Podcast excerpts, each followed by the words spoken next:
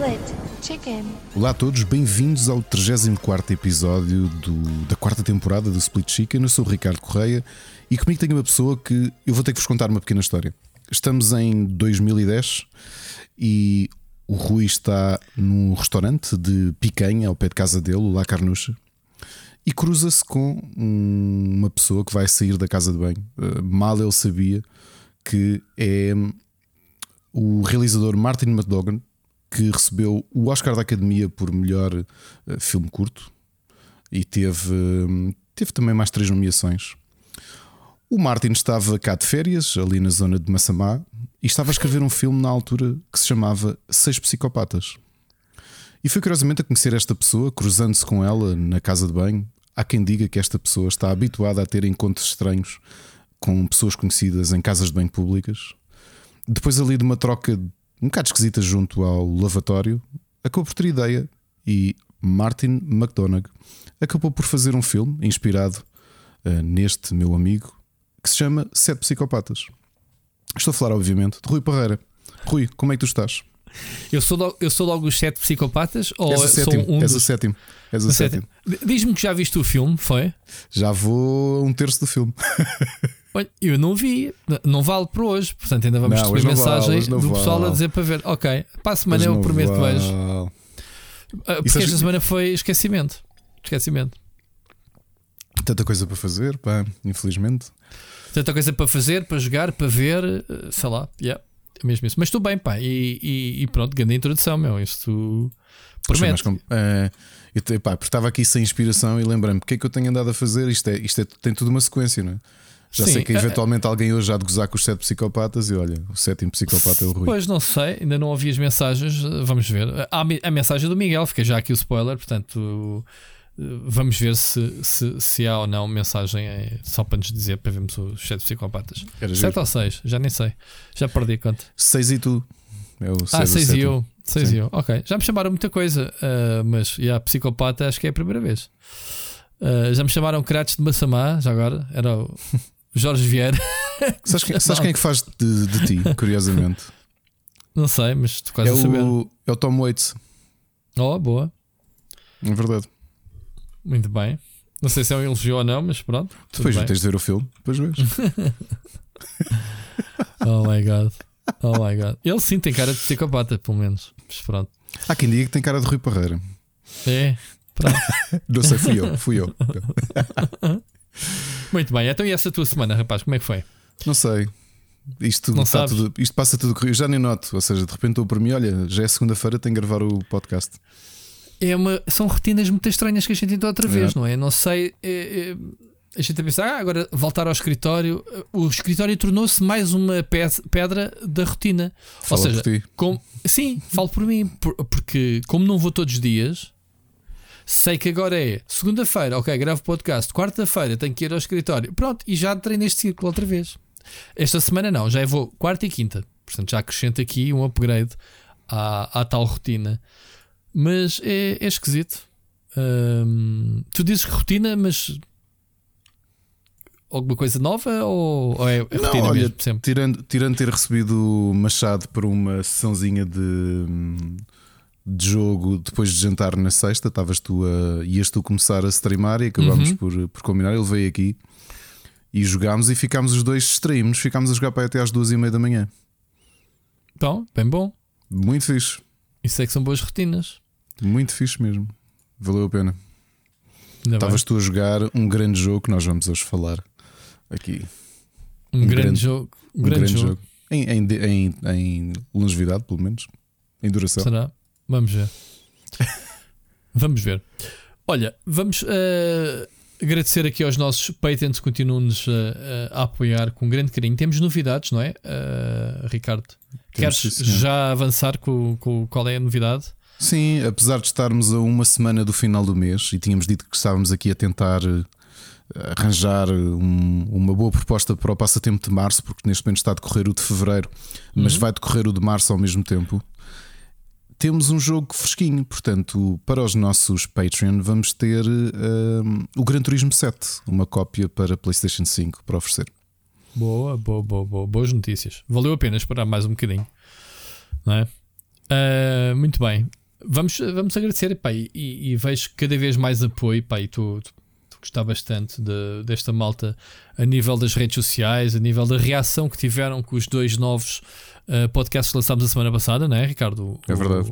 O, o Crónicas de Nada, do, do nosso amigo Carlos Duarte, e o Entre Marido e Mulher, com o Sérgio e com a Alexa, uh, que eu ainda não tive a oportunidade de ouvir tudo, já comecei a ouvir. Mas temos aqui coisinhas novas, giras, nosso, da nossa rede, é, não é? E o Entre Marido e Mulher, para quem ouviu, sabe que há ali um segmento que a Alexa quer começar, mas que necessita do vosso input. Portanto, avisem. Ah, é? Não, não é. sabia, tenho que ouvir, que é para depois também ajudar a promover é. isso. Ok. É.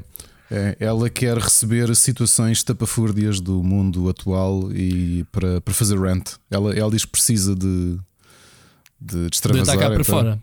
É, okay. Então tragam-lhe situações uh, daquelas bem parvas e ela, e ela aproveita para destilar ódio. Boa, boa, boa solução. Se calhar a gente também precisava aqui de uma cena dessas. Não, estou a brincar, acho que não precisamos. Um, muito bem. E as Crónicas do Nada também foi bem engraçado. Um, epá, este upgrade fez com, claro, este, este episódio malta que, que houve o episódio à espera do, do espaço do Carlos, né? Era o espaço do Carlos. Este episódio, spoiler alert, não há. Não há mesmo. Não, já tenho dado tangas, não é? Uh, acho que foi semana passada, Ricardo, não foi? Uh, sim, ainda tivemos mas, uma participação do Carlos. Sim, mas que eu disse que não tínhamos, mas depois tivemos. Este podem desafios a ouvir até ao fim. Pronto, fico, eu podia estar aqui a fazer eh, cliffhanger e tipo clickbait, mas não. Uh, teremos na quarta-feira, né? Supostamente. Se, se ainda estiver vivo, Carlos, não sei não sei o que é que se passa. Mas gostei muito do, do, do, modelo dele, não é? Ele também faz ali uma espécie, faz a maneira dele as notícias da semana de uma forma compacta. Certo, certo. Gostei certo. muito do programa. Sim, gostei eu mesmo. também gostei. Uh, aliás, até estávamos a pensar em cancelar o, o Split Chicken porque já não é preciso. Fica ali 10 minutinhos à. Benfica, não é? Bem destilado. Muito bem, estou a brincar. Bem, uh, mas foi, foi bastante bom, pá, boas adições. Uh, e é isso. Ricardo, deixa-me só aqui agradecer então a, aos nossos Patreons. Vamos começar aqui por baixo, que é para não ser sempre dos mais novos, vamos mais velhos. Bruno Carvalho, o Frederico Monteiro, o Luís Ribeiro, o Ricardo Moncancho, o Carlos Felipe, o Vasco Vicente, o Enzo Bolt, o Oscar Morgado, o Nuno Silva, o Felipe Silva, o Ciro Becas, o Helder Paiva, Alexandre Grande, o Peninha, o Carlos Duarte, o Miguel Nogueira, Nuno Pereira, o Jorge Rodeia, o Luís Rodrigues, o Wilson Guys e o Gonçalo Madeira. Já são muitos, Ricardo. Próxima vez és tu que tens de dizer isto. Isto trava línguas aqui do nome da oh, Eu acho que é giro seres tu a fazer isso. Pá. Sou giro. Pronto, está bem. Uh, mas pronto, obrigado a todos. Rui, és o meu uh, Cândido Mota. O teu Cândido Mota, sim, sim. agora já é outro, não é? Do... Não sei, eu gostava imenso não... do Cândido Mota, ele é que era mesmo emblemático. Cândido Mota agora é outro que faz com, com o preço que certo. É, é outro. O Fernando Mendes, nem sei quem é por acaso. É, é, é, já lá está quase desde sempre, já lá está há tantos anos como o Fernando Mendes. O Cândido Mota era o sidekicker do Herman José. Do Herman, sim senhor. Pronto, uh, mas agora não. Agora já não é. Já nunca mais ouvi falar do Cândido Mota. Ele é vivo, não é? Olha, boa pergunta. Nunca mais ouvi falar nele. Sei que a Ana era de, ou foi da turma, acho que foi da turma da filha dele. Ok. No okay. colégio. Uh, uh, acho que está vivo, sim. Está, está. Está, ainda bem. Pronto. Não, não podemos estar todas as semanas a dar uh, sim, notícias obituárias. Pronto.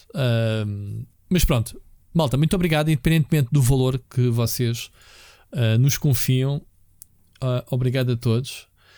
Ricardo, vamos uh, já arrancar. Olha, arrancar para as notícias. Tipo, hoje vai ser mesmo sempre a bombar. Hoje temos muitas notícias e temos mensagens dos ouvintes. Vamos ter aqui um programa mais equilibradito, se calhar, não é? É, vai ser um episódio curto. Muitas recomendações. A gente diz sempre que é curto, mas pelo menos para aquele pessoal que diz: é, para eles, antes de abrir o programa, estou ali meia hora a falar sobre cenas da Rússia e da Covid. Esta semana nem sequer falamos de guerra, para não? Não vale a pena. Mas vamos falar. Sim, vamos falar de forma associada uh, às nossas, uh, aos nossos assuntos. Aliás, vamos já começar com a, a notícia. Notícias da semana. Ricardo, tu que és fã de Fortnite, saiu ontem a nova temporada. Sabias disso? Sabia, uh, sabes porquê? E agora vais-te rir. Sim, sim. Vais jogar, eu sei, né? Estive a jogar ontem com o meu filho. Pronto. Claro, faz parte. O teu filho é que puxou ou foste tu que disseste a Foi ele para... disse: pai, vamos, vamos fazer uma partida de Fortnite, porque ele começou a jogar há uma semana e tal. E, e fomos os dois jogar. Epá, e ganhámos num, num duel. Fico, ele, ele, ele ficou para o fim, ficou para aí uns 8 minutos uh, vivo, ou 6 ou qualquer coisa. E acabou por ser ele a, a ganhar. E, eu, oh, E ficaste agarradíssimo ao jogo. Vais fazer completion nisso não, agora. Não, está tá mais giro agora, que, que é isso que vais dar a novidade. Depois de retirarem isto, que para mim era completamente chinês, passando a expressão. Sim, não é, é as construções. As construções foram abolidas desta, desta, desta season, este season 2 do Chapter 3 Resistance, que é o, é o nome, mas é hum, feature a ver com a narrativa, porque é, tem mesmo a ver com a história. Portanto, não é, não é porque a Epic lembrou-se de tirar. É, é, é um teste, não deixa de ser um teste. Mas lembra-te, Ricardo, que as construções era o que diferenciava o jogo dos outros todos Battle Royales, não é? Portanto, uh, vamos ver se isso não lhe sai o tiro pela culatra. Uh, mas pronto, de qualquer forma, se der azar, rapidamente eles voltam a inserir, porque lá está, é, tem a ver com a história. Uh, mas deste bem com, com, com a cena? Sim, sim, sim. Uh, o que eu achei giro, vi, e só vi o trailer, eu não joguei, foi que o, a compensar a falta de construções, o, o boneco tem agora movimentos parkour. Podes, uh, corre mais rápido, tem uma, uma, nova barra de sprint, tens uns saltos que tu podes dar com o apoio das mãos, podes te agarrar às cenas. Uh, e o que é que tem? Tens um escudo também, ou seja, um segundo escudo, né? um escudo, o escudo azul e da energia que tinhas antes, mais um escudo de 50% de, de energia que podes receber dano, né?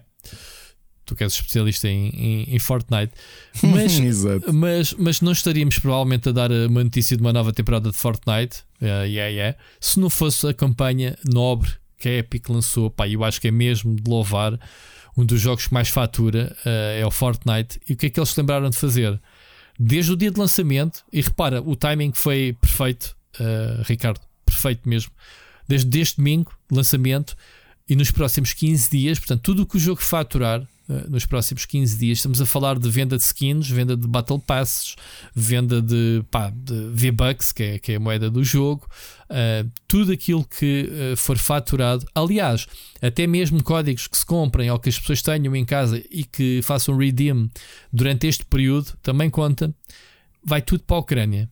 Okay? Vai tudo para a Unicef para, e para outras associações das Nações Unidas de de ajuda e emergência ao pessoal afetado pela guerra da, da Ucrânia, ok? Comida, água potável, bens essenciais, ajuda legal até e abrigo. Ricardo, parece-te bem esta iniciativa? Epá, achei, achei estrondosa mesmo e não estava nada à espera de, de disto, até porque, pronto. Uh eu, eu também eu... não, e, e, já, já há resultados, Ricardo. O que é interessante é os resultados brutais. Eu não sei se isto é só um dia normal de Fortnite. Eu não sei. 24 horas, não sei. Eu não sei se isto é um dia normal ou se foi mesmo de epá, já, vale a pena. Tipo, o Ricardo ontem jogou ao jogo e lembrou-se: epá, vou gastar dinheiro para ajudar a Ucrânia. Não sei se foi isso. Sabes quanto é que faturou em 24 horas? Tu sabes se à tua frente. 32 milhões. Este número já cresceu, entretanto, acho eu. Já são 36 milhões nos primeiras 24 horas. 36 milhões.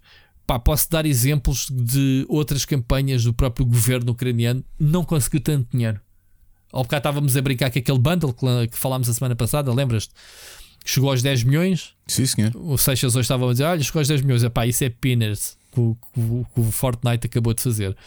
Epá, e, e é muito dinheiro. Ou seja, há aqui uma boa perspectiva. Se o jogo, obviamente, quem tinha que comprar passe no primeiro dia comprou, né? É, que é o costume, mas há boas perspectivas deste número uh, vir a crescer muito mais uh, nos próximos 15 dias e, pá, e vir aqui uma ajuda muito significativa da, da Epic pá, de louvar. A Xbox também se juntou já agora. Uh, Ricardo, todas as receitas do Fortnite que forem geradas na, na Windows Store, portanto, na, nas plataformas de venda da, Microsoft, serão também convertidas. Portanto, uh, de lembrar que a Epic diz que todas as receitas líquidas, portanto, uh, ou seja, não, não são contabilizadas as FIIs de, das plataformas ou dos, e os sistemas de pagamentos e essas coisas todas. Portanto, é tudo, todo o dinheiro que, que, que a Epic ia meter ao bolso vai. E depois há outra coisa muito interessante, Ricardo, desta campanha. é que, obviamente, quando tu pagas o jogo, há sempre um período enorme deles receberem o dinheiro. Obviamente, devem receber, sei lá, mensalmente, pagamentos, whatever, dos seus parceiros, pagamentos. Eles dizem que a Epic diz que a partir do momento em que cai a transação, eles internamente processam logo o pagamento para a Ucrânia e enviam logo o dinheiro. Portanto, uma base quase diária. Percebes? Muito Pá, bom. Portanto, Tu estavas a dizer 10 milhões, não sei se estás a falar daquele bundle que nós não chegámos a anunciar aqui porque ele saiu a meio da semana, o do Humble Bundle, que é um bundle não, não vão que falámos durante o programa que tu descobriste. Esse foi do Witch.io que tinha 991 ah, jogos. Ah, ok, então peço desculpa, fiz confusão então. É. Ok, então este Tem, é outro do Humble é, Bundle. Temos este jogo do Stand with Ukraine da, ah, okay. da do Humble Bundle, são 120, 120 items, a maior parte deles são jogos. Estamos a falar de um bundle que custa no mínimo 36,39€, em que o valor vai todo para ajudar a, a Ucrânia e que tem, por exemplo, Back for Blood, que saiu há quê? 4 meses. Tem o Sunset Overdrive, uh, sei lá, são This War of Mine. Uh, epá, tem 100 jogos pelo menos. É, é, é, impressionante este, este bundle. Muita coisa que nós gostamos, uh, que já aqui falámos. Uhum. portanto, se puderem, passem pelo Humble Bundle. Tem aqui um bundle estrondoso por 36 euros, 36 euros e 39 e hum, aproveitem. Tem banda desenhada, tem pouca, mas tem alguma. Tem o Inkal do Jodorowsky do Moebius, os seis volumes em digital. Tem o Judge Death, que é um spin-off do Judge Dredd. Tem os The Boys do Garth Ennis, o volume 1. E aqui ainda em, em livros tem três core books de, de role-playing games. Tem o Warhammer, tem o Pathfinder e tem o Starfinder. Portanto, aproveitem. O resto é tudo jogos. Muito, muito, muito, muito jogo. Uh, muito, muito jogo mesmo. Okay? Muito fixe. Muito fixe, pá. Uh, a indústria dos videojogos realmente é, é gigante, não é? E, e, quando, quando se trata destas causas nobres, pá, a projeção. Uh, quando aqui há, há uns tempos andávamos a falar dos senhores que dizem que os videojogos viciam e, e, e, e, tornam as nossas crianças não é? piores.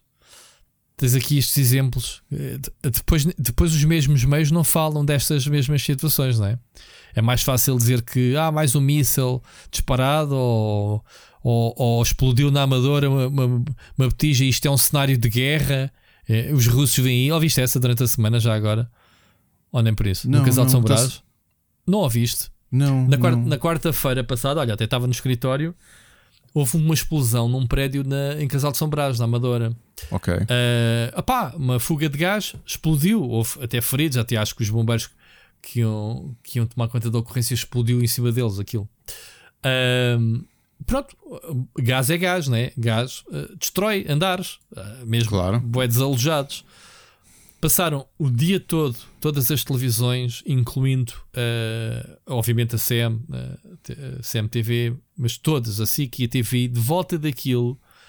Uh, os jornalistas, os pivôs, sempre a dizerem: pá, isto é cenário de guerra, isto é desolador, cenário de guerra. E eu assim, man, que clickbait do caraças. Yeah. Obviamente, o jornalista a puxar pelas pessoas: olha, quando houve a explosão, o, o, o que é que sentiu? Epá, qual é a resposta que tu estás à espera do Zé Povo? Que é: ai, foi, parecia que vinham aí os russos, Portugal tinha entrado na guerra, eu, eu escondi-me logo. Pronto, era isto, é isto a nossa televisão. Oh, God. É isto. Cenário de guerra. Cenário para todos os jornalistas. Isto é um cenário autêntico de guerra. Epá, eu penso, Parece que vinham os russos, mas. Pá. é, então, é tão engraçado. Isso, isso era as pessoas, coitadas. Sim, Parecia mas... mesmo que arrebentou uma bomba que vinham aí os russos. Na amadora. Estou-me a rir, mas é, isto é, pronto, é uma vergonha alheia, mas pronto, do, do, do, jornalismo. Mas enfim. Das duas, um, ou, era um, ou era um ICBM, o Intercontinental Ballistic Missile. Exato, exato. Ou de outra forma, uh, tinham muitos países para passar até chegar aqui, e mesmo de, de barco é capaz de se ver chegarem até aqui. Não sei, digo eu. Uh, é isto. É, é, é, olha, vou-te dizer uma coisa. Não, não, olha, vou-te dizer uma coisa que, que um, o único desabafo que te vou fazer aqui. Um, a semana passada, por acaso, até joguei bastante Elden Ring. Depois, não sei, houve uma noite qualquer que, que, que depois fiz aqui um shift. E, e pá, tenho estado aqui a fazer um equilíbrio. À noite tenho ficado acordado pá, até às duas, três da manhã a ver no ecrã esquerdo, em vez de estar a ver séries, tenho estado a ver a cobertura do, do, do, da guerra com, no SNB, MSNBC, CNN, Sky News. CNN, novamente, eu sei que tenho estado sempre a lembrar isto, CNN a sério, não é? Não é este, isto que há cá. Da Wish. Uh, da Wish, CNN da Wish, exato. Uh, e, e, depois andava à procura assim de, de, jogos tipo Agricultural Simulators, Farming Simulators, tipo Stardew Valley. E, epá, mergulhei num. Hoje até te vou dizer qual é que é. Instalei praticamente tudo o que me lembrava que tinha comprado no Steam, a ver qual é que ia bater. Porque isto estar a equilibrar a coisa, que é no lado direito um jogo altamente relaxante e no lado esquerdo estar a ouvir a cobertura da guerra. Até estava a dizer ao Miguel Nogueira, que me está a ouvir agora, que estava a pensar em escrever um artigo sobre isto, que é como é que eu ando a usar os videojogos para servir quase de água na fervura enquanto assisto à cobertura da guerra. Estás a perceber? Portanto, os videojogos, obviamente, ao contrário do que, do que os mídias costumam dizer, têm. têm. têm muitos pontos positivos. para to say the least, né? para dizer apenas isto. Ah. Enfim. Enfim. Bom, uh, já agora deixa-me só acrescentar no Fortnite acabei de ver agora que afinal é só uma semana as construções, Ricardo. Portanto, tens uma semana para jogar o jogo. Eu pensei que era a temporada toda, uh, mas afinal, ao que parece, é só uma semana. Uh, já agora, uh, para quem quer gastar dinheiro, temos a, a skin do Doctor Strange. Portanto, é uma das novidades desta, desta nova temporada. Bom, sigamos. Vamos ouvir a mensagem, a primeira mensagem do ouvinte do Sir Becas, Ricardo. Olá, Rui. Olá, Ricardo. Um, straight to the point, para encurtar aqui as mensagens. Uh, para quem não viu e quem não está no Discord do Split Screen, um, um Humble Bundle, uh, ou neste caso um Bundle de Humble Bundle, bastante porreiro de apoiar a Ucrânia com muita, muita coisa por apenas 36 euros, sensivelmente, que acho que é o valor mínimo que podem pagar e vale muito a pena. Um, e agora duas reflexões que queria levantar aqui, lançar aqui para a mesa, ver o que é que vocês pensam sobre isto. Uma primeira sobre o Steam Deck e sobre a Steam. Um, eu tenho estado aqui a pensar. Um, a Microsoft começou há uns anos uh, né, com as suas consolas, já há uns anos bons, há uns 20 anos pelo menos, uh, e gradualmente foi mudando um bocadinho aqui a, a ampulheta e focando nos serviços, que sempre foi um, um core business da, da Microsoft com, com, o Windows e essas coisas todas, e o Word e o Office por aí fora.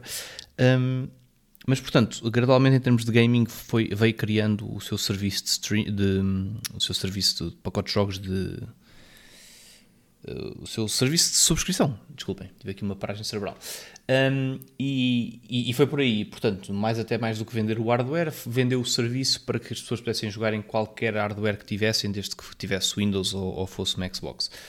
Um, e recentemente a Steam veio fazer uma coisa diferente, que é a Steam sempre teve o seu serviço de jogos, claro que é pago, uh, pagando por jogo, uh, mas veio agora lançar o seu hardware.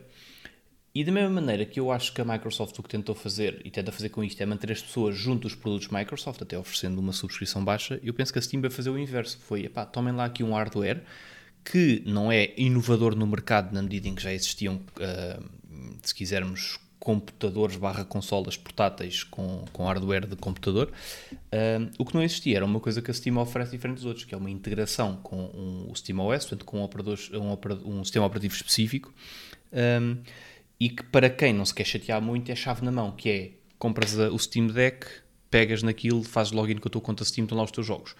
E parece-me que é uma, uma forma parecida, mas inversa, ou seja, a Microsoft quer manter as pessoas junto dos seus serviços, oferecendo-lhes um serviço de subscrição, e a Steam quis manter a malta, talvez seja uma concorrência eh, em sentido inverso, que é quis manter a malta na Steam, oferecendo hardware para que as pessoas tivessem uma motivação extra para ficar. E não excluo aqui já agora, na, quando penso nisto, na possibilidade da Steam um dia vir a oferecer um serviço um, de, também de subscription uh, em que oferece alguns jogos, talvez. Mas já, já seria do ponto. Mas era só porque achei duas empresas com percursos distintos, mas que se calhar daqui a uns anos vão, vão, vão bater uh, no, no, mesmo ponto, que é uh, terem, tanto tem hardware como tem software e as pessoas uh, vão sempre lá dar aos jogos e ficarão fidelizadas à sua plataforma preferida eventualmente.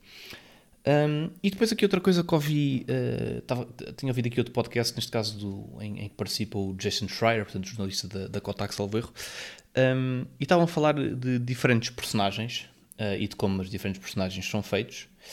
Uh, e, por exemplo, fazendo aqui uma comparação entre personagens que, que, não falam, que, que são black, portanto que são, que são uma espécie de tábuas rasas, não é? Portanto, personagens que, que, o próprio jogador cria e que é o próprio jogador, se quisermos, que lhe confere alguma personalidade, versus personagens uh, que já têm por si só alguma personalidade, não é? Como acontece, por exemplo, no caso do Witcher, por exemplo, em que o Geralt é uma personagem com uma maneira de estar muito vincada e com com, com, características muito específicas, versus, por exemplo, vamos supor uma personagem quando, quando jogamos um jogo tipo Skyrim em que somos nós que criamos.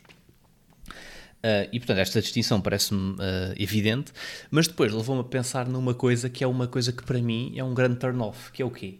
Personagens como, uh, para quem jogou, portanto, não, não um spoiler, para quem jogou, por exemplo, Astral Chain, personagens como o protagonista, em que o jogador tem alguma possibilidade de customização, ou seja, dá para mudar a cor do cabelo, algumas coisas de aspecto, um, mas a história, a, a narrativa já está mais ou menos fechada e mesmo à volta do personagem existe já uma, uma narrativa muito específica, até com, com, relações com outros personagens e por aí fora.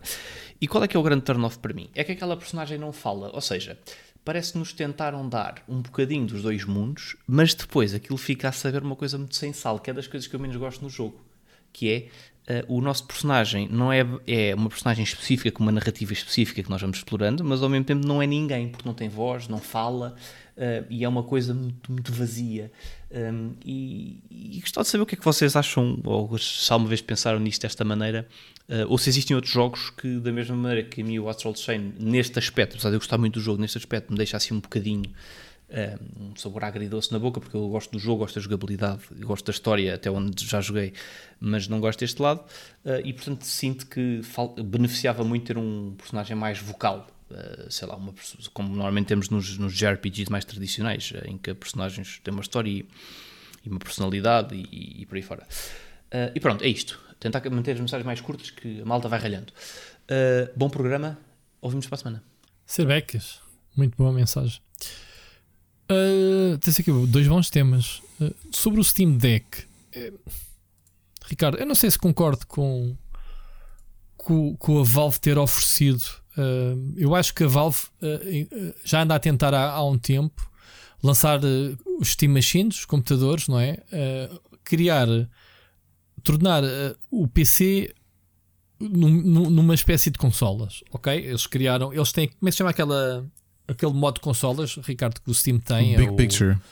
O, o Big Picture. Eles próprios já têm o Steam preparado para tu, pá, meteres o teclado e o rato de lado e transformar aquilo numa consola na televisão, obviamente, ou no monitor, como quiseres, e teres um ambiente de consola. Eles quiseram dar o passo mais longe de não eles criar as, as Steam Machines, mas criar uma espécie de certificação de Steam Machine, que foi o que eles fizeram depois com várias marcas, como a Asus, como, como outras, como outras que, que alinharam. Não teve grande sucesso porque, porque pá, uma pessoa não compra um PC e não gasta milhares de euros ou centenas, ou mil euros, ou mil e quinhentos, ou dois mil euros, ou o que é que é num computador eh, para ser uma caixa fechada. Eu tenho uma Steam Machine em casa. Eh, o meu, o meu Asus é uma Steam Machine. Eu não faço upgrades àquilo. Aquilo teve o tempo de vida dele e está ali arrumado porque não dá para trocar componentes. Portanto, acho que ninguém quer, quer isso. É um computador muito bonito.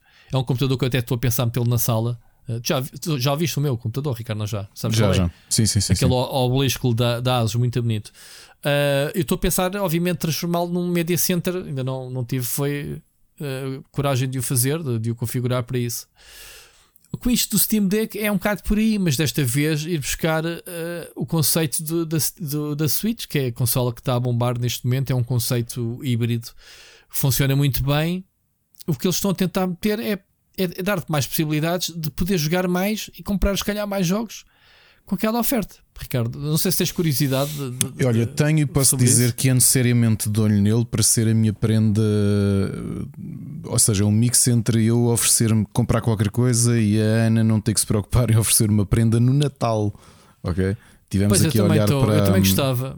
Tivemos aqui a olhar para o Steam Deck. O que eu acho que o Steam Deck tem, eh, mais do que aquilo que o, que o Cerbecas diz, eu acho que é a questão da customização, que tem sido um dos grandes selling points do, do, do dispositivo.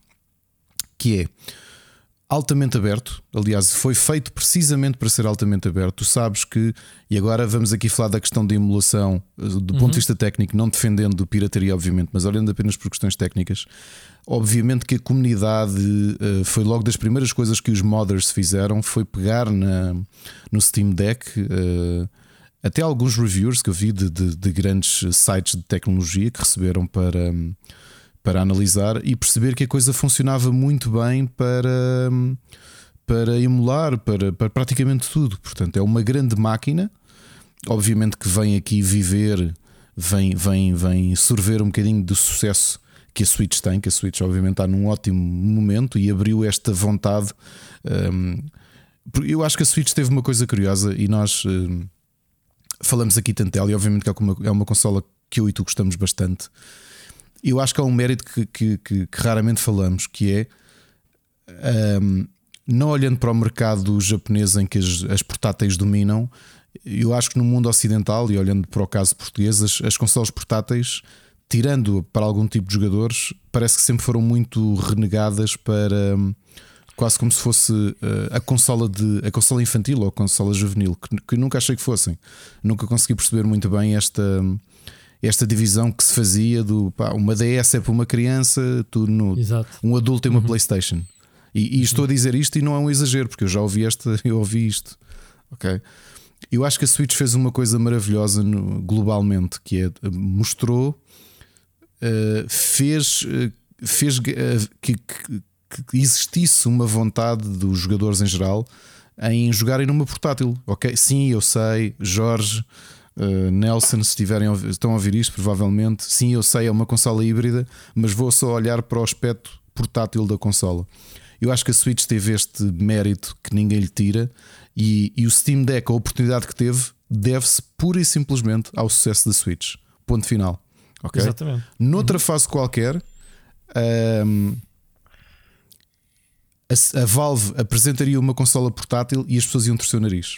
E isto não é futurologia nem mundos alternativos. Isto ia acontecer porque o mercado, em geral, não estava com aquela vontade de, de portáteis. Se calhar há muitos PC gamers que nunca tiveram uma consola portátil e se calhar acabaram por adquirir uma Switch e agora olham para o Steam Deck e aliás vê-se o hype que existe à volta do Steam Deck. Eu estou muito curioso para ter um Steam Deck, sinceramente. Estou mesmo. Eu, eu, eu, por acaso também não tenho feito muito para alimentar este hype, porque pronto, é uma máquina cara e tinha que realmente pensar bem o que é, o que, é que eu faria.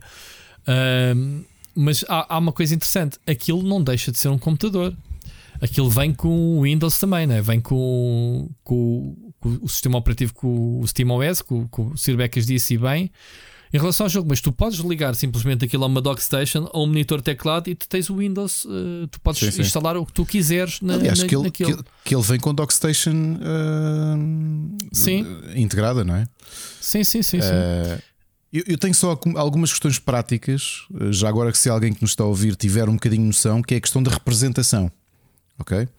Eu sei que a consola para estar à venda na União Europeia vai responder a uma série de, de regras de funcionamento. Um, o meu receio é só por uma coisa: todos nós estamos muito escaldados com o drift, é? o drift da Switch. E tu próprio já trouxeste aqui alguns rumores que algumas pessoas diziam que é possível que o Steam Deck era software, ter. era software, afinal era, era software, não é? Era, era. Mas realmente por uma consola, por exemplo, eu posso dizer, estávamos aqui a analisar os preços e a Ana dizia-me, pá, a mais barata de todas, se calhar é barata demais, se calhar a do meio pode ser a mais interessante, mas ainda continua a ser um investimento de 549 euros por comparação, uh, o, meu, o meu primeiro carro custou-me 450 euros, ok? uh, pá, houve. O meu primeiro carro eu comprei em 2009. Uh, eh, um Renault Clio velhinho, uh, mas estás a perceber? Eu, sabe, é, é, engraçado que na minha vida o meu filho mais velho já está habituado. Eu meço muito as coisas comparando com o primeiro carro que eu comprei uh, e que comprei com o dinheiro do Quem Quer Ser Milionário. Acho que já disse isto algumas vezes, não já? Não. Uhum. Pronto. Uh, mas sabes que eu estou com muita curiosidade. E isto que o Sarbecas diz, eu acho que ele tem toda a razão, que é quando tu sabes, já aqui falámos muitas vezes que existe a taxa Switch. Nós reconhecemos que existe a taxa de Switch, que é um bom indie que tu se calhar compras em promoção no Steam por 2 euros, não é? no Natal, com 75% de desconto, nunca vais pagar menos de 6 euros ou 5 euros na, na Switch. Na, na Switch os jogos são, são mais caros e, E há de ter alguma justificação que eu, que eu não consigo bem compreender. Neste caso, eu acho que colido muito nesse aspecto. Eh, quando tu sabes que a Switch tem sido uma boa consola que tem recebido muitos, hum, muitos índices de sucesso que têm chegado ao PC e, ao, e à PlayStation e tudo isso. Mas acho que, por exemplo, quem, quem gosta muito de jogos ou quem tem. Uh, eu acho que praticamente toda a gente tem centenas de jogos no Steam, nem que não seja pelos bundles. Repara, olha este bundle que nós estamos aqui a falar, que nós promovemos hoje do Humble Bundle. Sim, o que não vai faltar é conteúdo e jogos para jogares no Steam Deck, isso não há dúvida. Não, e se é, calhar que... jogos que tu tens na tua coleção que nunca os jogarias na secretária, se calhar sentas-te no sofá e vais descobrindo. É isso. Uh, é isso. jogos. Uh, eu por acaso também é essa utilização que, que lhe daria. Uh... E, e depois sendo uma máquina completamente aberta, não é? Que é muita política da, da Valve neste aspecto de permitir que tu instales, pá, faz o que tu quiseres com isto. É, eu acho que é, é imbatível nesse aspecto. É, é, uma máquina tremenda que eu estou mesmo ansioso para, para contactar, sabes? Exato, exato. Já agora, tu estavas a falar nas versões da, do, do, do Steam Deck. Uh, se bem me lembro, a versão básica é, é a pior, mas também por causa do, do, do, do tipo de disco. Disco, que exatamente, tem. que é MMC. É, porque o, depois os outros são bem mais rápidos uh, e faz a diferença, obviamente. Pá, e, e, e, basta olhar para, para as consolas nova geração e vemos o, a diferença que faz uh, o disco, né, o SSD, né, em relação ao sistema antigo do, das consolas anteriores. Uh, mas pronto, Steam Deck, estou muito interessado também, Sr. Becas. Sobre o outro tema, é pá, eu concordo. Eu, para mim, um jogo tem que ter uma personagem pré-definida e eu quero controlar essa personagem com a tal personalidade, com o seu nome, com as suas uh, deixas. O, o Geralt, como tu disseste bem, é um exemplo espetacular. E basta olhar para a série uh, Fair Cry que tivemos sempre eh, nos primeiros jogos, ou sobretudo no 3, uma personagem, uh, apesar de controlarmos a, na, na, primeira pessoa que falava e interagia, e depois do 4 e o 5, Ricardo, aquelas personagens blend que nós, protagonistas, que não é nada, não é? E que depois voltou agora com o Far Cry 6, obviamente, a, a Dani, a Dani Rochas, né? como é que ela se chamava? Já não me recordo, uh, a falar. Não sei se tu preferes seres como Seres como o Link, né, que não fala, uh, se bem que essa personagem é diferente, porque pá, a personalidade dele está vincada nas cutscenes, tu vês, não é? Sim, não há uh, nada que tu. Quer dizer, não é customizável, não é? é um, é um silent protagonist, mas sem. É um protagonista silencioso sem ser. Sem ser mas que tem uma ligação à história direta, não é? Claro. Não é, não é a tua personagem que crias no Skyrim ou que crias agora no Elden Ring, que és, pronto, és aquele gajo eh, que tu caracterizaste. É por isso é que eu tenho alguma. Tu já me viste a trabalhar com os editores de jogos. Eu, eu testo, eu, não, eu, eu, perco dois minutos a criar uma personagem. Tipo, dou-lhe dou uns toques e, e, siga. É isto. Não estou ali. Exatamente porque eu gosto que me entreguem eh, personagens carismáticas. Pá, e, e, parte das grandes histórias é identificar-te com, com as motivações dos protagonistas. Portanto, enquanto tens essas, essas personagens uh, que estão completamente né, eh, envolvidas no jogo, eu para mim é o que eu gosto mais. Não sei se Ricardo se, quer, se gostas do Half-Life por causa do, do Gordon é, ser um. um... Oh, Rui, aqui é sempre, uma, é, é, sempre uma questão curiosa que é tu, tu pensares nos protagonistas silenciosos como uma forma de, do próprio criador uh, quebrar a separação que existe entre o jogo e, e tu, não é? Uh, uhum. Lembra-te um, no. Como é que era? No, nos vídeos de, de Command and Conquer, não é? Do, dos, do, uhum. dos GDI, falavam contigo diretamente, não é? Tu eras o commander. Eras tu, o jogador, certo. portanto, o jogador mas estava dentro do próprio jogo. Sim, sim, mas tu não, não controlavas uma personagem em concreto, controlavas um batalhão. Sim, não é, como no RPG, ou, ou, não é? Mas neste caso de protagonistas silenciosos, eu acho que depende muito, uh, depende muito da forma como o jogo está escrito. Por exemplo, o meu, o meu JRPG favorito sempre, eu estou sempre aqui a falar dele e que vai finalmente sair este ano na Switch. Portanto, para, para quem não chegou a jogá-lo no Ocidente, tem aqui uma hipótese que é o Chrono Cross. Uh, a questão do, do próprio protagonista ser silencioso depende, tem uma implicação na, na, no próprio enredo, curiosamente, sabes? Não vou dizer é, é qual, é muda, portanto, estragar. É, recebeu um acidente e deu cabo das cordas vocais e por isso é que a personagem não fala. É tipo isso, é tipo isso. é tipo isso. Olha, mas vou-te dar um exemplo: que há, há, muita gente, se calhar, hoje em dia, uh, se fala uh, no Legend of Zelda, e há muita gente que não sabe uh, porque é que a personagem se chama Link. Porque nunca foi suposto a Nintendo nos apresentar a Zelda, que é a Zelda, não é? A princesa, e o Link não é o Link. O Link era o, o link com o jogador, a ligação com o jogador. E o jogador era suposto escrever o nome né, que quisesse na personagem. E ainda hoje dá, né? qualquer jogo de Legend of Zelda, tu podes editar o nome do Link.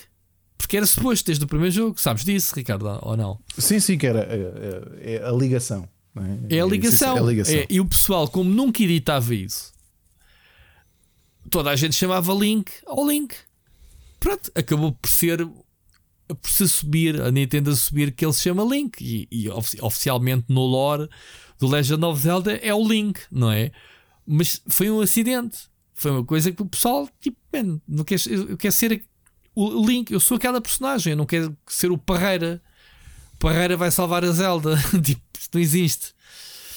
No meu entender. Portanto, e, e acho que este, este, exemplo é claro que os jogadores, a maior parte deles, não quer mudar o nome às personagens, não é? Porque os RPGs dá para mudar os nomes. Acho isso às vezes me parvoíce. Uh, pode ter é, a sua piada, é, mas no olha, geral. De, de, acabaste de lembrar essa história de mudar, de mudar os nomes, eu acho que depende muito. E é curioso como na adolescência eu gostava sempre de mudar os nomes dos personagens, até nos jogos de futebol. Gostava sempre de mudar isso é diferente. Nomes. Eu ia falar nisso nos jogos de futebol. Yeah. Uh, mas eu, isso eu, é uma questão mas, de. Mas mesmo RPGs eu gostava, mudava sempre. Era? Por exemplo, eu lembro de jogar okay. Final Fantasy e. E a Tifa e a Ares tinham o nome de duas raparigas específicas que têm um enquadramento específico da minha vida na altura. Uh, mal sabia eu como é que aquilo ia resultar no, no, final do primeiro CD. Mas pronto. Uh, sim, mas eu sim, gostava muito de fazer ao isso. teu lado tinhas o Carlos, ele está contigo. E, epá, isto é, mesmo, é espetacular. Tinha isso, como, tinha é isso. como o Final Fantasy, tens o, o Carlos e o Tiago que te vão ajudar. E depois Exato. tinhas a Joana e a Maria. Que Exato. era a Tifa e a. Epá, enfim. É não, mas, é tá, não, mas estás a perceber. Mas é engraçado que na adolescência achava a piada a isso e à medida que fui crescendo comecei a pensar: não, vou manter exatamente a ideia claro, original dos. dos... Eu mantenho. Eu, por acaso, uh, nos jogos de futebol, falas e bem, havia um jogo que era o Emily Hughes que eu jogava no Commodore 64 uh, e que dava para editar o nome de. Pá, na altura acho que foi para aí o primeiro jogo que eu, que eu joguei que, desse, que dava para editar. E obviamente que editei a equipa com o nome do pessoal da rua obviamente. Claro. O avançado era eu e era a malta toda, e depois brincávamos e tínhamos sempre malta assim, ah, não sei o quê. Uh, passa a bola ao Carlos, passa a bola ao Tiago, né? andávamos sempre com essas. E quem é que marcava mais gols e quem não marcava, enfim, pronto. Estamos a falar de um jogo de futebol, não estamos a falar de uma aventura épica. Uh, mas pronto. Voltando ao assunto do Carlos, tu, tu preferes, uh, gostas de, das personagens? como, o, como o Geralt, neste exemplo que ele deu, ou queres ter a liberdade para criar a tua própria personagem com um editor super complexo? Eu acho que depende muito. Portanto, se o protagonista for muito bem construído de base, uh, eu acho que sim. Aliás, deixa-me ver uh, situações em que eu acho. Por exemplo, jogos como o que a BioWare fazia, em que tu customizavas o teu personagem. Não, para, para de ler o meu pensamento. Eu estava aqui é... para não te interromper e ia falar no Mass Effect, mas pronto. Ca casos, mas pronto. Como, casos como o do, do, do Mass Effect ou mesmo o Knights of the Old Republic, em que tu customizas, mas o tipo de personagem que tu fazes eh, tem relevância já, e portanto já, faz. Já tem um background. Sim. É, é, aí faz mais é sentido. É o Shepard é o Shepard. O Quando... Shepard pode ser masculino ou feminino. E pode ser uma pode boa ser, pessoa, pode ser uma besta. Percebes? Uma e é besta, isso que me agrada. Exatamente. Percebes? Agora, yeah, okay. uh, quando são estas blank slates que. Epá, que és secundário, quer dizer, tu olhas para o Oblivion, olhas para um Elder Scrolls, o Skyrim, whatever, uhum. uh, tu não te lembras de ti enquanto protagonista, tu és, uma, és perfeitamente blank, não, não, não tens relevância não tens, não tens ligação, percebes? Não tens ligação nenhuma com, com, com o personagem. Em geral, prefiro um protagonista bem escrito, mesmo. Uh, e novamente, uh, mesmo sendo silencioso, não quer dizer que não seja bem escrito. Deste o caso do, do Gordon, deste o caso do Link, que são protagonistas silenciosos, mas são interessantes na mesma. Pá, o eu, Gordon eu... é um bocado ridículo porque uh, a única vez que tu vês o Gordon é na capa do jogo e é em algumas versões. Não há, não há, ele no jogo não aparece, não, nunca. Não, é o jogador. Pronto. Exato. E tu e sabes que o Gordon é aquele tipo com a pera e os óculos porque era a capa do jogo, basicamente. E, e provavelmente era um placeholder qualquer da, que a Epic criou, mas pronto, ficou assim. Muito bem. Um, avançamos? Queres acrescentar mais uma coisa não, não, sobre é os personagens? Ok, então olha, vamos uh, passar por uma uh, notícia muito interessante da Ubisoft. Uh, a Ubisoft está em todas e desta vez o que é que eles querem? Eles, eles consideram que os seus mundos abertos, os seus sandboxes são demasiado pequenos. Portanto, olhando para o Assassin's Creed Valhalla, há, há, limitações, né? há, há todo um hardware que tu tens que ter e eles, coitados, têm limitações para construir mundos abertos. Então o que é que eles se lembram? Eles deram um salto, apresentaram o nova sua tecnologia de cloud computing. Não é um serviço, malta, não, não é um serviço uh, como o Stadia. Não, não é para o consumidor. Eh, é mais a nível de. É, vai ser um serviço, não deixa uhum. de ser. Uh, uh, não, não deixa de ser. Uh, provavelmente não vais comprar o jogo, vais pagar um game as a service ou qualquer coisa, não, é? ainda não há planos. Mas a tecnologia em si foi que eles passam a dar aos seus estúdios a possibilidade de eles criarem o que quiserem no Scalar, que é a sua tecnologia de cloud computing. Portanto, eles falam mesmo open world com, com mais. mais dinâmica e com, com sem, sem barreiras, porque não vai deixar de ser processado do lado dos jogadores. Uh, portanto, eles querem quebrar essas barreiras. Acaba por ser isto que, não, que andamos a ver um, os vários serviços a tentar fazer. Aqui a diferença, a Google com, com o seu serviço ainda foi que mais se aproximou disso porque chegou a anunciar estúdios internos e produções internas que iam aproveitar a total capacidade do cloud computing. Isso nunca aconteceu e a, a Google tem vindo a abandonar, como a gente sabe, e a fechar os estúdios e, e a abandonar os projetos. Então, uh, o que o Ubisoft se poderá destacar é criar jogos nativos uh, para cloud computing. Porque isso não existe no mercado. A gente pode falar no PlayStation Now, podemos falar, obviamente, no xCloud, podemos falar no, no Google. Como é que, se chama o Google? Agora me falhar aqui o nome. Um, que o, o Stadia? O Stadia do Google. Podemos estar a falar nessas plataformas que funcionam muito bem, como, como já viste, mas não deixam de ser plataformas que basicamente replicam o mesmo código, o mesmo jogo que tu terias na tua consola ou no teu PC. Simplesmente os jogos estão instalados numa máquina remota, num servidor remoto em que tu vais aceder, obviamente, através de uma ligação à internet. Aqui a diferença parece mesmo ser jogos criados com uma dimensão e capacidade de expansão uh, nativamente em cloud. Estás a ver a diferença? Uh, porque o CD na altura prometeu um bocadinho dessas funcionalidades que era, é pá, estás a jogar no PC e de repente pegas um telemóvel ao lado e basta um clique e tu estás meteste em pausa de um lado e continuas no outro jogo porque está tudo a ser processado uh, em cloud e não tens do teu lado uh, que fazer o switch entre as máquinas, ok? Isto é o que a Ubisoft pretende, basicamente, com, com o seu sistema de cloud. Uh, portanto, reduzir a dependência dos jogadores em hardware. Crias uma conta, tens um login, pagas um serviço, ou quer que seja, ou, ou compras o jogo, pronto, não sei, eventualmente, e depois a partir daí, pá, tenhas o computador topo de gama ou tenhas uma batata, tu jogas os jogos. É este a cena do, do, do cloud gaming. E portanto, aqui estamos a falar da Ubisoft. Portanto, a Ubisoft é um bocado assustadora porque estes tipos abusam um bocadinho nos open worlds e isso. Portanto, o, o que é que será dar eh, recursos ilimitados aos, aos produtores para fazer o que quiserem com este, com este scalar? Ricardo, o que é que, que, é que queres acrescentar a isto? O que é que te parece? Parece-me parece que os developers têm que ter alguma contenção na forma como utilizam as, uh, este tipo de, de, plataforma, porque não é execuível que um jogo vastíssimo seja interessante. E portanto há, há aqui um risco de correrem.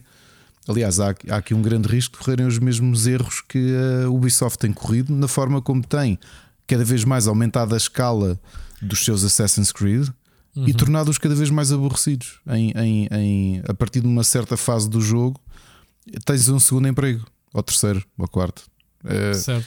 E portanto, pode ser interessante, mas eu acho que os próprios developers têm que ter, ou seja, ver as potencialidades da, da tecnologia e ao mesmo tempo uh, pensarem bem que tipo de objeto é que querem produzir com isto. Bah, eh, eh, eles, eles, estão, eles têm o estúdio de Estocolmo a criar um novo IP uh, para tirar partido desta tecnologia. E só a partir daí é que podemos avaliar isso.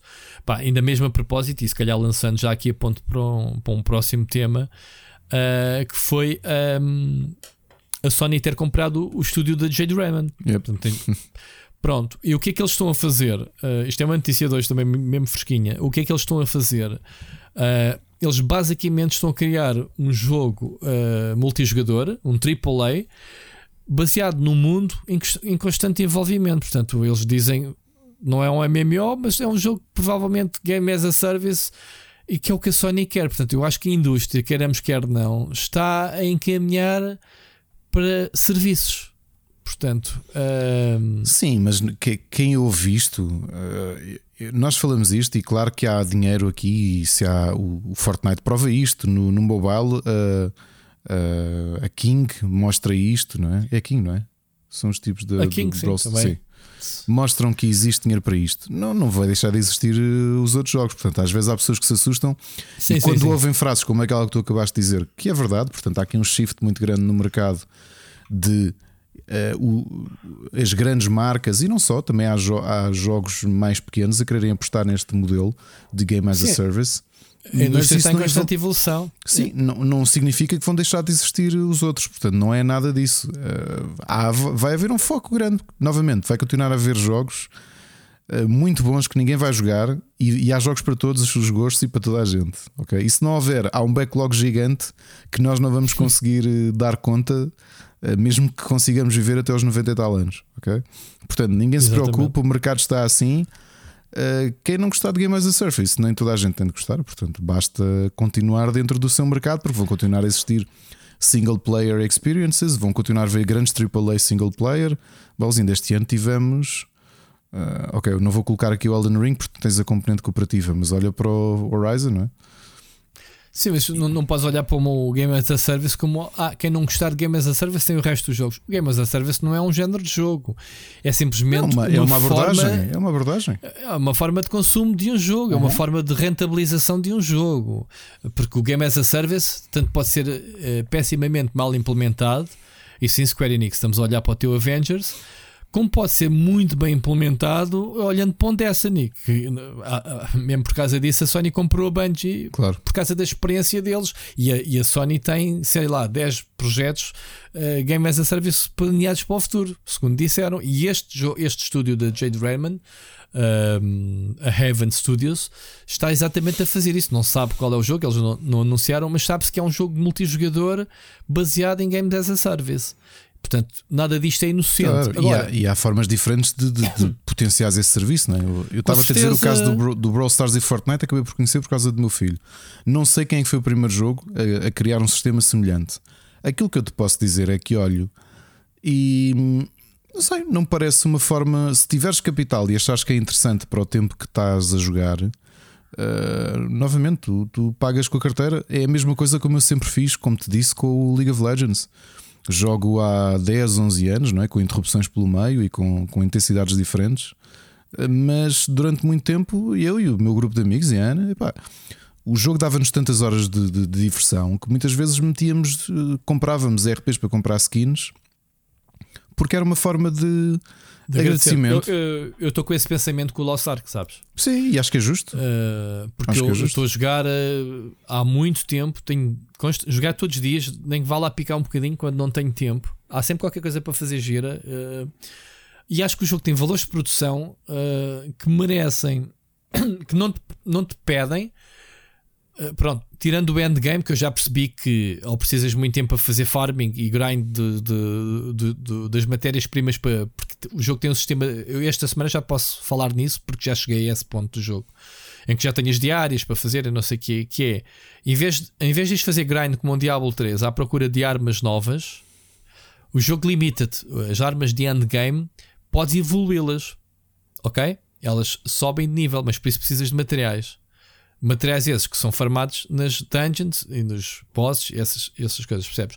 E agora, obviamente, tu podes comprar esses materiais com packs eh, com dinheiro, né? compras as matérias-primas e, e, aceleras o processo. Pronto, é, é isso que o jogo dá. Mas é suposto a gente jogar os jogos, portanto, uh, desde que seja divertido, eu divirto-me para já fazer essas tais diárias uh, que até são limitadas uh, por dia.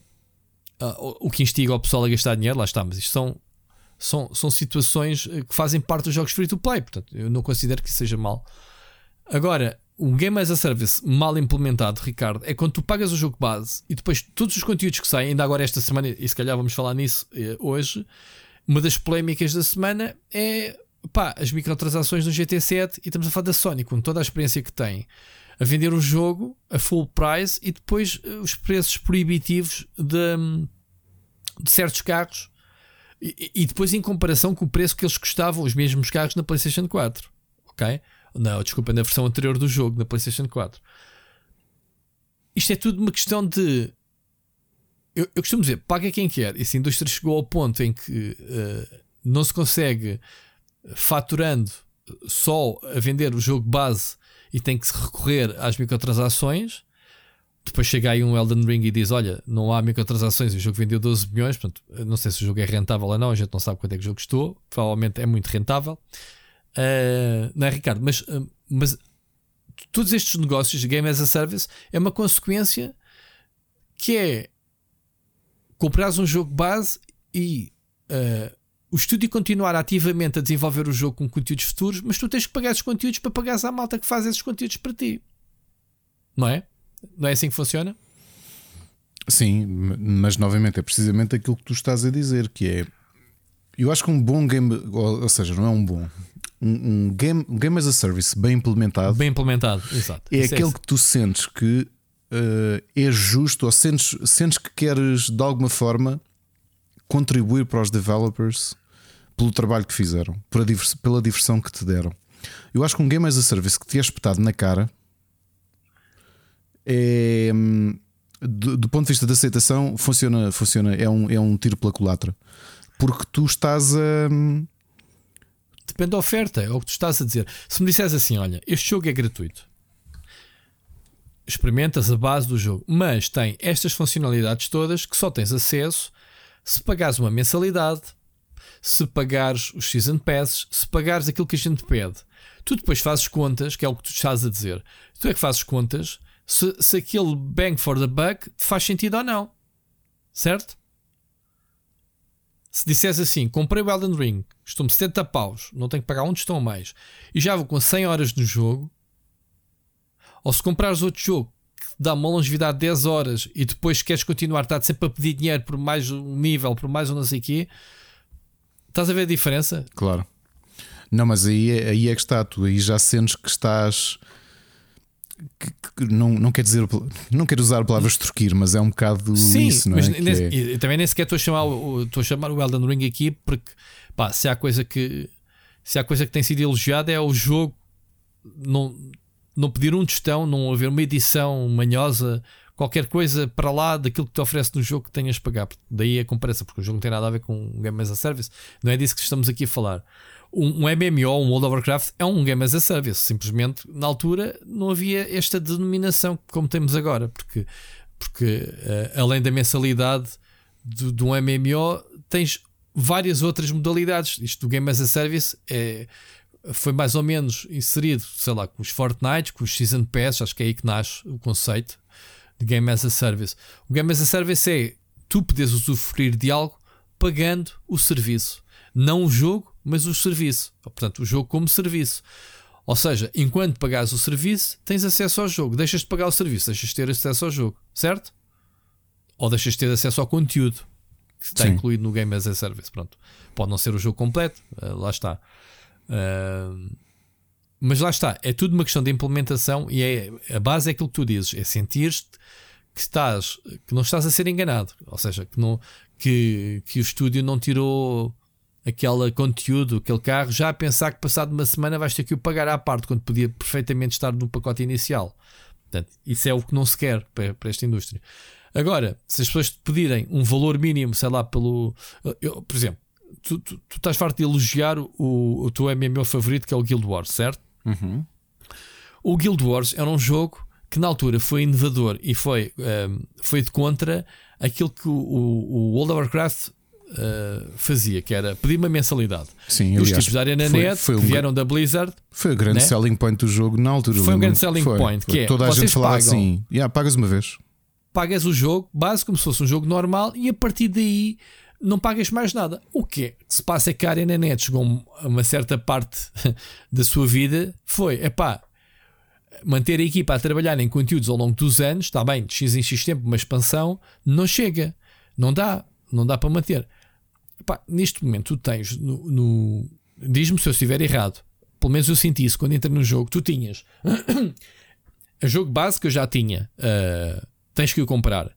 Ou que já vem agora num bundle com as não, primeiras o jogo base não precisavas. Whatever. O jogo base já não precisavas. Ou, ou base já não precisavas. Ok. Não. Eu lembro-me quando entrei no jogo, eu comprei duas expansões logo uhum. à cabeça.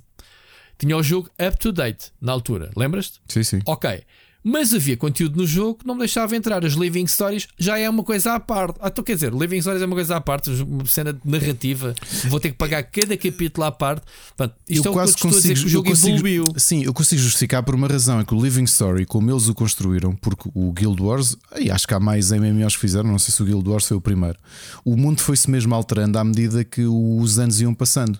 Epá, eu cheguei-te a contar uma coisa muito. Eu, eu na altura achei extremamente inovador que foi no meio da storyline do Guild Wars 2 houve uma eleição e os jogadores tinham mesmo de ir eh, à urna. Pá, houve uma semana que tu tinhas de ir o teu voto, tinhas de ir colocar o teu voto.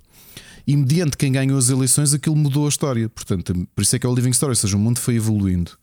O que eles quiseram fazer, eu acho que consigo compreender, é que quem não viveu aquele capítulo e se o quiser reviver hum, fora do tempo, pagar por isso. Ou seja, quem não, uh, quem viveu não teve que pagar nada, simplesmente estava lá quando aquilo aconteceu. Uhum. Estás a perceber? Ok, estou. Estou a perceber. Mas não deixa de ser conteúdo pago para quem, como eu e como muitos outros, eles querem ganhar novos jogadores, Sim, vão ter que pagar. E outras coisas, o espaço em inventário e essas coisas. É isso que eu tinha a dizer. Pronto, isso era o resto do meu pensamento. Era encontrar ainda mais essas uh, microtransações, espaço em inventário, certos itens, coisas para acelerar, etc, etc. Portanto, o jogo neste momento está a funcionar um bocadinho como os MMOs gratuitos free to play, que era pá, não pagas o jogo, mas precisas de comprar eh, qualidade de vida no jogo e outras coisas e pagas. Portanto, o jogo alterou-se. Agora, não há dúvida que o jogo tem qualidade, merece que pagues ou não, é contigo. Se gostas do jogo, é, é uma questão de, de transparência que, o jogo oferece e, e aquilo que tens a pagar. E é isso que se quer para um Game as a Service, não criticar do não criticar o Game as a Service uh, por si, porque é legítimo, mas sim a forma como é implementada. E às vezes é implementado de forma abusiva, uh, e, e, como tu disseste, como é que foi? Extorquir. De forma a extorquir, exato, a forma a extorquir os jogadores. Portanto, isso é o que não pode ser feito. Portanto, vamos ver. Isto desviámos aqui da conversa, ainda bem, que já tinha saudades. Uh, começámos com, com, o Cloud Game, com, com, com, o Cloud Computing da Ubisoft, com o Scalar, uh, que a partir daí de certeza que lhes vai dar mais motivos para fazer Game as a Service, mas portanto é por aí. Portanto, fizemos aqui já a ponte para o estúdio. Parece-te bem esta compra, Ricardo, aqui este tipo de dois temas em um. Sim. Sim, né? eles já tinham umas grandes ligações né? desde o início. Sim. Uh, que, o, que o estúdio, quando a G-Draman anunciou a criação do Raven Studios, já estavam a fazer um exclusivo para a PlayStation 5. Isto foi o quê? Foi do embalo de deixar cá comprar estes tipos antes de venha a Microsoft? Ou achas que uh, metem lá isso a maturar durante, uma, durante um ano não, e a gente fala daqui a um ano? Não, provavelmente já no backstage já se falava disto, se calhar até a própria genes do, do dos Haven Studios poderia estar uh, esta ligação. Uh, porque assim, isto não é muito. Ela sai da Google em 2021, nós até demos aqui a notícia. Sim, sim, sim. Ah, se calhar o próprio anúncio do jogo já foi ali numa base de vamos ver o que é que isto dá, e se der até foi com capital da própria Sony. Isto foi só, isto é a parte. Eu, eu acredito que sim, eu acho que sim, eu acho que sim. Eu pensei até que eles já, já, já eram financiados pela Sony desde o início. Aqui a questão foi: eles fizeram altos elogios à capacidade de evolução do estúdio e do próprio projeto para aquilo que foi apresentado há um ano. Portanto, eu sei que a Jade Raymond é das pessoas mais. Uh, que mais cartas dá na indústria, mas também é a pessoa que mais tem andado a saltitar entre piscinas e faz-me um bocado de confusão nos últimos anos, pá, por culpa dela ou, os projetos. Eu acho que ela tem uma visão uh, muito mais uh, alargada que os chefes dela. Ou seja, e ela não está a aturar grupos. Ou seja, ela tem nos créditos Lembrando, já nem vou falar no Sims, uh, que foi do início de carreira dela. Basicamente, ela estagiou na Electronic Arts uh, a fazer Sims, mas depois ela foi para a Ubisoft e criou, ou ajudou a criar Assassin's Creed, Watch Dogs, alguns dos maiores sucessos da, da Ubisoft nos últimos anos. Uh, e, e, durante 15 anos liderou como produtora executiva uh, uma série de projetos da Ubisoft. Mas depois saiu para abraçar projetos ainda mais ambiciosos, e estamos a falar, obviamente, na criação da, da, da Motive, como é que se chama? -se? Move Studios? É? Motive? O não. estúdio que ela criou para a Electronic Arts para fazer Star Wars. Pá, eu não sei o que é que se passou. Motive, era, era Motive, era o Motive, Motive Studios, Motive, era isso, era Motive. Que, que, continua, que continua, o estúdio continua a fazer aquele jogo Star Wars que foi anunciado há pouco tempo. Ou seja, eu não sei porque é que ela saiu, entretanto. Depois foi para a Stadia, aí sabemos que é, epá, a Google desistiu do investimento e ela saiu. sempre saltos grandes, mas depois acaba por sair muito prematuramente os projetos. E de repente tens mais um, um estúdio que está ali com ligações pode ser que à Sony. Que ela, mas a liberdade criativa que ela tinha no, no, nos anos áureos de do Ubisoft, se calhar é aquilo que ela depois não conseguiu manter. Porque repara, qual é que, qual é, que é o último projeto dela na, no Ubisoft? É um jogo, pá, Mighty Quest for Epic Loot, um free to play, percebes? Portanto, acho que aquilo do ponto de vista de trabalho, se calhar já, ela já estava num patamar que aquilo já não, não entusiasmava. E portanto compreende-se o salto. Não, isso que acredito ela... que sim, acredito que sim. Eu só não acredito é porque é que ela não conseguiu deixar a marca dela na Electronic Arts. Uh, lá está. Se calhar Star porque Wars... Electron... se calhar, aí é que está, se calhar. Será que o problema é da Jade ou é da Electronic Arts?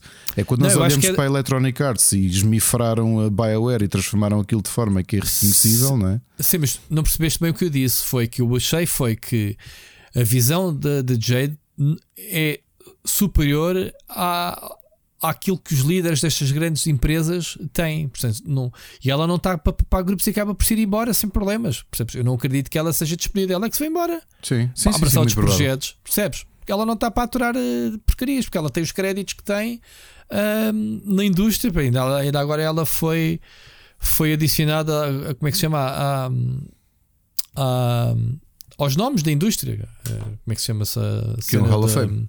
Hall of Fame uh, recentemente. Uh, e portanto, faz-me confusão que, pronto, que ela, dela ter abraçado um projeto ah, da Google Stadia, pá, poderíamos dizer que era um nado morto, não era? Estava-se mesmo à espera. Estava bem que está lá o Phil Harrison e, e é capaz de ter sido que, que, que puxou para lá. Uh, mas pronto, ela agora com este estúdio parece-me ter ser o, o peixe na água, Estúdio indie, independente, uh, onde ela toma decisões, abraçado numa filosofia da família da Sony que a gente sabe que tem dado frutos e liberdade aos estúdios e dinheiro aos estúdios para fazer o que eles querem. O que a Sony diz foi: pá, ficamos impressionados com o estúdio, está exatamente com as agulhas alinhadas para aquilo que a Sony pretende para o futuro, lá está. Game as a Service, jogos multiplayer, porque a Sony não tem muitos jogos no seu catálogo multiplayer, ok? Daí terem comprado também a Bungie, para lhes dar esse insight, para lhes dar essa ajuda, e acaba por ser a Haven encaixar-se neste portfólio que a Sony não tem como uma luva. Ricardo, não achas? É, é, é, isto que a Sony precisava. Não foram, não foram revelados valores, nem sei se. Pronto, provavelmente lá está. Eles, eles, eles já eram do, da família e a gente é que não sabia, né? E só agora é que foi basicamente uh, uh, anunciado oficialmente. Eu espero a máxima sorte. Não, não quer dizer que este seja o projeto que eu gostaria de ver a, a Jade a entregar, né? No AAA multiplayer. Pá, depende, eu adoro MMOs, mas adoro jogos online se forem bem feitos, se não forem repetitivos. Uh, mas vamos ver, vamos ver, uh, vamos ver se o que é que vai sair daqui. Estou curioso por acaso para saber que projeto é que vai, é que vai sair daqui. Um, Pronto, fazendo aqui a ponto para a Sony, Ricardo, se calhar o tema do GTA é incontornável esta semana. Dois motivos, duas polémicas muito graves. Um, uma delas a microtransação, porque já é algo que, que foi revelado depois do jogo ter saído, ou seja, nem sequer o pessoal que fez a review dos jogos como nós antes eh, tivemos acesso a essa informação. Pois, eu por acaso não sabia. Pronto, eh, porque os preços dos carros só saíram depois eh, do jogo ter saído e, portanto, passou debaixo do radar uh, digamos, de quem está com atenção a isso. Eu provavelmente não, como não ligo nenhuma a microtransações, eu, eu não avalio esse tipo de, de coisas, porque lá está. Eu digo sempre: as pessoas compram se quiserem e não vou avaliar se carro A ou carro B está, não está no jogo, está, percebes? É um bocado parvo. Eu posso adorar um Lamborghini e tu dizes, pá, Lamborghini para ti é porcaria, eu quero é um, um, eu quero é um Mini ou um Fiat 127 e para ti é grave não ter esse no jogo, percebes? É tão subjetivo uh, a cena dos carros e as microtransações. Agora, é grave, é uh, grave. É nem lá está, mais uma vez, eu não vou criticar porque paga quem quer. Se o, o, o, o Yamoshis veio dizer que o jogo representa o realismo dos carros. E eles querem que as microtransações, quando tu pagas por um carro, se reflita que estás a comprar uma bomba virtual. Faz sentido para ti, Ricardo? É. Pá, tu não vais querer pagar um euro por um Mini ou, ou, ou, ou, um, um Clio, mas tens que pagar 40 paus se quiseres aquele Ferrari. Parece-me desculpa, é, parece desculpa é de mau pagador. é. neste caso, de bom pagador. Piada. Mas foi, mas, foi, uh, mas foi isso que ele disse, man. Isso, isso vocês têm que dar valor ao que compram. Isso é Epá. justificação de, de PR. isso é mas foi um PR, PR. pelo próprio pelo próprio boss da cena. Não foi a Sony, não foi ninguém, foi ele. Se foi ele que teve a ideia ou não nisto, tipo, mano, vocês não vão meter um Lamborghini em microtransações. Eu não sei qual é o carro, estou a dizer Lamborghini por, por lembrar que é o dos carros exóticos ou, ou bombas uh, que me vem à cabeça. Vocês não vão comprar um Lamborghini por 3 euros. Man, é ridículo. Esse carro é uma bomba. Vocês com esse carro ganham as corridas todas. Lá está, sem querer pay to win. Óbvio, né? Não, porque o jogo está feito de, de, forma que tu não podes, não, não há diferença, tens que competir na mesma classe, né? portanto não há, não há esse problema. Mas estás a perceber, ele disse isso: foi pá, você tem que sentir a diferença entre escalada real para o virtual é, é aquilo que pagarias. Engraçado. Segunda parte do, do, do problema, aí sim grave, é a porcaria do DRM aqui a bombar. Ou seja, os servidores estiveram offline acho que 24 horas ou mais, já nem sei quanto tempo. Pelo menos 24 horas tive, tiveram acesso e não há jogo para ninguém, Ricardo. Não há jogo. Tens a consola desligada da net, não jogas o jogo tens o jogo, não há servidores para autenticar o jogo, não jogas o jogo, não jogas em offline, ponto. É Sim, mau, é, certo? Muito. É mauzito. Uh, e acho que em 2022 ter, pá, ter este tipo de problemas, obviamente que isso só enfurece uh, a malta. Uh, acho que o jogo no Metacritic, deixa cá confirmar, já está a arder. as metabombs do, do Gran Turismo. deixa cá ver quanto é que está neste momento há o user score de 1.9. Ui, pois. portanto, 6 mil ratings. Uh, e portanto é isso. É engraçado como os review bombs são uma arma. Uma ferramenta, né? É, é uma arma. É. Uh, porque é assim, Ricardo. Eu, eu, quando vou comprar qualquer coisa no Amazon, a primeira coisa que eu procuro é o, o que é que as outras pessoas que compraram sim, sim, estes sim, produtos dizem. Epá, e os jogos é a mesma coisa. Só que aqui claramente é, é boicote. Eu acho que nos é jogos é men- eu acho que nos jogos é menos eficaz, a menos que é, estejamos a é. falar de indies ou jogos menos conhecidos. Porque jogos AAA que toda a gente sabe do que é que se está a falar, review bombs não funcionam. Yeah. Yeah. Uh, é só ridículo. É ridículo porque uh, a comunidade não se está a ajudar.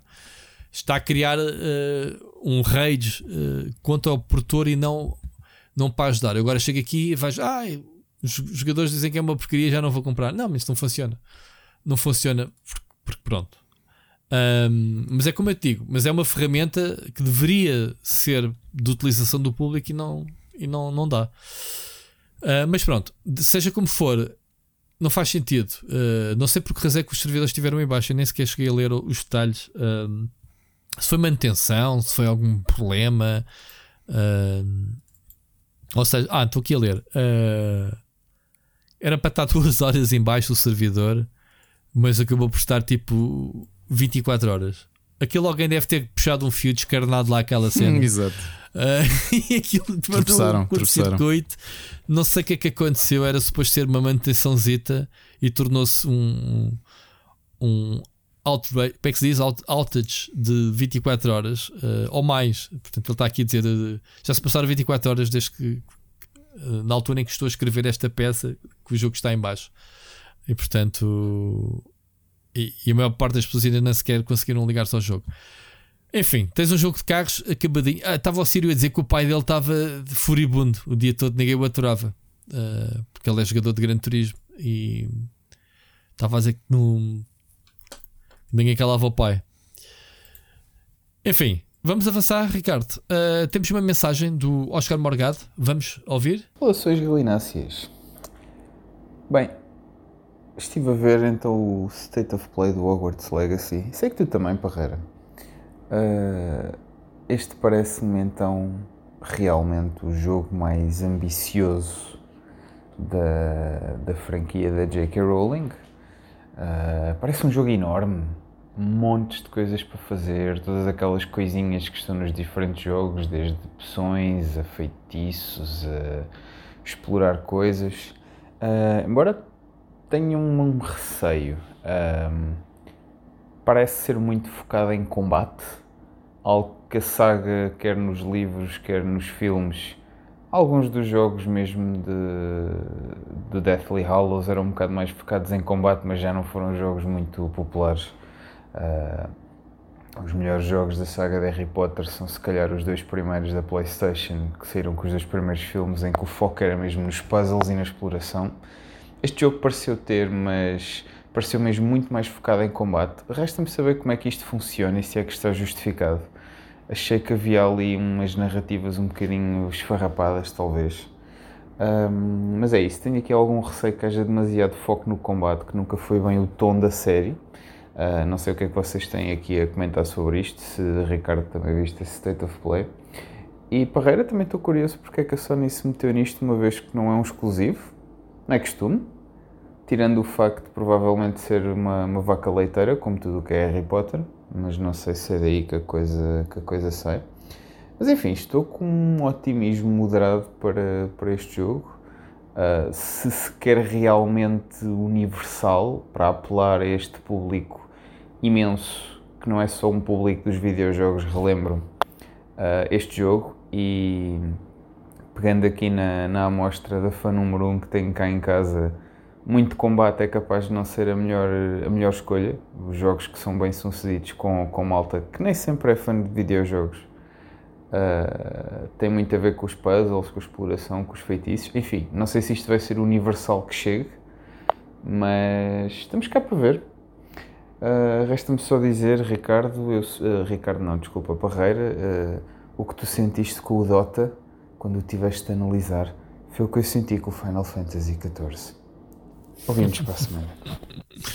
que é que, o, o, o Oscar teve que analisar o Final Fantasy XIV? Yep. Muito engraçado. Mas agora ou o original? O primeiríssimo? É acho que foi, o, foi assim, acho que foi a base, sim, foi isso. Então, coitado, pronto, compreendo, compreendo. Olha, sobre o, o, o Howard's Legacy, hum, eu sei que tu viste e comentámos brevemente para falar. Eu, eu gostei, não sendo um fã de, de Harry Potter, Uh, se é too much combate ou não, não sei. Uh, lembrando que o jogo passa-se uh, muito antes né, daquilo que a gente conhece de Harry Potter, não sei que liberdades é que depois o estúdio vai ter para inventar, não é? Ricardo, mas estava lá muita coisa. o protagonismo do castelo em si acho que é a coisa mais fixe que, que eu vi no, no, no trailer. O que é que achaste? Olha, eu sou um grande fã de Harry Potter, como, como tu sabes. a Ana e o meu filho mais velho também. E vimos yeah. o State of Play juntos. O mais novo também estava a ver, mas para ele é tipo: que jogo é este? E nós uh, ainda não saiu. E ele: então quem é que o está a jogar agora? Ele vai fazer 4 anos e nós uh, se devem ser os developers. Foi, foi quem fez o jogo, filho. Ok. Então, mas e quando é que jogamos? Eu ainda não sei, mas eu estou a ver o jogo. Eu, fuck. Uh, um chapadão logo, pá. E pronto, e tivemos a ver. E a Ana disse logo: Olha, eu quero jogar isto. Ela tem jogado os jogos mobile da Portkey, que é um, a chancela que a Warner Brothers criou para o desenvolvimento Sim. de jogos do Harry, do Harry Potter. Não e foi a Warner, não foi ela? Não, foi, acho que foi a Warner Brothers. Foi, uma subchancela, okay. sim, acho que é uma subchancela. Posso estar enganado, mas pelo que tinha lido era uma subchancela. Eu pensei que era uma, uma, uma era um, uma espécie de, de Pokémon Company dela, ou seja, uh, tudo, todos os produtos que sejam feitos de Harry Potter é, é gerido por essa empresa. Não. Pensei que essa empresa era dela. É mesmo, não, não, não. Está a ver, ela, ela apenas. É da Warner. É da Warner. É propriedade da Warner, ela, ela apoia. Ponto final. Mas é mesmo okay. da, da, da Warner. Apoia, não, recebe. Recebe tudo o que ele fez, exato. É máquina de fazer dinheiro. Claro. Uh, eu, eu gostei muito daquilo que vi. Uh, primeiro, há uma coisa interessantíssima de, de, daquele mundo: não tens Harry Potter. E não, isto não é falar mal do Harry Potter, é que era muito estranho fazeres um. Eu, eu, comecei o meu o State of Play, o meu comentário a dizer assim: é pá, o que é bem da fixe neste jogo é criares uma personagem e depois vais interagir com o Harry Potter e não, companhia. Não, eu acho exatamente eu, o assim, inverso. Ah, ah, não, eu disse isto porque já não me lembrava desse detalhe que o jogo não era passado no mesmo é... tempo. E depois eu, eu disse, não sei se é no é, mesmo não faz tempo sentido. ou não, até pode ser, mas não é o não mesmo. É. Não, não é, não é, não é, não é, Ricardo. O jogo passa-se em fins de 1800. Ah, okay. O Harry Potter é contemporâneo, não é? Portanto, é. Uh...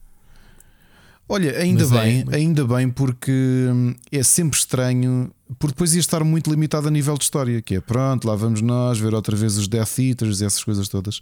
Tanto que aqui, pelo que percebes, os vilões são os Goblins. Sim, que eles estão mas, a fazer mas tem uma... a, a, as bases né, das turmas, as quatro turmas, o chapéu que tu vais escolher. Tu, lá está, aqui faz sentido que tu crias a tua personagem, ou seja, tu és um aluno.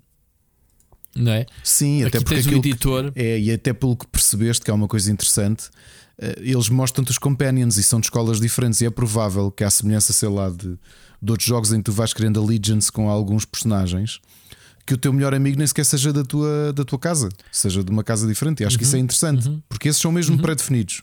Tu viste, foram apresentados cada um deles.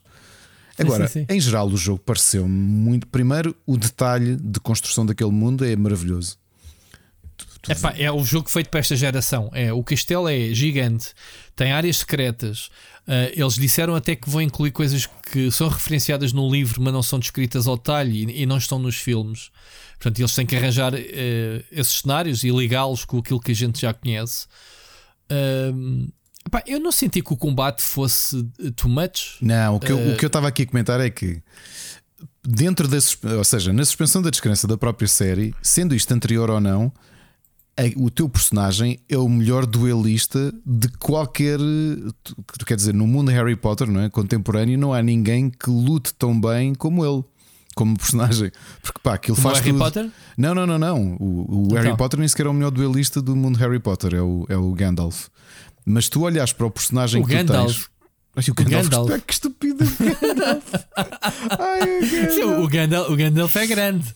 Não. Já viste o que Tu não é Harry Potter e vais chamar Olha, o Gandalf. Sabes que isto, tipo, é, isto é, sabes o que é que isto you é? shall not pass. Sabes o que é que isto é? Isto é um ato falhado. Sabes porquê? Porque eu estou sempre a gozar que o Dumbledore é o Gandalf da Wish. Pois é, tens razão, são parecidos até. Isto Mas foi... é lindo chamar o Gandalf para o mundo de Harry Potter, é lindo. Isto é um ato falhado do caraças, tipo. Malta, malta, queremos memes. Memes no, no, no, Twitter do Split Chicken dedicado ao maior fã número um do Harry Potter. Não, aqui. é o maior fã, mas, eu, mas olha, isto o, o, os psicanalistas explicam, não é? Serbecas, isto foi um ato falhado. Eu, tanto, eu passei tantos anos a gozar com, com o Dumbledore que lhe chama o Gandalf, mas montes de vezes, até no cinema uh, a ver uma vozinha no meio do cinema nos filmes de Harry Potter, o Gandalf. E viu sempre pronto, eu era a primeira pessoa. E agora saiu-me uh, bolas. Já foste, eu não vou editar isto. Não, nem, não, não, não, não, é, ver. Lindo. Okay. Queremos okay. memes, memes para o Ricardo. Gandalf do Wish, o Nuno Rogério do Wish a falar do Gandalf do hum. Wish. Olha, uh, o, e, e achei muito interessante é que, visto vendo do ponto de vista de combate, se calhar o jogo também é menos ou seja, não, não é tão juvenil quanto as adaptações de Harry Potter. O combate parece ser um, um a ação que seja interessante para um público mais vasto até do que se calhar só os fãs de, de Harry Potter. Parece-me ser um combate ao nível de um RPG uh, eh, em que és um feiticeiro, né? Sim, és um wizard. Uh, porque, aliás, até podes ser um bruxo também, percebeste? Tens ali uma diferenciação entre seres um wizard ou um, ou um, ou um, é ou um witcher. É Viste? Um Witch, um, sim, um witch? É, é do, deve ser do, do, nível de a tua build, não é? Porque há ali um momento build, que eu achei sim. linda, que é quando tu, aquilo faz feito black, eles dizem-te cuidado com a, com a direção que tu decides eh, seguir. Sim, sim, e de repente vês o gajo a fazer um avada cadáver. Várias, tens várias disciplinas, né? tu tens, uh, tu podes usar eh, builds de poções, podes invocar criaturas para lutar contigo, lá está uma espécie de necromancer, podes uh, como é que é? Tens dezenas que ele está a dizer de feitiços diferentes. Uh, uh, utilizares telecinese, é, arremessar os objetos oh, aos inimigos. Oh, Rui, depois de ver isso, o que eu te posso dizer é: eu estava a comentar com a Ana, eu estou com um desejo que isto tenha uma espécie de alinhamento como os jogos da Bioware. Porque é assim, o teu personagem, para de repente lançar um Avada Cadavra, o Avada Cadavra é uma das um dos três feitiços do mundo Harry Potter que são proibidos.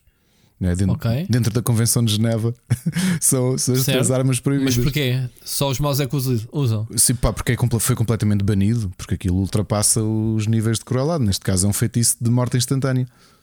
Foi banido exatamente por isso. Ok. Uh, e os outros dois é o Impérios, que é controlares alguém, uh, e o, o Crucius, que é torturares alguém. Portanto, os três feitiços, as três maldições. Neste caso, há a diferença entre, entre. Tu viste? Eles dizem. um, Mas não liguei, não estou por dentro Pronto, desse. tens desse aquele detalhe. feito black quase no fim do, do, do, do trailer e vês o teu personagem, o protagonista, num- numa caverna e antes dele dizer, o narrador diz: tem cuidado em que direção é que levas o personagem. E de repente vês ele fazer a vada cadáver e tu pensas: pô, pera lá, eu consigo Ah, levar isto para ter uma vada cadáver? Pá, notoriamente Ok. vais ter aqui um, um alinhamento. O teu personagem se lhe vai. Pode cair Ok, para, para aquele sentido. lado, o que é muito bem pensado. Ou seja, eu comecei a imaginar o tipo de builds que isto pode dar. Por exemplo, se dependendo da casa que tu estás, vais ter acesso a builds e a disciplinas que. A disciplinas não. Isso acredito. Que seja a distinção da- das, das fações, né? Se és um É, Slytherin, ou seja, se que, tu, um. é, que, tu, que tu tenhas ali uma base e que depois, se calhar, podes direcionar, como tu dizias, para poções ou para uh, creature Uhum. knowledge. Tens aquele componente Pokémon que eu achei muito gira. Ah, claro, o colecionismo de criaturas. E, e a cena da construção da base. eh, que Também gostei muito, gostei muito. Pá, gostei. Eu- Eu acho que o jogo está completíssimo. Olha, parece-me uma carta de amor ao mundo do Harry Potter. Ao mesmo tempo, Eles dizem, eles dizem isso. ao mesmo tempo fim. que me parece ser uma coleção de elementos muito bons de open world. O que eu te digo é: estou entusiasmadíssimo pelo jogo, mesmo. Das duas, uma, ou vai ser um dos jogos do ano, ou, ou vamos todos ficar eh, desiludidos ou à brava com o jogo. Eu acredito Uhum. Olha- que possa ser um dos, um dos grandes jogos do ano, porque acho que tem ali um grande potencial. A parte de crafting, houve, eu que ando nesta do, do farming, tu podes plantar coisas para se estás a, Yeah. a direcionar Sim, sim, para poções, andares a- a- a Na tua base. é, é, epá, o Rui, eu estou mesmo entusiasmado. Tu, tu- Diz-me só uma coisa, só por curiosidade: tu que não és muito ligado a Harry Potter, tu estás com vontade de jogar o jogo? Ou, ou Tu, vontade? eu disse isso na, na minha reação. Epá, porque achei realmente. eh, senti magia no jogo. Senti. Epá, este castelo deve ser brutal de explorar. eh, das coisas que eu mais gosto no Harry Potter. eh, dos- eu não vi todos os filmes. Dos filmes que eu vi e dos jogos que joguei. eh, É o eu continuo a dizer que Electronic Arts chupou até o tetano. Sim, Os jogos não tinham nada de especial, mas pronto. Ahm, era um ambiente dos quadros mágicos, os fantasmas que andavam por lá a falar, ou seja, tudo era potencial personagem. E parece-me, pelo que vimos neste gameplay, que isso se traduz pá, num jogo de nova geração, ou seja, a vida que se consegue criar em, em objetos por norma são inanimados. O castelo tem essa cena fixe que é tudo é vivo ali. Um quadro fala contigo, ou, ou caraças, ou escadas mestres, eh, portas secretas, de explorar. Assim, epá, tem tudo a ver com aquilo que eu gosto de fazer nos jogos. olha, há Mas bocado, gostei, gostei bastante. há bocado antes da minha broa de chamar a Gandalf, ter o ato falhado de, de falar do Gandalf da Wish, o que eu estava a dizer é que é mais ou menos assumido que nos últimos 100 anos o melhor duelista do, do, do mundo de, de Harry Potter é o. Foi a dizer Gandalf outra vez, caraças. O Dumbledore. Foi. Que já não consigo. Vou ficar para a vida a chamar Gandalf outra vez ao gajo. Ahm, e, e o que tu vês, uma coisa que eu estava a sentir, estava a comentar com a Ana, pá, o teu protagonista, se tivesse que combater com, com o Voldemort e com os Death Eaters, ele, ele limpava aquele exército todo, porque tu vês o nível de combos que ele está a fazer. A ação parece muito divertida. Pô, dispara, levita, puxa para ti, atira-lhe com um relâmpago. E eu assim, uou, o que é isto, meu? Tipo, fazer esses combos todos vai ser uma coisa brutal como, como jogo de ação. E, pá, e Yeah. depois aquela, aquela densidade toda, realmente o que tu dizes, ter a tua base dentro da sala dos, dos requisitos, teres a parte de crafting, de, de poções, de summons, de andares pelo mundo a colecionar os, os monstros. Uh, já agora não sei, aqui uma pequena aposta que eu faço. A malta que é fã de Harry Potter que comente. Eu acho que vai haver ali uma, uma camada de Pokémon Arceus no Hogwarts Legacy. Porque não nos podemos esquecer que muita da informação que existe, se isto é passado em 1800, muita da informação que existe de criaturas é feita pelo Newt Scamander no início da, da- do século XX. Não é? Vimos isso nestes filmes mais recentes. Exato.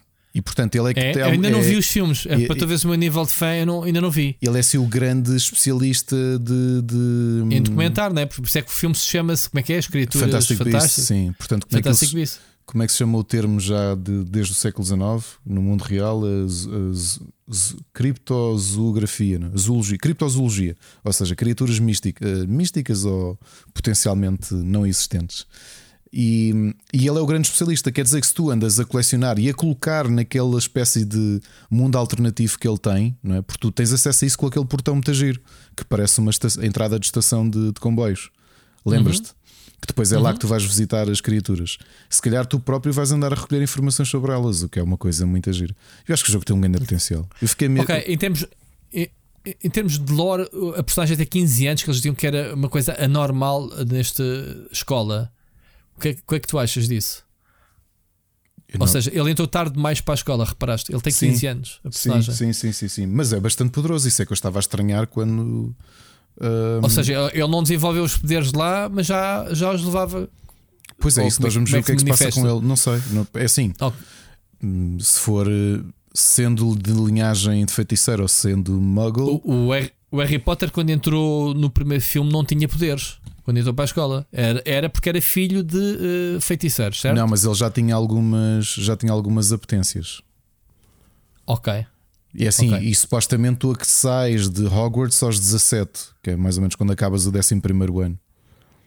Portanto, ali é suposto ele entrar aos 15, é isso? Eu já não me lembro. No, no- sim, foi um dos detalhes que, que é a tua personagem entrou, entrou em Hogwarts com 15 anos. O mais provável, o mais provável, não sei, estou aqui a cogitar, que ele de alguma forma uh, descobrem tarde demais que ele tem, uh, tem poderes mágicos. Pode ser isso, ou que foi treinado fora por alguém.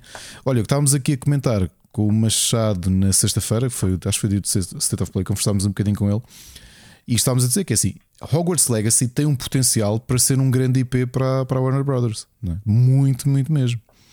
Mas já está, está com, com a utilização do Unreal, o jogo está, está muito bonito, isso é indiscutível. E o Machado Yeah. e a Ana estavam a dizer: epá, imagina se isto tiver sucesso e se de repente o Hogwarts Legacy te levar para outras, outras escolas dos outros países, a de França. O... Mas existe? Existem, existem, existem outras academias semelhantes noutros países. Existem os russos. Agora não lembro como é que se chama. Ok, engraçado. Uh, Isso vê-se nos filmes? vê-se, vê-se. No quarto filme vês, as outra- vês duas das outras escolas. Ok, já não me lembro. Yeah. E era interessante tu, se calhar, tiveres essa possibilidade epá, de alargarem o mundo de uma forma em que não é só Inglaterra. De repente já podes. hum, de repente podes ir, podes ir para, outras, eh, para outros países. Hum, portanto, acho que oficialmente existem. eh, E são, olha, estava aqui a confirmar: oito escolas, que é Hogwarts, que é na Escócia, Babaton, que é em França, que essa aparece na série, Castelo Bruxo, que é no Brasil, o Durmstrang, que é de onde vem o. que é de onde vem. Eles aparecem no filme também, ah, no quarto. Ilvermorny, que é na América do Norte. Uh, Mahotokoro, que é no Japão, e o Ugado School of Magic no Uganda, e depois uma escola que não aparece no mapa, na Rússia mesmo, chama-se Call of Storets. Portanto, há oito escolas, portanto, isto tem um potencial. Isto faz mesmo parte do lore do, do Harry Potter. Uh, epá, isto tem um Engraçado. potencial do caneco para, para, para alargar, não é? Para estender o próprio lore do, do, do mundo Harry Potter. Uhum. Olha, outra pergunta. Uh, Quidditch. Não se viu no trailer? Não se vi, também acho, Acho que não, faz não, sentido. não me lembro em quem é que foi criado, mas posso-te confirmar. Pode ser Pois, que seja um, um desporto recente. Porque vê se vamos poder andar de vassoura né? e, de, Vamos. e de cavalo ao lado, ou que era aquilo, aquela criatura. Podíamos voar livremente. Até é possível que tenha só sido criado no século XX, não é? Ou não? Olha, que... Olha, estava aqui a ver oficialmente o primeiro jogo dentro do lore foi em 1050.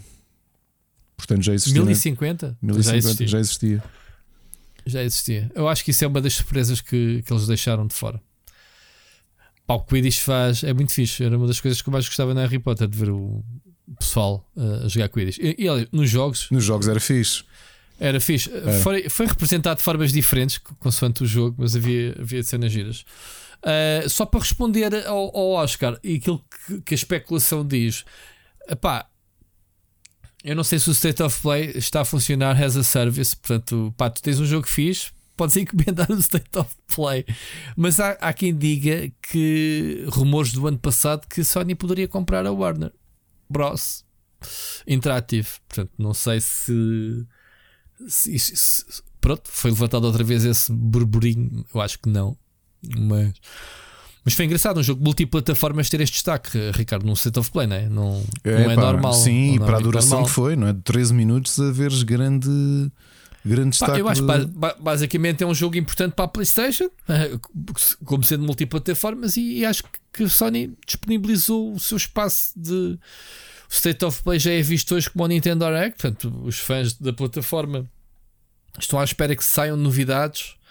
Uh, ali e acho que é um instrumento de comunicação que pode funcionar para os first party como third parties. Eu acho que não vejo Rui, propriamente grande maldade nisso. Queres aqui um momento de More You Know? Hum. Quidditch é um desporto no mundo real. Então, qual é? Andas lá de. de não, andas a pé. Não, é igual, não, é igual, mas andas a pé. Ok, e usas a vassoura para bater não, na bola? Não, ou... não, não, usa. Isso usas um bastão normal. Ok, né? e a bola tem asas também? E, o, vida própria? Não, tu estava a tentar ver quais é eram as regras, mas criar. Espera lá, Golden Snitch, deixa só ver. Pois é, já vi. Uh, Golden, Snitch é um, uh, Golden Snitch é uma bola de ténis que é colocada uh, no fundo de uma bolsa amarela e que é, ah, e há alguém que anda a correr como se fosse, anda com aquilo como se fosse uma cauda e, é suposto tentares apanhar tentares apanhar o tipo e tirares-lhe a bola. Por curiosidade, Portugal tem uma associação que está a tentar ser ou uma. Existem dois patamares de associação na International Quidditch Association, que foi fundada em 2009.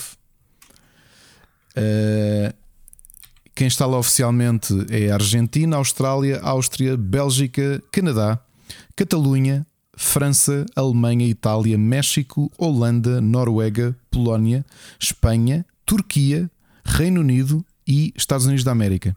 E quem está agora a concorrer uh, uh, como membros: Brasil, Chile, República Checa, Dinamarca, Finlândia, Hong Kong, Hungria, Islândia, Irlanda, Israel, Japão, Malásia, Nova Zelândia, Peru, Portugal, Sérvia, Eslováquia, Eslovénia, eh, Suécia, Suíça, Uganda e Vietnã.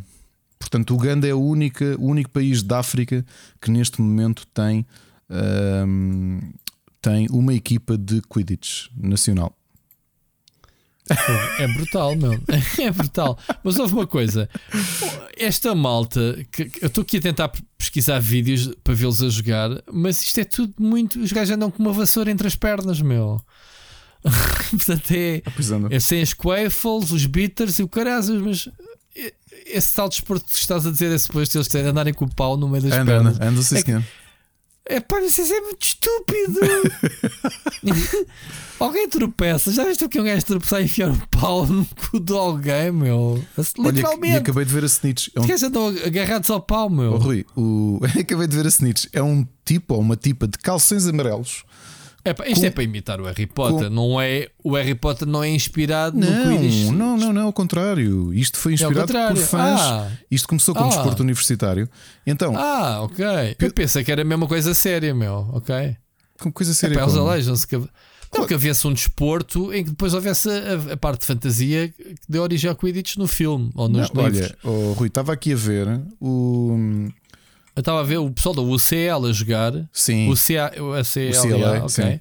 Uh, já viste como é que é o Snitch? O Snitch é uma pessoa que deve, deve ser da equipa da organização, não é? Um, é um, deve ser um Snitch profissional, digamos assim, que veste uns calções amarelos, que tem uma pequena cauda, que é uma bolsa, no rabiosco, obviamente, pendurada com a bola de ténis. E o objetivo é tu placares o tipo e conseguires lutar com ele para lhe tirar a bola do, Tu rabiosas. Mas placar, placar com a vassoura? Não, porque ele não anda com a vassoura, tu é que andas. Epá, malta, veja um vídeo, o pessoal agarrado à vassoura.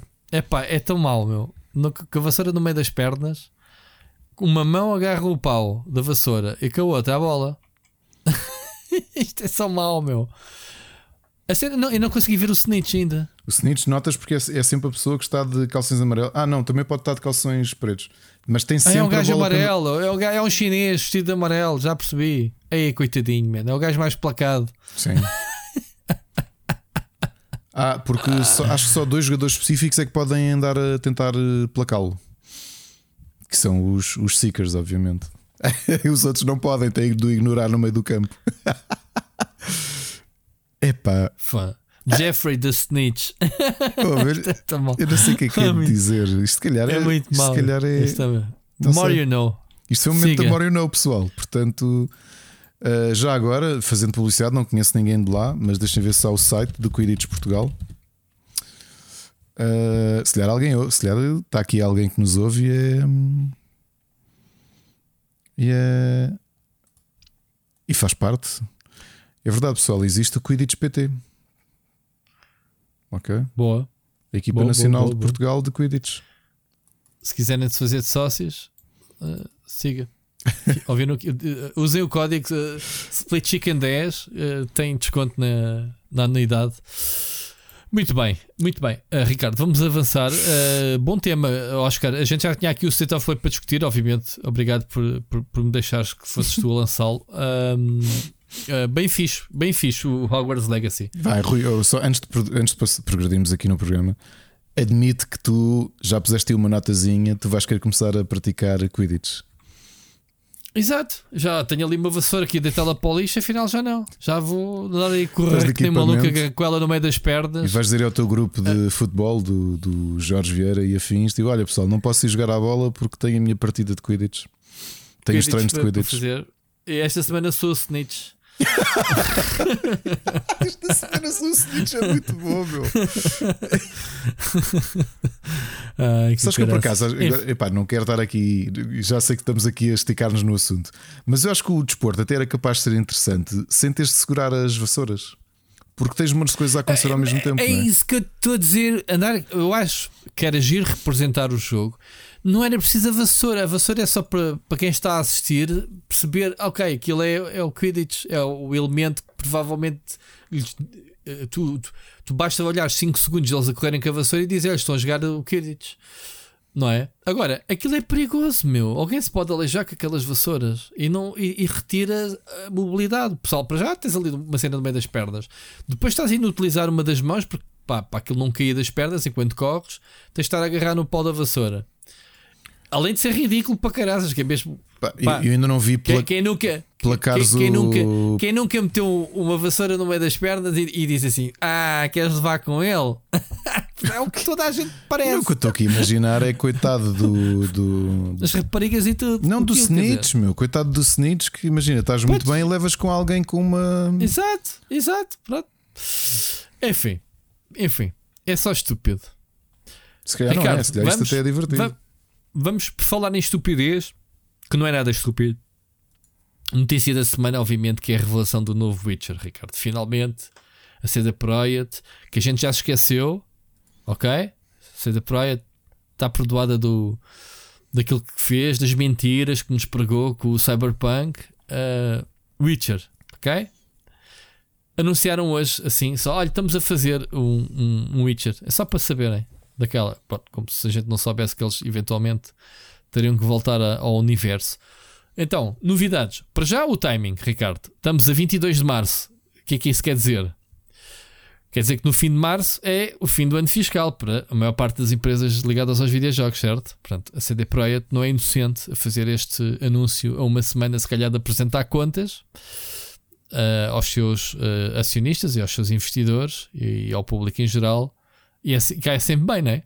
Para a semana, quando fecharem um ano, terem pelo menos previsões de, de, um, de um novo capítulo. Não sabemos para quando, provavelmente daqui a 10 anos, seja como for, eh, valoriza a empresa.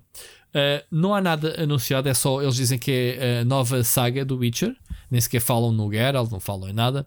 A única coisa que eles dizem é que há mudança tecnológica do motor eh, Red, eh, portanto, o Red, eh, como é que se chamava? O Red Engine, para o, o- o Unreal.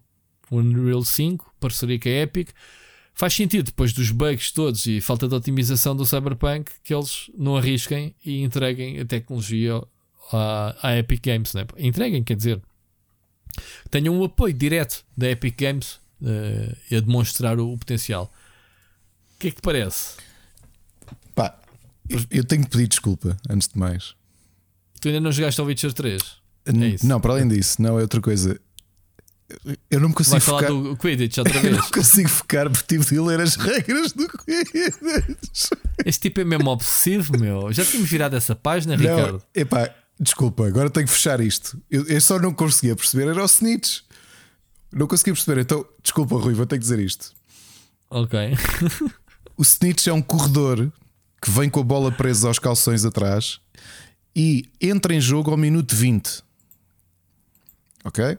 Exato, porque eles também no meio do jogo é que abriam as portas Exatamente. para a Ao minuto 20 ele, ele começa a correr, ele ou ela, e o objetivo dos Seekers é apanharem e conseguirem tirar-lhe a bola. Ele pode sair do campo e pode uh, fazer partidas a qualquer jogador para evitar ser apanhado, ou seja, sei lá, uh, e puxar a malta para fazer de escudo à frente dele, criar confusão. Se o apanharem, como no Quidditch, uh, se apanharem a bola, o jogo acaba. Ei, pá, desculpa. O jogo acaba. acaba. Ah, mas antes disso andas a pontuar com os Andas wafers? a pontuar. É assim que se chama? Eu estou aqui a estranhar, é que supostamente a Snitch vale 30 pontos. Ah, pois, a Snitch vale 30 pontos. Sim, tu marcas golos com a Quaffle, vale 10 certo. pontos cada golo. As Bludgers têm aqui uma regra, porque pronto, tu não cais, de, das, tu não cais da vassoura. Se te acertarem com uma Bludger, tu és obrigado a largar qualquer bola que tenhas na mão. Bludger que é os tacos de beisebol. Não, Bludger é a bola castanha que parece uma bola de, de sei lá, aquilo parece. Porque a Quaffle parece uma bola de vôlei, não é? E a Bludger parece uhum. mais uma bola de basquete, é mais dura. Que é para levares com ela okay. e para ficares atordoado. Se tu levares com uma Bludger, tens de largar qualquer bola e voltares para o teu lado do campo. Portanto, é uma espécie de mistura com a mata. Ok. Pronto, é isto. Pá, desculpem, pessoal. Olha, mas eh, isto é o final do The More You Know. Agora todos sabemos, estamos todos cientes como é que funciona o Quidditch. Se quiserem fazer uma partidinha, o Rui já se ofereceu para fazer de snitch. Ok? Pronto, é isto. Boa, boa, boa. Agora estamos a falar do quê? Já não me Witcher. Estou a brincar, vamos, Witcher. Vamos, vamos falar do, do Quidditch. eu prefiro, eu prefiro. A realidade é que no Witcher tu ainda não sabes nada. Sabes que potencialmente é uma nova série. Não sabes se isto é com o Geralt ou não. Porque o céu é, é o limite não sabemos, agora, não é? Exato, não sabemos sequer se vai dar para jogar Quidditch ou não. Também não, não foi confirmado. Não, mas uh, era demasiado estúpido que a CD Projekt, durante estes 2, 3 anos de série na Netflix, não procurasse faturar com a popularidade que o Witcher está neste momento. Né? Netflix veio ajudar bastante. Uh, obviamente que os jogos vieram dar a popularidade uh, universal uh, aos livros do, do Sapkowski, né? para quem não sabe, é um escritor polaco, portanto, basicamente ninguém conhecia o Witcher fora da Polónia. Uh, os jogos ajudaram e a série ainda, ainda, ainda, ainda tornou a personagem ainda mais, mais conhecida. Portanto, neste momento, um jogo novo do Witcher já chega tarde, já devia já devia de haver aqui um hypezinho a acontecer. Eh, nem, nem sequer que a terceira season do Witcher vamos ter, eh, vamos ter novidades, provavelmente, do jogo, digo eu. Uh, agora, acho muito interessante esta cena do Unreal 5. Pá, o motor tem um potencial brutal. É, portanto, uh, estou muito curioso. Se o 3, o Witcher 3 é lindo de morrer, eu acho que se jogares ainda agora o jogo, acho que o jogo, pá, tá. Acho que o jogo. Posso estar enganado, pá. Eu acho que ainda tenho o jogo instalado. 6 anos é pá, eu acho que deves jogá-lo. Se calhar, em termos de mecânicas, se calhar já há aí coisas, obviamente, mais sei, recentes. O primeiro, sabes que eu joguei muito tarde, só o joguei em. Uh, o primeiro Witcher? O primeiro Witcher joguei-o em 2012 ou 2000, Eu sei que o, dois, o não, não te quero mentir, acho que foi 2013 quando joguei o primeiro Witcher e demorou muito a entrar na, nas mecânicas de combate. E, pá, e quando dominei aquilo, devorei o jogo. Achei o jogo mesmo brilhante. Na altura, eles tentaram fazer. O Witcher 1 tem dois momentos. Um, tem dois momentos que foi o lançamento original com o sistema de combate que eles queriam uh, ir um bocadinho além daquilo que a BioWare oferecia nos seus Baldur's Gates e fins. Para quem não sabe, o primeiro Witcher foi feito com o Aurora Toolset da BioWare, uh, base. Tem um documentário no Split, uh, Split Screen, se quiserem ver um bocadinho mais sobre a origem. Mas pronto, ele, o sistema de cliques com o rato com alguns efeitos prolongados, ou seja, não era mais com, com clique, eles tinham ali uma certa dinâmica diferente. Não foi completamente bem recebido. Eles depois alteraram para um sistema mais tradicional com a patch que lançaram passado um ano, de uma edição até especial que ainda tenho ali por abrir, ainda está selada a minha.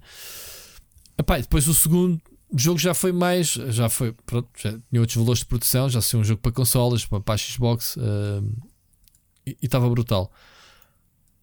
Agora, uh, o primeiro eu acho que atualmente já ninguém o joga, ninguém consegue pegar, Ricardo, porque eu acho que aquele sistema de com rato já ninguém consegue jogá-lo, acho eu, neste momento. Não sei, Depois acho que surpreende. O 3, acho voltas ao primeiro. Não sei, o jogo é muito bom. Eu, pá, já não me lembro quem é que voltou ao jogo, ou quem é que voltou, ou quem, quem, quem entrou no jogo. Se foi o Seixas, já não me recordo quem é que me falou e acho que penou um bocadito com, com os combates, eh, com o sistema do, do, primeiro. Mas pronto, o jogo é muito bom. Eh, na altura adorei. Um, gosto muito do, do Witcher 2.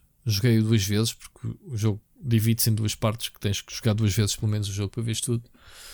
Um, agora, o Witcher 3 é o jogo que, obviamente, tornou o universo bem conhecido. E agora, um, com este novo, vamos ver, vamos ver o que é que, o que, é que a empresa, o que, é, o que é que há mais para contar, né? de histórias e o que é que há para evoluir. Eu espero que sim. Espero que, que eles façam com o Witcher 4, ou como se chamará o jogo, aquilo que a Rockstar faz com o GTA. Portanto, a gente está sempre a perguntar o que é que eles agora vão evoluir e acabam sempre a evoluir bastante. Uh, vamos ver, vamos ver. Eu, para mim, quero uma grande aventura com, com o Geralt, mundo para explorar como foi o 13 e já, já está fixe para mim. Portanto, vamos ver. Ainda é muito cedo, obviamente, para eles uh, sequer uh, anunciarem ou, ou, mostrarem. Vamos aguardar pela Gamescom ou, ou, pela E3 para ver se eles têm alguma coisa para mostrar ou não. Eu acredito porque eles vão lançar, acho eu, uma, uma expansão para o, para o Cyberpunk e portanto eles ainda vão, ainda vão continuar a tentar redimir-se, digamos assim, com, com, com, o Cyberpunk. Vamos ver. Um, falar em novos jogos, isto hoje é dia dos novos jogos. Viste o novo jogo da Supermassive? Para não variar, mais um jogo de terror com teenagers. Portanto, para quem não sabe, a Supermassive Games fez o Until Dawn, fez os. Uh, como é que se chama aquela trilogia do da Namco Bandai, Ricardo, como é que se chama-se? Uh, Recordas? O, Man, o Dark isso, Pictures, isso, é? isso, isso, que é da antologia, sim. Que eu não joguei nenhum, portanto nem sei se são bons ou não. Uh, julgo que não são tão bons como um Until Dawn. Um Until Dawn é, é, é, brutal. Tu não gostas de jogos de terror, não? Tu não jogas este tipo de jogos? Uh, ou jogas? Olha, estou a jogar um que tem sido. Aliás, temos esquecido de pôr, na, pôr nas, nas sugestões, mas já te vou dizer. Estou a jogar um que tem sido muito. tem levantado muitos, muitos problemas e muitos celeumas por causa do pedido de censura da própria PlayStation, o Martha is Dead. Tenho estado a jogá-lo. Mas normalmente não gosto muito de jogos de terror, é curioso. Ou seja, mas está morta, está morta mesmo ou não? Se eu te responder a isso, que tu sabes a resposta logo nos primeiros minutos, eu estrago o, o jogo todo. Ou então, estrago parte do jogo. é Martha is Dead. Pronto, está morta, siga. Será? Que a Marta está morta? O jogo saiu agora, recentemente. Saiu, saiu há uma semana. Na, pá, passou-me completamente ao lado. É um jogo indie? Sim, mas, mas com os níveis de produção muito, muito elevados. Visualmente o jogo está brilhante. Brilhante okay, mesmo. E explica-me lá como é que. Vamos deixar para as sugestões ou, ou queres falar do jogo? Oh, Rui, eu estou com 30 minutos porque eu estava a jogar aqui à noite e a Ana estava aqui ao pé de mim. Aquilo entrou ali numa zona que eu disse: Ok, não vou dormir daqui a bocado. Um... E quem é que fez o jogo, sabes? Não. Não me lembro, não conheço o estúdio. Uh, ou talvez conheça, mas digo-te já. Martha is Dead. LKE? É, não sei quem. Não sei o que é que eles tinham feito anteriormente. LKA? LKA, não sei se já tinham feito alguma coisa anteriormente. Uh, Ah, claro que sim. Jo... Ouve, esquece, eu joguei o primeiro jogo deles, meu. O The Town of Light, eu escrevi um artigo e tudo. Uh, o Town of Light foi um jogo, é um, um terror, um jogo de terror psicológico. Eu joguei o todo, é um indie de 2016 que é baseado num caso real em que tu és uma rapariga nos anos 50 num hospício italiano que existiu mesmo. Portanto, tu estás no presente em que estás a andar pelos, pelas ruínas do hospício, porque o hospício está abandonado para aí uns 30 ou 40 anos, e ao mesmo tempo vives a vida. É, é, é, mais um Walking Simulator. Yeah. Sim, mas o Martha is Dead também, se quer chamar uh, isso. Pois. É, o que este tem é que fala muito de lobotomia, não é? que, como nós sabemos, foi uma técnica. Uh, uma técnica que valeu uh, um Nobel a um português, ao Egas Muniz, é?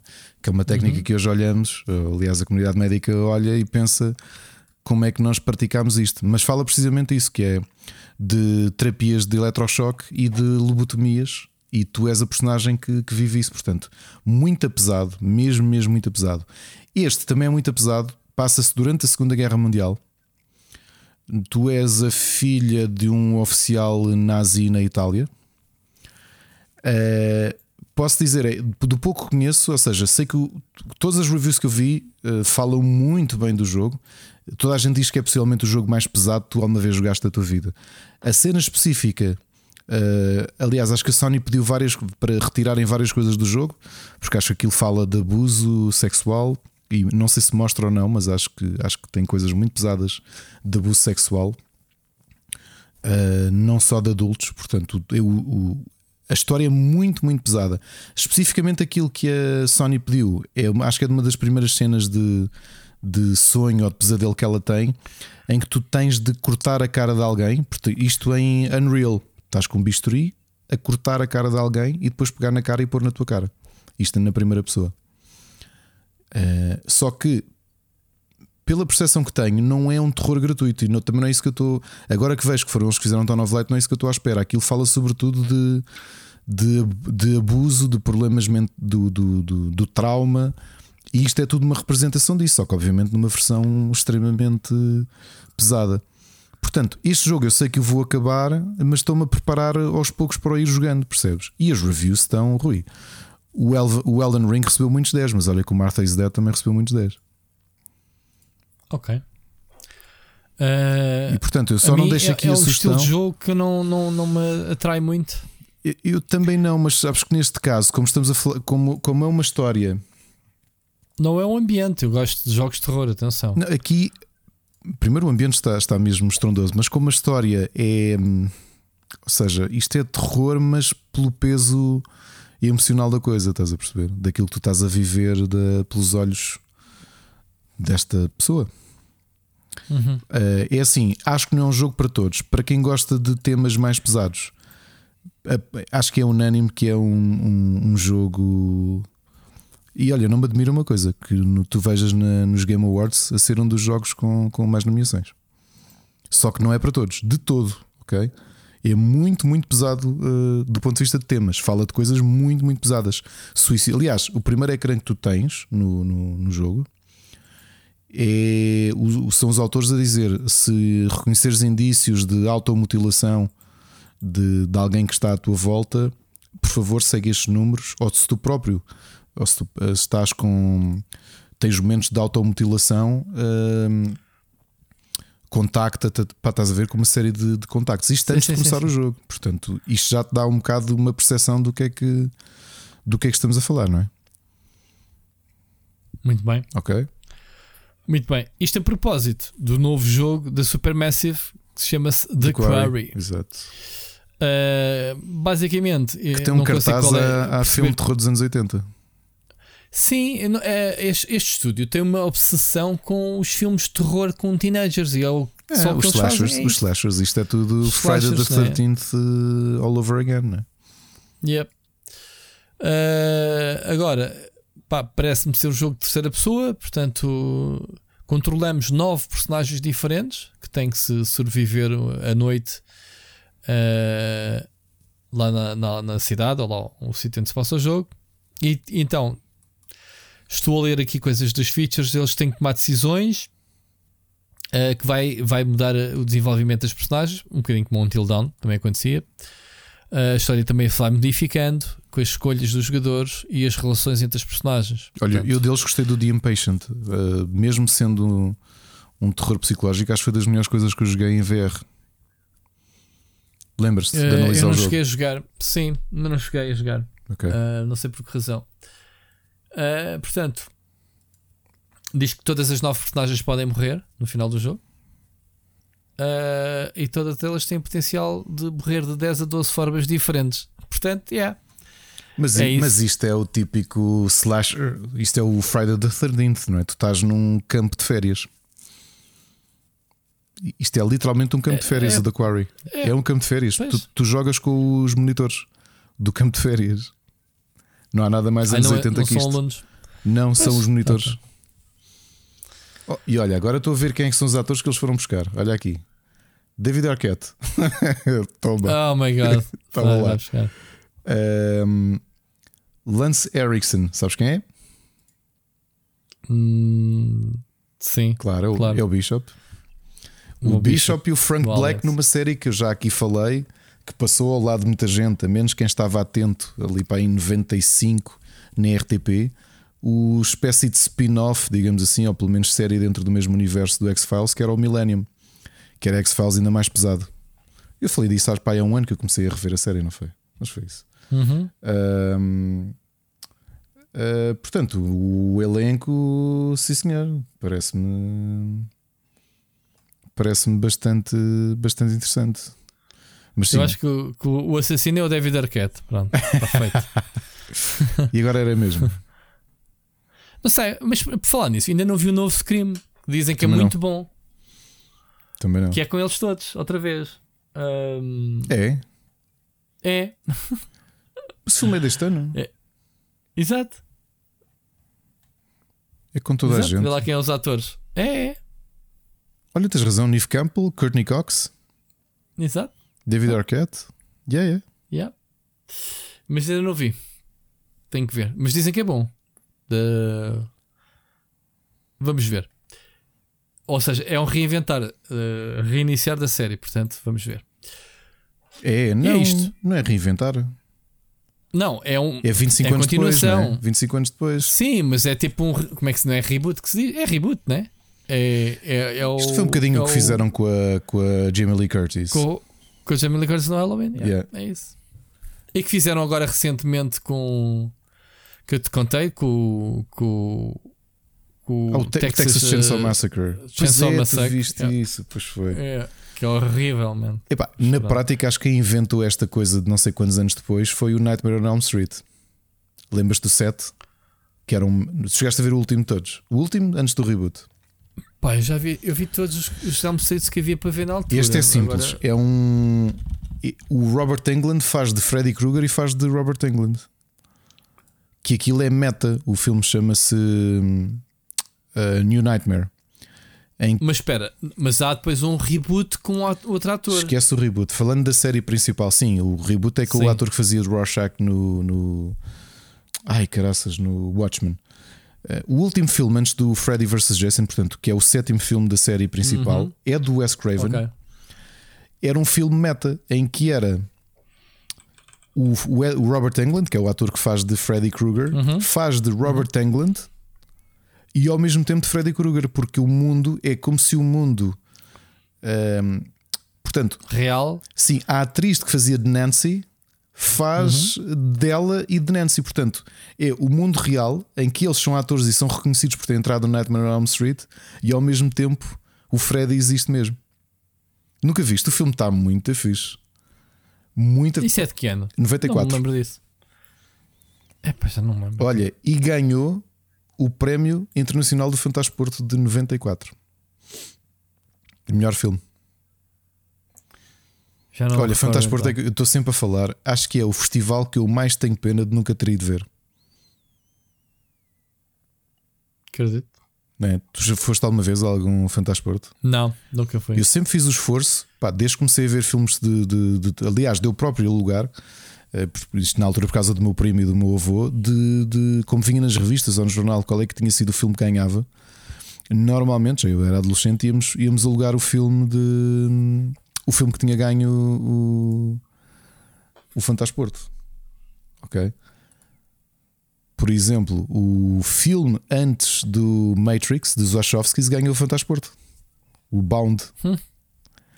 Ok. Ok? É pá, tudo. pá, esquece. tinha amigos. Olha, tinha um, um guitarrista que eu tive em 2000, que era o Vitor. Ele e a mulher, antes de terem filhos, tiravam sempre férias e viam todos, iam para o Porto e viam todos os filmes que estavam em competição. Eles eram completamente doentes por filmes de terror. Completamente. Mas- yeah. Olha, um dia podíamos fazer. eh, Exato. podíamos fazer uma. Podíamos fazer uma. E fazer aqui, olha, melhor, fazer aqui. Já agora, pessoal, isto, isto é só desvios, mas é o habitual do split chicken, não é? O split chicken sem desvios não é split chicken. Quero ver em que data. Já agora um aviso para quem, para quem gosta de, filme de anima- filmes de animação: está a decorrer o Monstra. Ok? Há uma exposição brutal do Monstra gratuita no sítio onde eu dou aulas, na Cidade Nacional de Belas Artes. Eh, Está lá no salão principal. O Monstra decorre, eh, está a decorrer até ao final do mês. Já agora, o Fantasporto é, começa para a semana, Rui. Para a O semana não, Fantasporto? É de 1 a 10 de Abril. Isto quase que merecia uma, uma, uma viagenzinha, pá. Sim, porque ir ali ao Porto agora com o preço da gasolina é já ali, é tipo, fácil. Comboio, então. Para que é que serve o Então. comboio? Ah, sim, também. Olha, pessoal, se não for este ano, vamos tentar marcar para o ano que vem uma ida ao Fantasporto, fazer uma. E gravamos lá um episódiozinho especial. Se falarmos com a organização, até se calhar até nos deixavam fazer isso. Então, claro. Ok? Bem, desculpem lá o desvio. Estamos a falar do quê? Do The Quarry, não é? Já foi, já, já era. Pronto, é isto. Do Curry. Vamos eh, seguir em frente, vamos ouvir a mensagem do Miguel Nogueira. Siga. Olá, meus amores. Desta vez vou trazer aqui ah, algo diferente. Uma vez que vocês passaram, ah, acho que mais que duas horas a falar da guerra, e com razão, porque o split chicken é vida, eu hoje trago aqui recomendações de três livros ah, que acho que são bons para nos ajudar, pelo menos, ah, a lidar com o contexto de guerra. Portanto, vamos a isto. O primeiro livro chama-se A Guerra do Mundo e é obviamente uma referência ao livro do Orwell, do Orwell A Guerra dos Mundos, a Unidade Histórica de Ódio. Fala do século passado e fala de todos os erros que foram cometidos e porque é que as guerras acabaram por acontecer, não de uma perspectiva histórica, mas de uma perspectiva mais de quais são os erros e quais são as indefinições e quais são as, as, as, as coisas que estão por trás daquilo que nós sabemos ah, que fazem com que, com que as guerras continuem e muito depois das guerras desaparecerem das nossas, como se costuma dizer, das nossas canais de televisão, porque agora já não se fala de Covid, só se fala de guerra, até que haverá um momento em que a guerra na Ucrânia continuará e que nós já não falamos da guerra na Ucrânia. Uh, e este livro fala muito sobre esse processo do que é que acontece depois. Outro livro que eu vos queria recomeçar, uh, vos queria recomendar, ah, já agora, o livro A Guerra do Mundo é da Almedina, é do Neil Ferguson. Uh, qualquer destes livros que eu vou falar, vocês podem facilmente encontrá-los na UC uh, ou noutra livraria qualquer. O outro livro que eu vos gostava de recomendar chama-se Portugal, a Revolução Impossível, tem ponto de interrogação é escrito por um autor chamado Phil Mailer um, e é muito curioso que o, 20, o pós-25 de Abril praticamente não é falado. E este livro fala exatamente dos 18 meses que seguiram ao 25 de Abril uh, e como poderíamos ter caído numa ditadura comunista. Um, e é um tema que é um tabu em Portugal. Uh, normalmente nos livros de história fala-se, e naquele dia uh, houve uma revolução pacífica e colocaram-se cravos, e a partir daí fomos todos livres e democráticos. E na realidade não é isso que acontece. O que acontece é muita turbulência, muita indefinição uh, e muito não saber o que é que realmente se quer fazer ou não de um país. E é um bocado isso que também irá acontecer na Ucrânia, ou seja, pessoas dizem, ok, a Rússia ou ganha ou então vai-se embora e a guerra acaba. A guerra não acaba aí. Uh, o que vem depois, uh, às vezes é tão mais importante do que aconteceu e essa é a parte que depois não passa nas televisões. Só quem depois continua a escarafunchar o New York Times ou o Atlantic é que acaba por, por, por, por saber esse tipo de coisas. Um, última recomendação. Uh, a natureza das teorias da conspiração uh, com o subtítulo Quando Nada é o que Parece, de um autor chamado Michael Butter. Uh, e é mesmo sobre isso que fala, ou seja, porque é que elas surgem, como é que elas surgem, como é que elas se propagam, uh, porque é que elas surgem, que é o mais importante. Uh, e uma questão que nós temos uh, falado muito entre colegas, e vocês também aqui já abordaram, da Rússia e da Ucrânia, é que isto está a ser preparado já há muitos anos. Uh, isto não é uma coisa que neste momento Putin decidiu invadir um, a Ucrânia só porque sim, do nada. Uh, Lembrem-se sempre que uh, Putin já ajudou a colocar Trump no poder. Toda aquela desinformação que foi feita para a Hillary Clinton acabou por se provar que eram intervenções cibernéticas russas a lançar fake news e que provavelmente o maior produtor de fake news mundial é a Rússia. Portanto, a Rússia há mais de 10 anos que está digitalmente a tentar destabilizar e, e, e causar desunião no Ocidente para depois ter estes planos que a Ucrânia poderá ser apenas o início daquilo que é uh, o regresso da União Soviética no seu todo. Claro que sim, ele não esperava que, que, que a União fosse tanta, isso foi a surpresa dele, um, mas este livro, A Natureza das Teorias da Conspiração, é muito bom para vocês uh, conseguirem perceber o que é que está por trás de, de, de, de tudo isso. E não é só gozar com os, com os negacionistas, é perceber que para aparecerem negacionistas e para aparecerem os malucos das teorias da conspiração, alguém muito inteligente primeiro começa isso e normalmente com um propósito, uh, sempre a médio e longo prazo. Quanto ainda a recomendações, uh, é assim, a seguir, depois do Carlos Duarte, que é uma pessoa que eu respeito imenso, tem um jeito incrível para as intervenções que faz. Felizmente já tem seu espaço aqui no Split Chicken. Um, quando até o Carlos Duarte já viu e já vos disse, tipo, o filme é incrível, vão ver. Neste momento já é só estúpido. Vocês não verem o filme, ok? Uh, portanto, vão lá ver os sete psicopatas, que é para vocês poderem fazer o programa em que finalmente falam sobre os sete psicopatas uh, e pronto, e fechamos o assunto. Uh, quando isso acontecer, eu arranjo outro filme qualquer para a gente continuar a chatear-vos para verem outro filme antigo que ninguém se lembre ou que ninguém tenha visto. Um, uma coisa importante no sete psicopatas é que vocês devem sempre uh, ver o filme até ao final dos créditos. É muito importante que vocês não passem os créditos e não parem logo, porque a seguir aos créditos vem uma cena que é muito importante para o filme. Gostei muito da intervenção do Carlos. Fiquei a sentir muito lisonjeado. Lisonjeado, isto é uma palavra que não é fácil de dizer.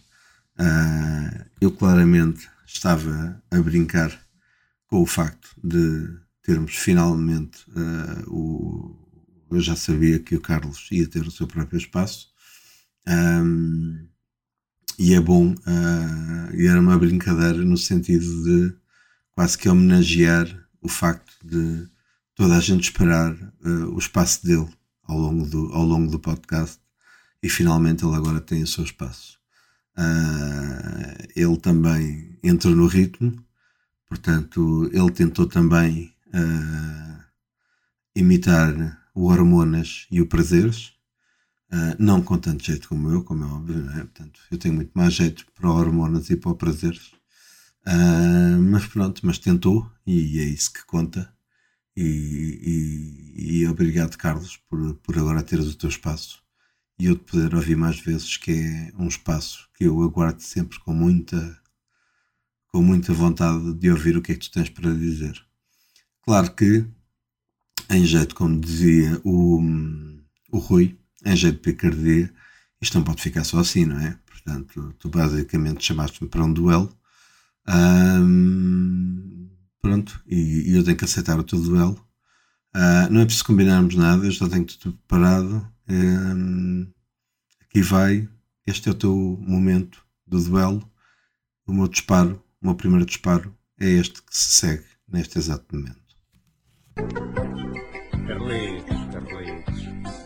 Esse portas bem, pá. Como é possível que eu tenha a dizer sempre as mesmas coisas, hein? Oh. Carlitos, Não puxes o rabo ao gato. Carlitos, não estragues o teu sapato. Carlitos para a frente. Carlitos para trás. Isso não se diz. Isso não se faz. Carlitos, não batas ao teu irmão. Carlitos, não deites papéis para o chão. Carlitos, maroto. Carlitos, traquina. Carlitos, ainda levas uma lamparina. E eu que sou o Carlitos, até me deito cedo, até me porto bem. E aprendo também as lições, adoro o meu pai e ajudo a minha mãe. Ouvimos-nos para a semana. E eu que sou o Carlitos. Lembras-te disto, Ricardo? Grandes memórias que o Miguel nos trouxe, meu. Eu, eu acho que alguns deve ter o single disto. Quem não ouviu isto na altura? Porta-te bem, Carlitos. Pois é, Miguel, o Carlos esta semana nem sequer tem espaço aqui. O pessoal, eu disse logo ao início do programa, o pessoal ainda está à espera. Neste momento anda para a frente e para trás. Eu vou repetir: não temos hoje mensagem do Carlos neste programa. Ganhou o seu espaço, não quer saber de mais de nós para nada. Eh, e é isso. Eh, glória a ele, costuma dizer. Ricardo, boas sugestões. Oh, O, o, o Miguel estava a falar ali do, bocado do, do, do livro do, do que se passou pós 25 de Abril. Eu sei mais ou menos a história que o meu sogro me contou, que é o PREC. Né? Estávamos a falar na altura mais perigosa de Portugal, a pensar que, que tu. Que, que, para haver uma guerra entre Norte e Sul, basicamente, não era? Que acho que o, Não era tanto norte e o- sul, mesmo cá em Lisboa. No meu caso, era, eu cresci com estas histórias. Como sabes, o meu avô foi Uhum. fundador do PS Olivais. E lembro-me desde miúdo de, dele me contar histórias. Por exemplo, quando foi o ataque. Uhum. ao Ralis, que era ali no Prior Velho, perto de nós, a minha avó dizer que nessas noites estava com o coração nas mãos, porque imagina, o meu avô a trabalhar na STET o dia todo e depois à noite ainda fazia umas horas extras, chegava, jantava e alguém do PS ligou: Olha, os comunistas querem tentar tomar, ou, ou está a haver um ataque ao Ralis, não é? que era para tentar tomar conta do quartel, e ele foi para lá desarmado, preparado para, para houve, o que quer que seja, morrer. Ok? Em nome da, Mas da acho que democracia. uh, só não houve uma guerra civil porque acho que o, o, o Álvaro Cunhal, né? Se co- acobardou, foi ele. É coisa curiosa disto. certeza. Olha, no outro dia estava a ler um, um artigo muito bom com alguns generais envolvidos naquilo, porque na realidade o PCP nunca chegou a, hum, oficialmente a dizer que havia conotação, ligação dos oficiais que, que tentaram fazer as insurgências, não só na RTP, acho que a RTP foi tomada. hum, e o Sim, Ralis havia uma também. ditadura de, dos comunistas, não era? Nessa altura. Havia, esse- havia essas movimentações eh, de- na altura, mas isso foi realmente uma altura muito quente, muito, muito, muito quente, não é? O- no ataque, portanto, isto na altura foram tropas paraquedistas, ah, também ligadas ao, marechal, ao, ao general Spínola, que estava mais ligado, obviamente, à, à direita, e portanto houve ali muita. Foi- foram, foram meses muito complicados em que Portugal poderia ter ido, poderia ter virado. Uh, Como sabes, eu já li, já li muitas biografias de políticos, especialmente esta fase é uma, é, uma, é uma época que me interessa muito. E tu sabes que, quer dizer, do lado do PS acabaste por ter algum apoio da, da, da- da, própria CIA é? a tentar impedir. um, que há muita gente que critica o PS por isso. No meu caso, não, não, por razões óbvias, não, não, não, não critica esse envolvimento dos Estados Unidos, mas havia um grande receio que de repente no, na Europa do Oeste, não é? Na ponta mais oeste da Europa, de repente teres um, um país comunista. E sim, tiveste uma grande tensão nessa altura.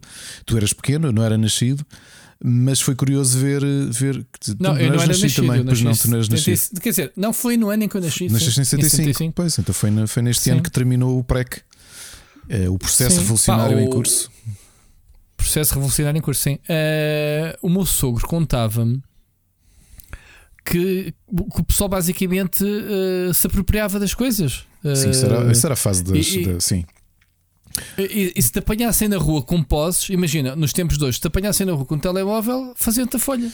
Ali, por exemplo, o que é que acontecia? Tu tinhas eh, à, à entrada do 25 de Abril, tinhas rusgas de, de, de civis. Eh, uma coisa Sim, que há sim, sim. imagens e é uma coisa que me custa muito eh, foram as expropriações que aconteceram, por exemplo, no Alentejo. Por exemplo, a minha. a Ana tem dois primos que eram, que eram funcionários de, de, de agricultura e que estavam contra a tomada dos campos agrícolas pelo- pelos trabalhadores e que foram espancados até à morte. Tem dois primos Pois. que aconteceu isso. E portanto houve muitas Pois. mortes, houve muitos ataques, houve terrorismo também dos dois lados, da extrema-direita e da extrema-esquerda. Foram tempos muito difíceis e é curioso que o meu avô, e ainda hoje, se eu falar com ele e telefonar para falar disto, ele não tem qualquer arrependimento de ter deixado sete filhos em casa, pegar no carro, ir para o ralis. Epá, ele, um civil, na altura já com 40, meu, eh, 30, 40 anos, disposto a morrer a combater contra paraquedistas e invadir um quartel. Estás a perceber? Uh, e, e lembro destas histórias da minha parte, deles os dois, não é? neste caso, o meu avô viveu isto muito por dentro. uh, ir com mais uns coantos para a porta de casa do Mário Soares, uh, porque havia também um, havia algumas mensagens que circundavam que, que poderia haver um ataque, como morreram, morreram pessoas de, em, em, em ataques, na, por espancados naquela altura, e havia rumores que pudesse haver um ataque à casa do Mário, e o meu avô foi com os quantos, e, e houve. Eu, eu cheguei-lhe a perguntar como é que era a vida dele. O meu avô entrava ao trabalho na, na STET, não sei se sabes o que é que é a STET, era a empresa ainda existe, era a empresa que representa a CAT, a Caterpillar, a empresa americana de, escava- de escavações, que é muito conhecida, não é? Uh, o meu avô esteve lá desde a fundação da, da empresa, era chefe de departamento. E- Tem telemóveis agora da Cat também. é, mas que é preparados para, para aguentar. uh, Sim, é, sim, sim, sim. Para as obras, para o pó. Exato. E ele hum, entrava às 8, portanto às 6 e meia acordava para depois apanhar a que na altura havia eh, autocarro da empresa eh, e havia noites em que ele simplesmente ia direto para o trabalho porque passava a noite a tentar eh, impedir eh, escaramuças ou se for preciso andar, eh, sei lá, estás a perceber? E eu disse-lhe que, que se- que meses foram aqueles em que ele nem ia à cama. Às vezes dormia uma meia hora e telefonavam lá para casa à meia-noite. Tipo, olha, vai aí andam-se a movimentar para ir atacar não sei o quê. E então juntavam civis, percebes? Civis contra civis, pá. Aqui não era tanta questão da esquerda de- de- de- do norte e do, do, do norte e do sul, mas mais de, de áreas diferentes de, de- do espectro político. Epá, foi, e foi uma altura muito complicada. E realmente é verdade que tu sais de uma ditadura e tiveste o risco de, de, de cair noutra. Foi uma fase muito complicada. Felizmente conseguimos resolver as coisas da, da, melhor, da melhor maneira. Ahm, mas pronto.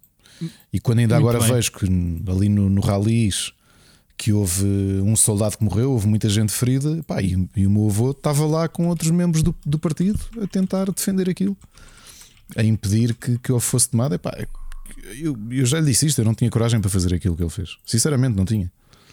Deixar os filhos assim e ter aquela sensação. Ah, eram outros tempos também. É epá, mas perderes, eh, arriscaste tudo, estás a perceber? É, epá, é isso. É isso. Eh, mas é, é uma altura interessante de ler.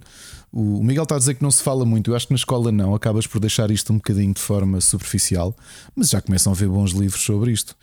O livro que o Miguel aconselhou, eu por acaso estava, hum, estava a pensar em comprá-lo na quarta-feira e ia, ia, um, ia ao Lourdes Shopping para comprar.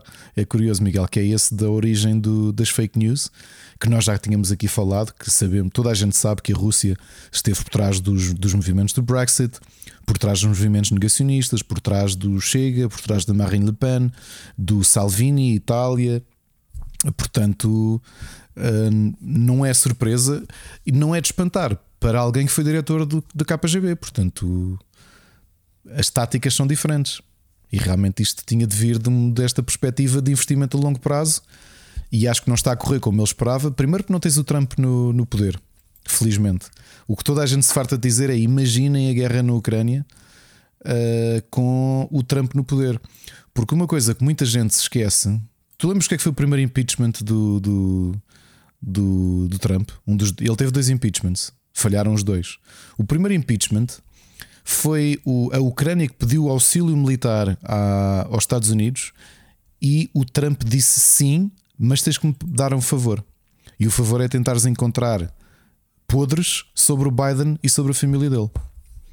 Isto ainda era presidente. Isto foi o primeiro, o primeiro impeachment que o Trump passou enquanto presidente, que podia ter sido hum, podia ter sido uh, impeached, portanto, acabaria por ser demitido como presidente, era precisamente uma chantagem que ele fez ao Zelensky. E as pessoas esquecem-se disto. Já viste? Isto não, e sabes quando é que isto foi? Há três anos. Não foi assim há tanto tempo. Claro. Agora imagina que Sim, ele era presidente hoje. com, com o Trump era o Putin a dizer, man, eu meti-te no poder, agora ajuda aqui, né? Sim, não te esqueças que o, o Trump passou os quatro anos de, de presidência a falar mal da NATO, a dizer que a NATO não fazia sentido, que, que isto que era fraco, que era isto, que era aquilo. Imagina, não é? Pronto, olha, mal ou menos. Enfim. Mas Enfim. ótimas sugestões do Miguel, pá, fogo. Realmente. Ah, incluindo os sete psicopatas. Olha, Que a gente, a gente tinha prometido uh, ver esta semana, ainda não, eu vou, não eu vou conseguir acabar de ver. Eu também vou conseguir acabar de vê-lo. Vamos seguir para a frente? Vamos. Vamos, antes de passarmos. uh, temos poema hoje, Temos, sim, Ricardo? senhor. Ok, antes de passarmos ao, ao poema, ainda temos uma mensagem do ouvinte do José Santos, mas eu sei tem a ver com board games, portanto está ali já no pé para passarmos para as sugestões. Uh, só uma notazinha que a Electronic Arts cancelou qualquer um, qualquer plano de estar presente na Gamescom com aquele seu evento que eles também tinham, EA Play, não é? Sim. Uh, portanto, eles dizem que uh, a Electronic Arts, quando tiver que anunciar um jogo, vai anunciando ao, ao longo do ano e já não vai concentrar uh, os seus, uh, digamos, os seus, os seus anúncios por uma época específica. Uh, portanto, não tem que estar tudo numa data. E portanto, eles vão, eles dizem que tem muita coisa para ser anunciada ao longo do ano e, e vai ser isso que vai acontecer. Portanto, situação normal seja o FIFA, o Maiden, o whatever, o Star Wars, os jogos, uh, Dead Space, como fizeram recentemente, visto que, que a semana passada ou há 15 dias anunciaram, mostraram um remake. Portanto, Ricardo, o que é que te parece uh, esta fragmentação, digamos assim? Pá, um- Ninguém querer saber dos eventos grandes. Pá, pois, porque se- lá está a comunicação direta acaba por dominar e, e- e isto contra mim falo, porque sabes que, não é, que estou envolvido na organização de- dos eventos portugueses e eu próprio tenho algum receio do que é que vai ser o futuro, porque eu, a, a pandemia acabou por acelerar uma série de- de- de- Mecanismos é, e de eh, mudanças de virtuais, mindset. é? É.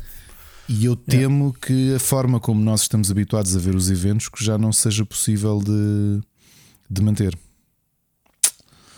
Vamos ver. Pois. Muito bem, foi só uma notazinha, nada de especial a acrescentar. Vamos eh, então para o, para o teu poemazinho. É verdade. Hoje vamos Então, força. um bocadinho mais próximo de nós, mas talvez do grande poeta português do final do século XX, início do século XXI, pelo menos, que é o grande Herbert Welder, que nos deixou em 2015. Este é um poema de 2010 hum, que, está, que está coletado, está aqui nesta coletânea de que a Siri Alvin fez de toda a obra do Herbert Welder e que não tem título, como praticamente tudo aquilo que ele escreveu durante a vida. Talvez certa noite uma grande mão anónima tenha por mim, um a um, lado a lado, escavando, escrito os nomes, um a um escrito os nomes esquecidos, e entre os nomes mais obscuros o mais desmemoriado deles todos. E eu esteja atrás, vivendo desse próprio esquecimento, a mão cortada, cortado o nome, além da morte escrita, pelo buraco da voz, o nome escoado para sempre. E sabes que é curioso ler este poema do Herberto, porque sempre que eu o leio, eu tenho duas interpretações para este poema e Isso sempre tem a ver com o esquecimento, é? eu, é, eu, tenho, eu tenho duas formas de. Eu já li este poema de duas maneiras diferentes. Eh, Para quem não se lembra, o Herbert Welder é hum, uma figura, foi uma figura muito única da literatura. Eh, Primeiro, porque ele era uma espécie de ermita. Ele recusou-se sempre, ele recebeu vários prémios ao longo da sua vida. Ele nunca foi receber nenhum prémio, não dava entrevistas, não recebia ninguém, não aparecia em público. Ele lançava os livros e ninguém o via. Ele não fazia lançamentos de livros, não fazia nada disso. Ok? Há muito poucas imagens dele. Uh, ele, ele foi mesmo, estava, ou seja, ele estava muito afastado de tudo. E é curioso.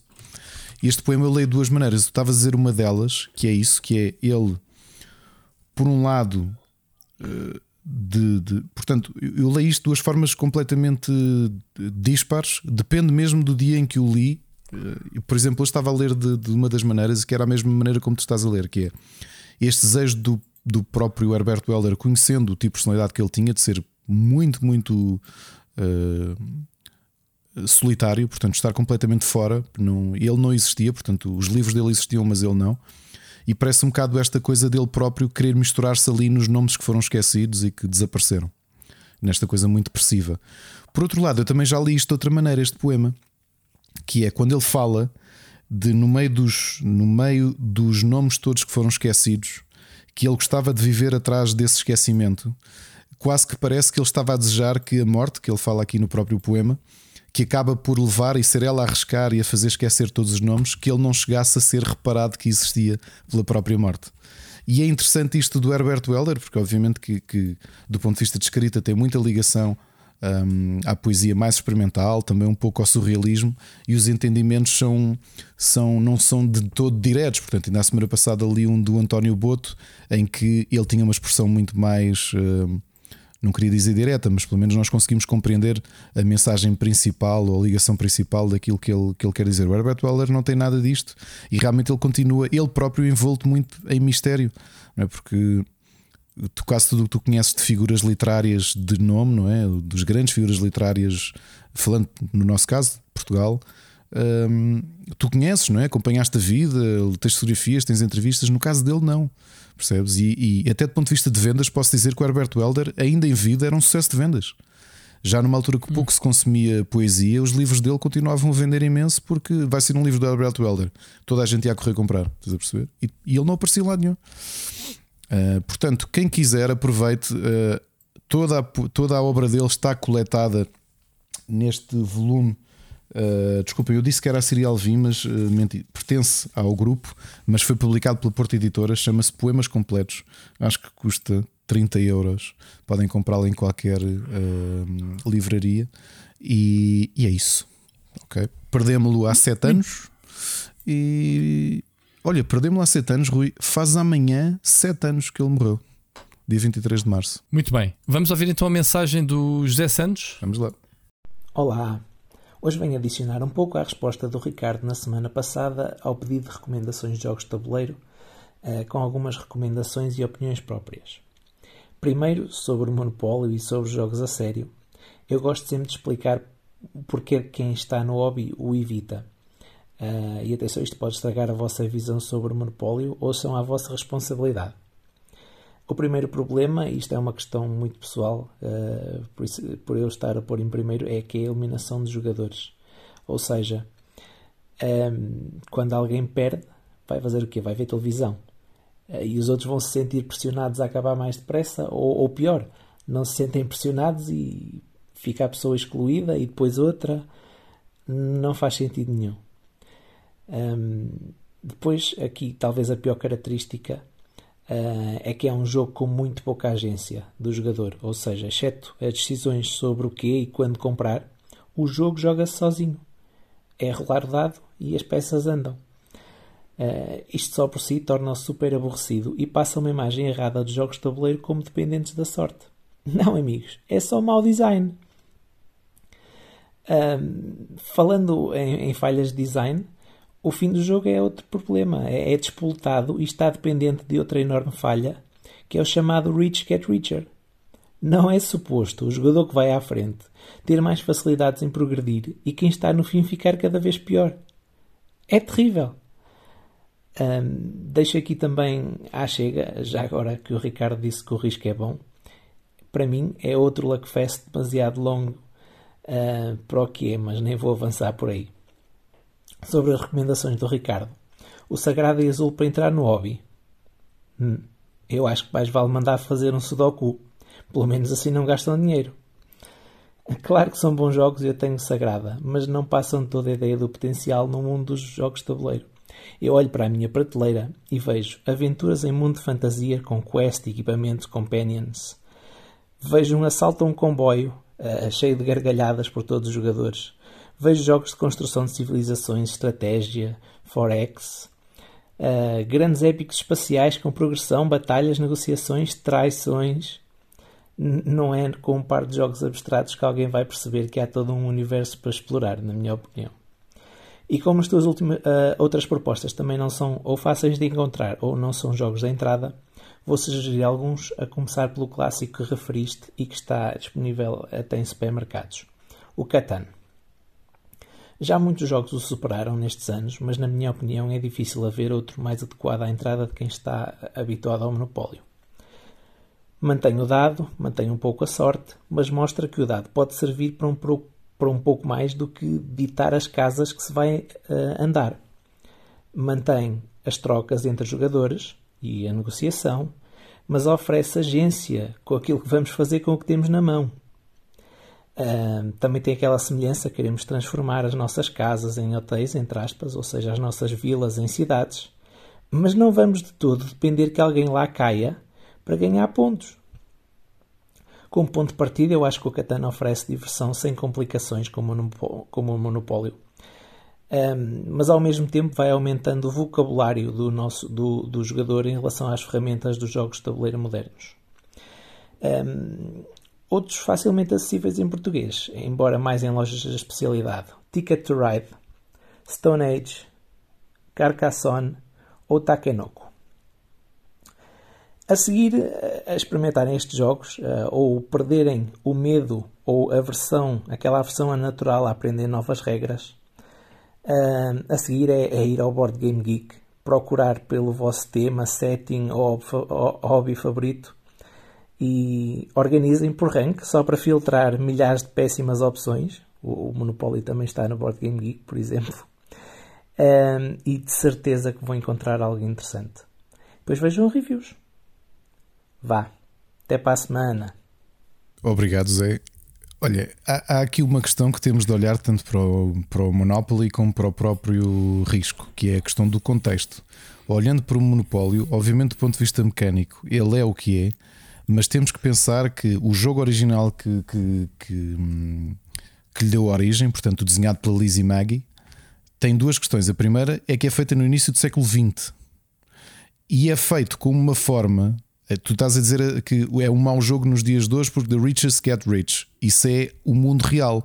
E era precisamente a perspectiva que a Lizzie Maggie queria dar com o monopólio de construir um jogo que mostrasse à pessoa comum a ideia de monopólio, ou seja, as pessoas que vão ficando ricas, ou, ou como é que um, isto do ponto de vista de propriedades, porque isto fala muito da questão do, do- do- a questão económica do, do- da aquisição de propriedade, por isso é que se chamava The Landlord's Game, antes de se chamar eh, Monopoly.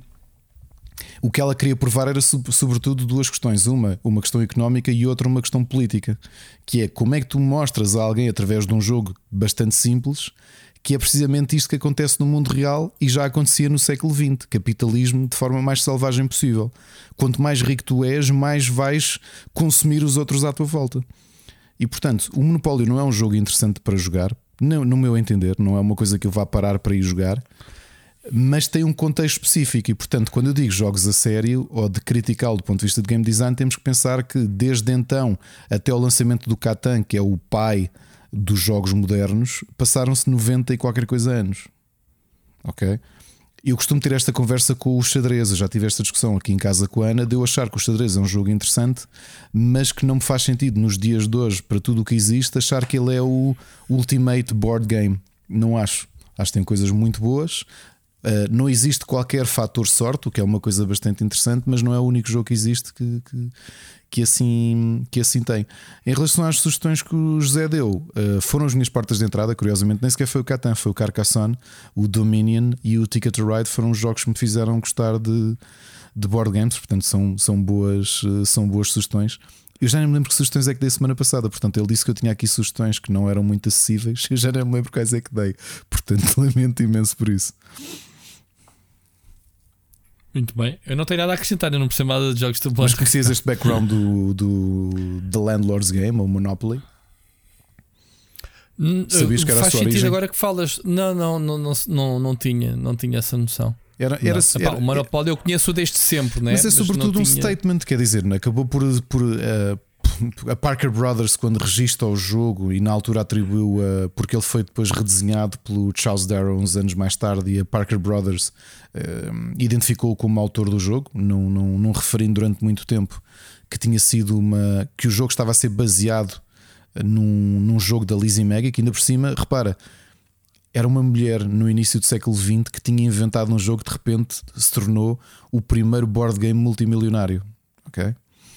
Eh, e o que, é que, o que é que acontece aqui? Uh, assim era um, era um statement, claro que com este, com este distanciamento. Por exemplo, eu daqui a bocado vou dar aqui um exemplo de uma discussão que tive com uma discussão, um debate que tive aqui com o Machado sobre um dos jogos que eu vou recomendar esta semana, que é um dos jogos que no advento do, do meu hobby uh, estava no top do Board Game Geek e era assim um dos jogos de referência, e ainda hoje é, mas já está ali na posição 60. E o Machado diz isto já se nota o tempo. E é um jogo de 2007. Agora imagina um jogo de 1903. Estás a perceber? Um, Uhum. Mas, mas ó, José, obrigado pela, obrigado pela, tua, pela tua sugestão. Uh, Não, e, e a perspectiva dele de. De colocar, eh, de, de deixarmos que os jogos nos dominem pela sorte, né? e não pela perícia, não pelo, pela o estratégia. monopólio, o Né? monopólio é exatamente isso. Portanto, por isso é que eu acho que ele nunca É. foi muito interessante. E só quando tu. Eu acho que tu começas a sentir isso quando, quando jogas outras coisas. Até o momento em que eu não joguei outras Sim, coisas, claro. para mim, o Claro. monopólio, sim, a pessoa, alguém quer jogar monopólio, é, siga jogar monopólio. Eu jogava muito com a minha família Pois. ao domingo. Agora, com o olhar fresco, é óbvio que tu olhas para aquilo e É, o- é o jogo mais popular por alguma coisa. É. É, aliás, toda a gente tem um monopólio. Quando, quando né? ele começou a dizer o monopólio, eu disse logo: é o problema da agência, que é um jogo que, que mostra exatamente o inverso, é que tu não tens agência nenhuma, portanto, há poucas ações que tu tenhas que mudem o outcome do, do, do jogo, não é? Um, mas como peça, é, eu acho que é das peças mais irónicas da história. Que é um jogo que tenta mostrar o, o lado perverso do capitalismo, tornou-se o primeiro jogo multimilionário da história. Já viste? Pois, pois. É, é ironia. Muito bem. Eh, acho que temos conversados eh, de assuntos e mensagens. Vamos passar eh, ao gameplay. Split Chicken. Gameplay. O que é que eu tenho a acrescentar? Olha, o Elden Ring eu esta semana dei uma semana descanso ao jogo. Eu também. Joguei tanto Eu- eu in- também. intensamente. Não, tu jogaste bastante. Tens jogado. Tu não tens jogado todos os dias? Uh, na quarta parei, mas tive. Pá, estava aí todas as noites a jogar para umas 4, 5 horas de. Aliás, houve uma noite que eu tive duas horas para matar um boss. Mas calminho, aqui em, em chamada com, com o Tiago, Então, e, e em, em termos de. O que é que acrescenta à tua opinião da semana passada? nada. Não, não, minha, não, não, a minha Não. opinião está está perfeitamente definida. Continuo a achar que é um bom jogo. Hum, Ok, ok. Não vamos, não vamos Não. prolongar o Elden Ring por três episódios. Bom, novidades. Ahm, Estive a jogar o Stranger of Paradise, também eu.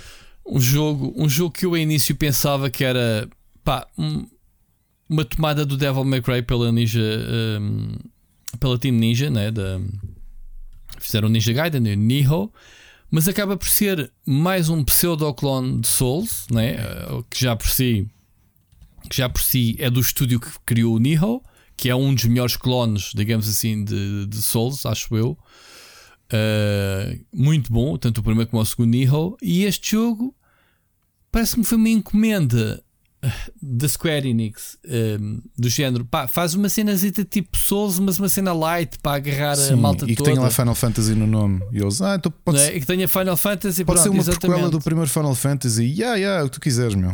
Faz o que tu quiseres. foi um bocado por aí, né? É, o Jack, somos nós a personagem do Jack, mais o Zé e mais a, a Maria, que querem matar o Chaos. Pronto, é isto. uh, a moto do jogo. Quem é o Chaos? Não interessa, mano. Pode ser um cavaleiro negro que no fim se revela uma rapariguinha. Viste? É o spoiler do primeiro boss. Pronto, peço desculpa, malta, mas tinha que dizer qualquer coisa sobre isto. Já, já mandaste o primeiro boss, ao menos, não já? Sim, mas uh, ouve lá, tu, tu- quem tem a ligação. hum, quem li, que- tu, tu chegaste a jogar o primeiro Final Fantasy? Não, Ah, ok. era isso que eu ia dizer. Eu não tenho, eu não tenho ligação com os jogos. Portanto, provavelmente tem um contexto. Mas acaba por ser aquela cena do exagero do, do "And to kill chaos. Mas conta-me lá o contexto então. Força. Porque depois vais ter os quatro heróis da luz, eles é que vão conseguir eh, derrotar eh, o caos, não é? E, portanto, o que estão aqui a fazer é tentar mostrar eh, a- na prática a primeira, os- a primeira tentativa prévia desse do Final Fantasy 1 de conseguir destruir o, esta entidade. Mas estes são os personagens dos protagonistas não, do, não, do não, Final não, até Fantasy. porque o Final. Fantasy 1 eram não tinhas hum, os, os Heroes of Light eram, eram personagens eh, era o, Ma- White Mage, era o Black Mage, estás a perceber? Não, não tinhas Uhum, uhum. não tinhas uma identidade. Uh, Mas pronto, eu percebo que é comemorativo dos 35 anos da série, não é? A série faz, faz o primeiro Final Fantasy faz agora 35 anos e quiseram de alguma forma ligar a isto. Falando especificamente só do jogo, Rui, tu jogaste ainda mais tempo do que eu. e Custou-me imenso. A- a- Epá, custou-me imenso a- o jogo, meu. A primeira foi porque, porque razão entregar uma, um spin-off do Final Fantasy à, à Team Ninja. Milking da Cow, a, Oh. a ver se, a ver se colava, Ah. se tinha um outro Neo.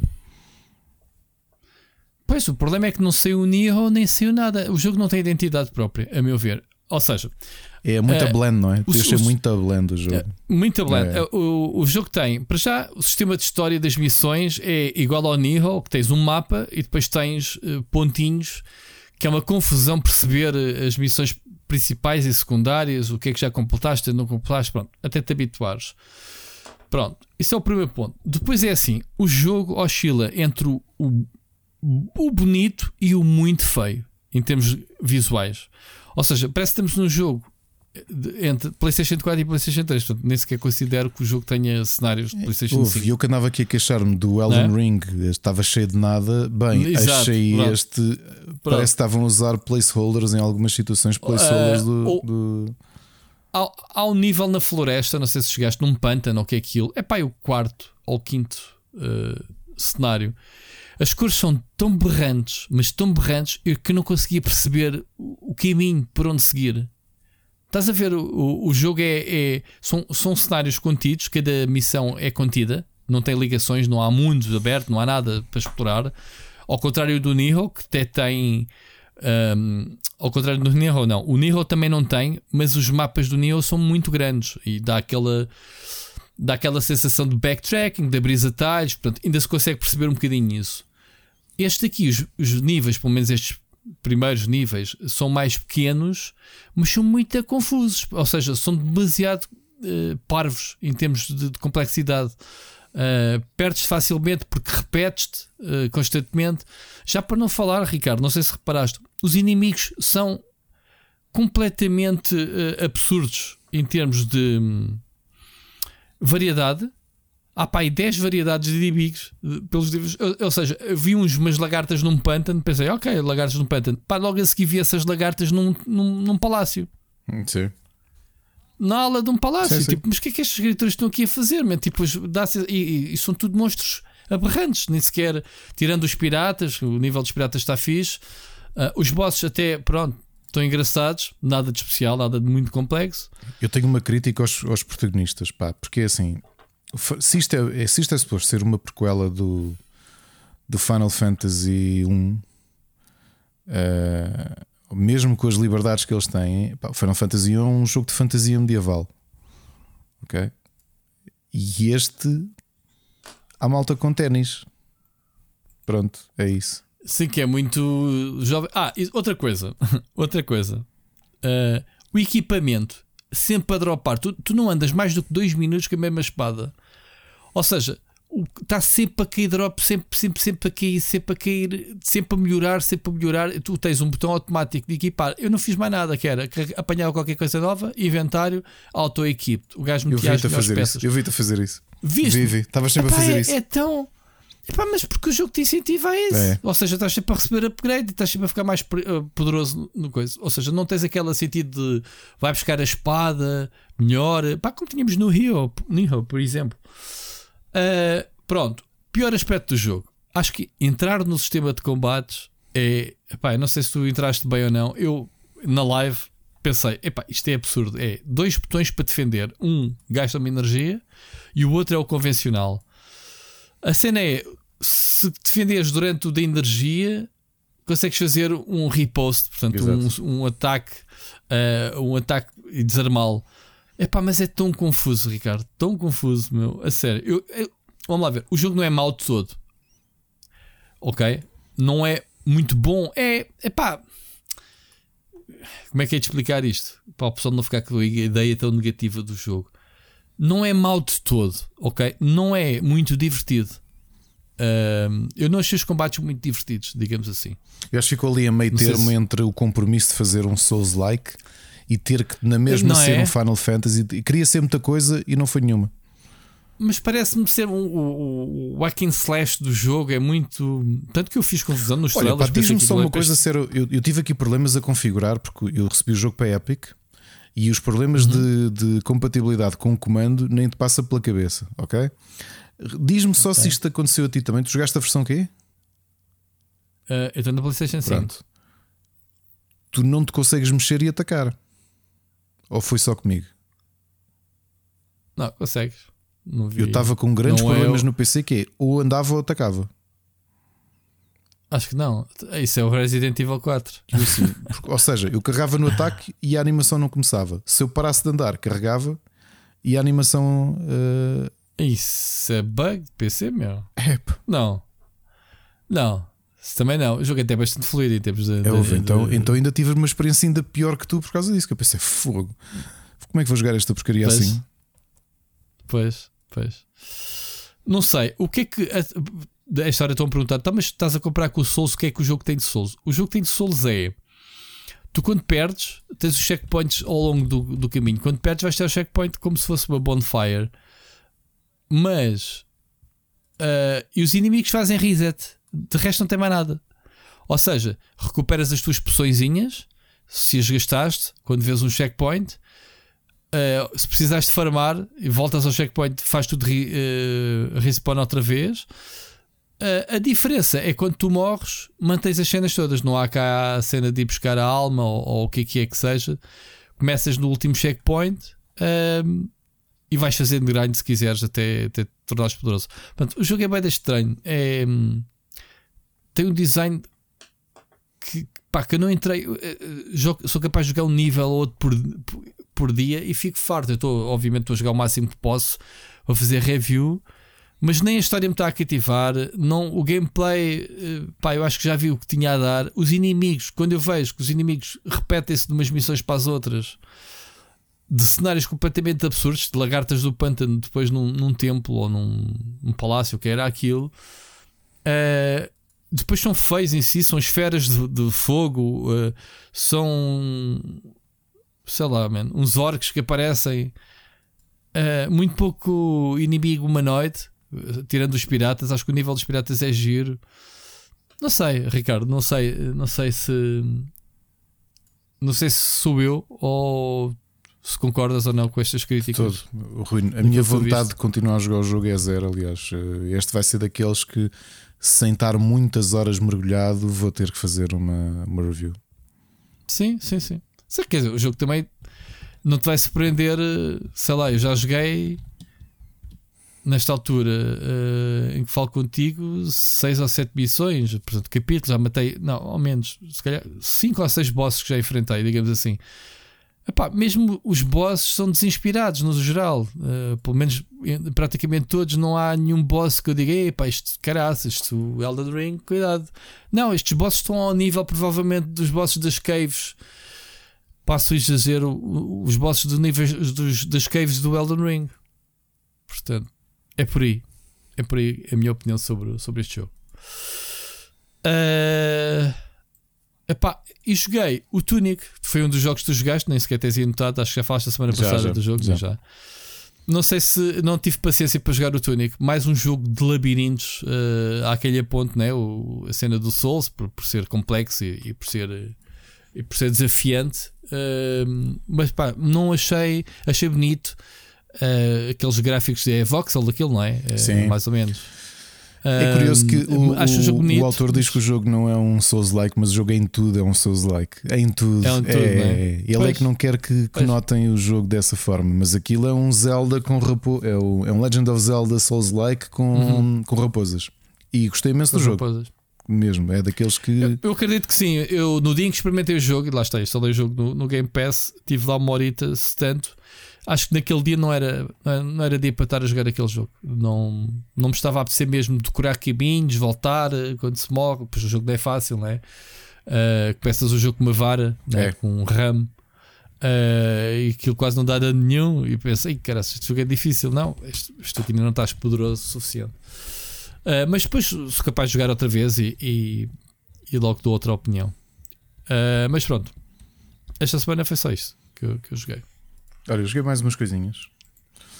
O primeiro Uh, joguei o Warno, que é daqueles jogos que eu, eu, eu comecei a jogar. É da Eugen Systems, que para quem conhece é, é um, o estúdio francês que é especializado em real-time strategy games, war games mesmo, war games mais realistas.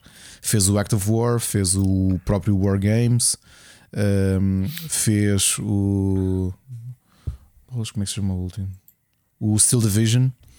E agora fez este Warno, que é passado em 1979 numa isto é daquelas ironias, coitados, eles quando lançaram um jogo, lançaram um jogo uma semana antes ou duas semanas antes, a Early Access da invasão da Rússia à Ucrânia.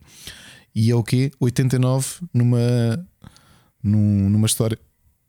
Peço desculpa, uma história alternativa em que a guerra civil, a guerra fria passou a ser quente e a NATO, aliás, a, o Pacto de Varsóvia invadiu uh, a Alemanha Oriental e a NATO entrou em combate. É um jogo muito complexo. Neste momento está em early access. Eu acho que não está nada fácil para alguém que não conhece os jogos deles, porque são jogos muito difíceis. Não são aqueles RTS de base building, portanto, são daqueles que tu, mesmo muito realistas, tens de preocupar com logística, eh, tens de pensar as unidades que levas antes de, de, de ir para cada missão. E não tem tutorial, não tem campanha, só tem multiplayer e, e escaramuças entre jogadores ou contra o computador. Portanto, pode ser o jogo mais eh, ambicioso deles. Uh, não esquecer que eles fizeram o Ruse para, o, para a Ubisoft, fizeram o Steel Division para, para a Paradox e agora lançaram-se outra vez a título individual em Early Access. Tem o seu público, mas neste momento não aconselharia a comprarem um Warno a menos que sejam grandes fãs dos jogos deles e que conheçam as mecânicas deles de trás para a frente. Senão vão ficar completamente perdidos. Depois, semana passada, voltei ao Midnight Caravan, que é uma visual novel que eu continuo a achar que é muito inspirado no. no... A semana passada decidi voltar aqui a uns jogos que, que eu abordei aqui ligeiramente Uh, ou seja, houve aqui uns episódios no, desde o início do mês que eu disse: Olha, estou a experimentar isto, ainda não joguei muito e que se dedicaram um bocadinho mais tempo. O outro foi o Midnight Caravan, que é uma visual novel notoriamente inspirada no Conde Monte Cristo. O teu personagem, eh, uma visual novel, mais, mas também muito fighting fantasy, portanto, os livros do Ian Livingstone, mas em, em menos bom, em, em versão da Wish porque tens montes de situações que me irritam e o Ian Livingstone e o Steve, Steve Jackson nunca fizeram isso tu lembras dos livros, não havia situações em que tu tens duas hipóteses e essencialmente, independentemente do que escolhesses, os autores querem que tu vás para um sítio e tu vais para aquele sítio. E eu não gosto disso. Hum. Tira-te completamente a agência, portanto, ficas sem bem noção pois. do que é que. Sim, então, sim, para que é que eu tenho escolhas? É, para não, se é para não ter escolha. E depois tem ali uma coisa mecanicamente que eu acho que eu acho que nos acontecia nos livros, mas em videojogo torna-se um bocado mais frustrante. Tu tens status, tens fama, saúde, uh, suspeição de, das autoridades e não me qual é que é o quarto elemento. E há respostas que tu necessitas ter determinado valor para conseguir dá-las nas opções que te são dadas. E em algumas situações é possível tu não teres nenhum dos valores e simplesmente game over, acabou ali o jogo. Ou seja, em livro é uma coisa interessante e tu divertias, os tempos eram outros. Uh, acho que o Steve Jackson e o Livingston já fizeram isto melhor. Depois, como estava a dizer, ando, ando a precisar de, de jogos eh, mais relaxantes, farming simulators, uh, nesse, aspecto, nesse ambiente, e voltei ao Grow Song of the Evertree, uh, que é um excelente jogo de fantasia em que nós somos um, um alquimista e que vamos plantando uh, um, as árvores da vida, à volta das árvores da vida, para tentar recuperar o planeta depois dele, dele ter de ter acontecido um, um, evento qualquer, mas o aspecto todo é assim muito cartoon, eh, muito, muito suave, muito doce. É, é um jogo bastante relaxante. Lá está, para estar a jogar enquanto vês cobertura da guerra uh, na Ucrânia. Pois. E de jogos é isto, e Stranger of Paradise e o Elden Ring, mas nem, nem vale a pena estar a falar deles. Muito bem. Vamos uh, recomendações de séries e cenas. Uhum. Recomendações.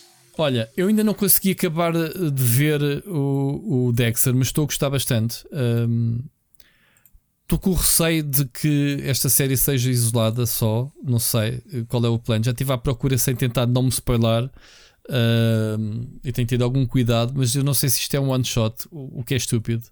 Fizeram um revival de uma série e, e, não darem. Não sei se lembras que o Dexter acabou porque pá, eu não vi o fim Mas sei que Sim, ele, sei não que é ele teve história, não vou cancro. não é? contar. Teve cancro. Não, nem foi disso? Ah, quer dizer, eu não sei se ele teve doente. Ah, Aquilo que eu sei foi que o. o- como é que ele se chama-se? O Michael. C. qualquer coisa. O Michael C. Hall, né? sim. Ah, pá, era dos atores mais bem pagos de- da televisão. Pá. Acho que ele andava a sacar um milhão por episódio. E acho que foi por aí que, que a série era muito cara por causa dele. Porque o Dexter é, é ele, né? Pronto, não, não há volta a dar. Agora, não sei se foi isso a causa do, do fim, mas falava-se na altura disso. Ah, e que ele queria dar o, o passo para o cinema, mas pá, eu acho que ele nunca conseguiu projetar ah, o. Ele fez um filme qualquer que eu me recordo de o ver. Pá, nem me apetece ir pesquisar, mas pá, ele passa despercebido. E, e, e tu que notas o gajo na, na televisão, não é no cinema, não é? Não sei o que é que aconteceu. Agora, de repente, fazem. Pronto, 10 anos depois, 10 anos reais, 10 anos da série, o regresso dele. Epá, o gajo continua a ser o Dexter, man. Ele, ele continua a ser eh, aquele assassino, eh, mas que tu torces por ele, não é? Porque, porque ele tem convicções. E, e acho muito agir a história que liga eh, as personagens que eles, que eles trazem para ligar com as séries anteriores. A forma, não te vou contar nada para não, para não dar spoiler. Agora, qual é que é o futuro? Não sei, pá, falta-me ver dois episódios. Eu, eu queria mesmo tentar eh, rematar a série para falar aqui hoje, mas não sei. Gostava muito que continuasse. Eu, o Dexter, não, não vou dizer que seja. pá, é, é das minhas séries favoritas de, eh, de antes desta euforia. Lá está, há 10 anos atrás. Antes desta euforia e quantidade de séries que, que há hoje, estás a ver? Uh, na altura o Dexter via religiosamente uh, e gostava bastante. Gostava do vibe daquilo de Miami, não sei o que, tinha um vibe engraçado. Tanto que este nem sequer tem aquela intro. Lembras-te da intro do, do, dele a espremer a laranja, não sei o que, de, de icónica? Sim, Uh, Este nem sequer tem intro, é muito mais dark, mais uma cena New Blood. Depois vais perceber porque, é que- porque é que é New Blood, Pronto, está relacionado o sangue com, com ele, como, é- como sempre. Um, e pronto. Que é que eu vi? Uh, vi o Spider-Man No Way Home. Pá, tu tens que ver. Uh, sério, está muito giro. Um, nesta altura, acho que meio mundo já viu o filme. Portanto, a cena do, do Spider-Verse está engraçadíssimo. Uh, e- faz-te aqui as ligações co- com. Como, tu sabes, o Doctor Strange, né? Uh, as dimensões paralelas criadas por ele.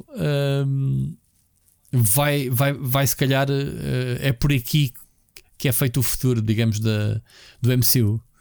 E, e já se sabe que os, que os efeitos deste filme vão ter repercussões, obviamente, no próximo filme do Doctor Strange, né? Ah, mas está muito divertido, pá, o filme está, está divertido. Ahm, e pronto, até estou com medo de falar para não não dar spoiler, mas vê, mas vê, tá, vê-se muito bem. Uh, o que é que eu vi mais? Olha, vi ontem um filme uh, daqueles que aparecem na Netflix, pronto, que a gente não conhece nenhum lado, o Black Crab, uh, que é que a Naomi Rapaz, se lembras do de- das prequelas do Aliens, como é que se chama-se? O, Prometheus. o Prometheus, que ela é a principal, sabes? Uhum. Uh, Naomi Rapaz. Eu não sabia que ela era sueca. Sim, ela tinha ficado famosa filme- no. A rapariga. Foi ela que entrou no rapariga do. Como é que é? Eh, Qual coisa de dragão? Brinco de dragão, não é?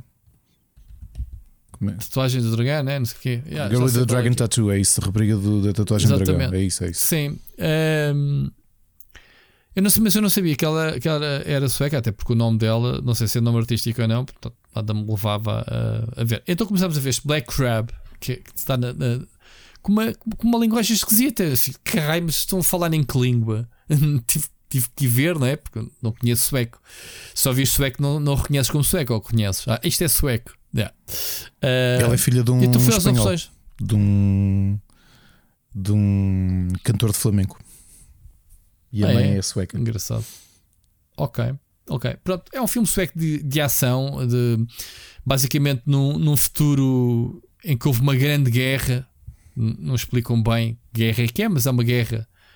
Mesmo a propósito, Ah, uma guerra em que a humanidade está, pronto, vive toda reprimida, mas não sei o quê, e há fações, e há um grupo exército, E ela tem uma missão de alto risco. Uh, basicamente, ela era uma, uma civil que foi recrutada para o exército e, e vai numa missão suicida, digamos assim. Uh, é isso. Vê-se. É assim, nada muito especial. Vê-se bem. Uh, ontem a Mónica estava a fazer zapping e começou a, a, a fazer. A fazer. Já, Já, viste? Um, o, o Bad Vegan, eh, que é daquelas aqueles documentários da Netflix. Só que a gente foi ao engano. Eu pensei que era tipo um, um documentário de um episódio, né? um documentário. E não, é uma minissérie de quatro episódios. Então ontem só conseguimos ver dois. uh, ver dois episódios. Aliás, nem, nem acabámos de ver o segundo. Isto é mais uma história O que é que é de, isto? de falcatruas e vigarice, não é? É, Pois, é, está na moda mas ainda agora. não Está na moda. Pois está. Então, ela é uma. É uma. Uma empresária que investiu. eh, não sei se foi ela até que, que tornou mainstream o, o conceito vegan né, nos restaurantes. Criou o Food and Dining, ou como é que se chama o restaurante dela em Nova York, que era muito famoso. E como ela se mete com. E mete-se, né? E casa-se com um tipo que. Yeah, daqueles tipo desaparecem. O gajo diz que é militar e desaparece e não sei o quê. E vai-lhe pedindo dinheiro. Tipo, estás a pedir dinheiro à tua mulher? Yeah. E é bem estranho. Bem estranho eh, as coisas a acontecerem. Eh, e acho que o tipo é um bocado estranho. Mas ainda não percebi. Eu sei que. Sei que, pronto, isto é. Uma pessoa está a contar spoiler de um, de um documentário. Sei que ela Uh, foi presa e tudo. Agora porque não sei. Uh, é isso. É o documentário. Quatro episódios. Eu assim, pá, mas justifica-se quatro episódios, mas só para dizer que há aqui um falcatruas. Mas o que, é que se passa aqui? Mas uh, o, o, o que interessa focar, Ricardo, o tom, o tom narrativo dos, dos documentários da Netflix são inquietantes, não achas? Não, são enervantes para caraças. Já quando foi aquele da, da rede social, da. Qual? O do Tinder Swindler. a- o Tinder Swindler. É. Epá, Aquilo está feito mais como entretenimento do que como documentário, não é? É sim, e, e- mas, mas complica-te com os nervos. Pá, porque é assim, é, aquilo são testemunhos das pessoas realmente envolvidas. Mas é um testemunho muito a script, não é? Porque Sim. não há ali falhas não é? Na- no discurso. É um discurso muito narrativo, é um discurso muito americano. Pronto, eles sabem fazer. isso. Tu, quando vês um reality show americano, tu vês a forma como eles vão ao confessionário. Não sei se já viste, sei lá, eu costumava ver os dos barcos, dos iates e, e de qualquer outro. Nota-se que eles estão em acting, não é? Constante. Eles estão a, a- a relatar, mas tem um script à frente deles. Provavelmente tiveram. Percebes? Não é. Não é um daqueles documentários em que tens o testemunho, um one shot da pessoa que vai contar a verdade sobre como se passou e que se engasga. Toda, não há ali margem para isso, não é? E esses documentários da Netflix têm um bocado esse, esse Perde a tom. naturalidade. Isso perde a Yeah, naturalidade, mas ganhas em, em, em curiosidade em epá, tem, o que é que vai acontecer? É, E o que é que- não é? não é? É, o Hooks já está sempre a agarrar, a agarrar, vicia. É, mas nota-se que é muito artificial. Pronto, acredito que a história seja verídica. A cena foi, a narrativa em si é que é bem estranho. Ah, tu não viste nesse do, do Tinder Slindler ah, elas a chorarem tudo, a contarem.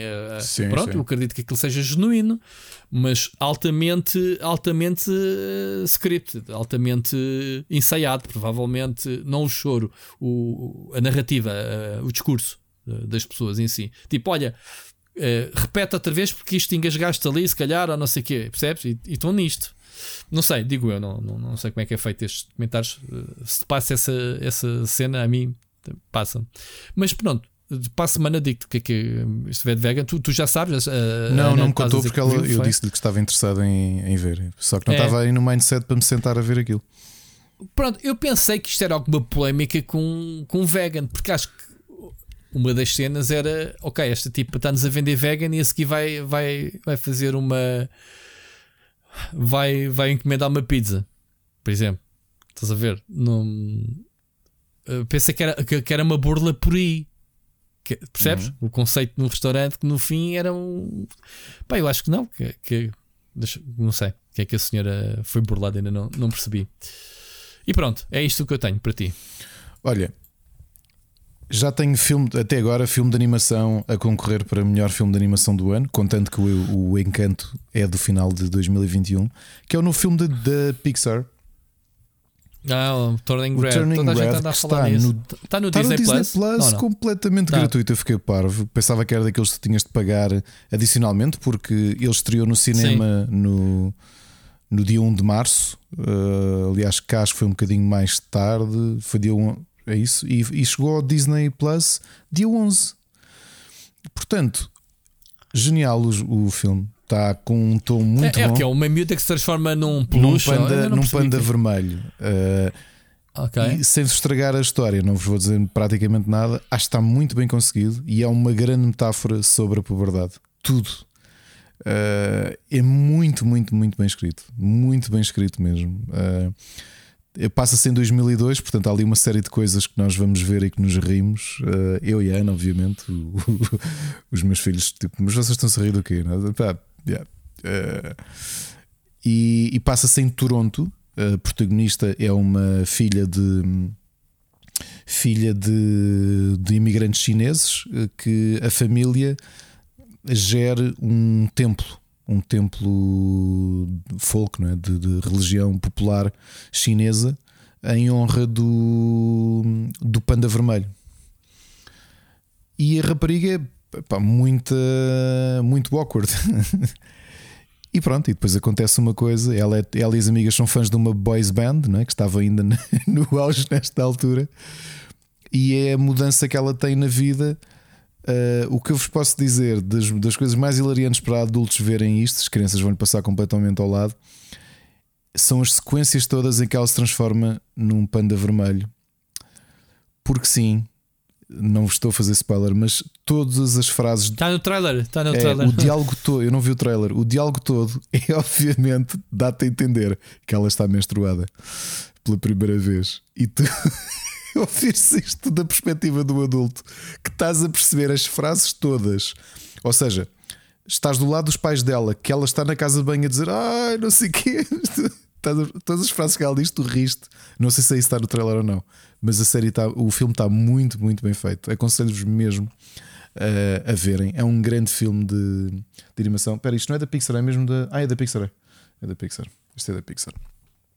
Depois voltei aqui a- a- ao meu drama, uh, que é o This Is Us, que é uma série que eu adoro, que está no Amazon Prime. É, a Mónica também gosta. Uh, e que já estamos há dois anos atrasados, portanto, desde que começou a pandemia, que por acaso falhámos por completo ver o This Is Us, e a, a temporada em que retomámos, que é a quarta, que é de 2020, começa precisamente com o início da pandemia. E Eles incluíram a pandemia dentro do storyline do, do This Is Us. Para mim, continua a ser a melhor, o melhor drama dos últimos 15 anos, de longe. Drama mesmo, ou seja, série puramente sobre relações entre, entre pessoas. Neste caso, são três irmãos gêmeos, eh, dois irmãos gêmeos biológicos e um adotivo. E a ligação que tem, porque estás sempre a andar para frente e para trás na história, e agora vais para a Sim, frente também. O pai deles, né? Sim, Quando era novo. que é o Milo Ventimiglia. Uh, olha, estou, estou a gostar de voltar a This Is Us. Ainda por cima tenho três temporadas seguidas para ver, portanto são seis neste momento. Não sei se já acabou a série ou não, mas é bom. eh, Fizemos tipo hoarding, esquecemos da série por um tempo. Vimos as três temporadas seguidas, as primeiras. Aliás, vimos uh, ano, a- ano ano, e de repente, completamente sem querer, uh, olha, já acabou. Olha, então vamos ter a série toda para ver de, de enfiada. Portanto, se não conhecem, se gostam de, de dramas, de longe esta é. Aliás, por isso é que foi tão premiada. Na... Ainda não acabou, acaba dia 24 de maio, desculpem, acaba dia 24 de maio o This Is Us. Por isso é que é das, dos dramas mais premiados dos últimos eh, anos, porque é realmente uma excelente série de. de- E eu que normalmente não gosto de ver dramas, conquistou-me exatamente. O primeiro episódio conquistou-me por isso, por tu saberes que as, as histórias estão a ser contadas em paralelo com as mesmas pessoas, mas em fases diferentes da vida. E é isto, séries é tudo. Tenho dois conselhos de board games, porque isto do Machado ter vindo cá eh, e nos temos perdido a conversar e depois a jogar. A primeira é o Creature Comforts, que foi um jogo, um worker placement familiar que eu tinha feito Kickstarter há uns anos e que já me tinha esquecido que tinha feito, e de repente o jogo chegou-me a casa. Isto é esta fase. Esta fase em que vivemos é um bocado isto, ou seja, a pandemia atrasou a produção de tudo, não é? Os board games já demoram tempo a produzir, a pandemia atrasou uma série de, de coisas. E eu de repente estou a receber jogos uh, que já nem lembrava que tinha feito o Kickstarter, porque entretanto eu já tinha dito aqui que eu parei com os pledges de Se te enganassem, eh, não te mandaram, não davas conta. Dava porque eu isso confirmo. Ah, isso eu tenho a minha listazinha do Kickstarter, está lá tudo, dá para fazer um check. O que é que já recebeu, o que é, que é já recebi, o que não recebi. Tens muitos ainda Tenho pendentes? 14. Fogo, sempre tens muito jogo. meu. Tenho 14 Tá bem. ainda por chegar. Ah, alguns grandes, outros mais pequenos. Mas vamos ver. Creature Comforts, gostei muito. É um bom worker placement. O, visualmente está muito bonito o jogo. É muito. As ilustrações são assim muito livre infantil.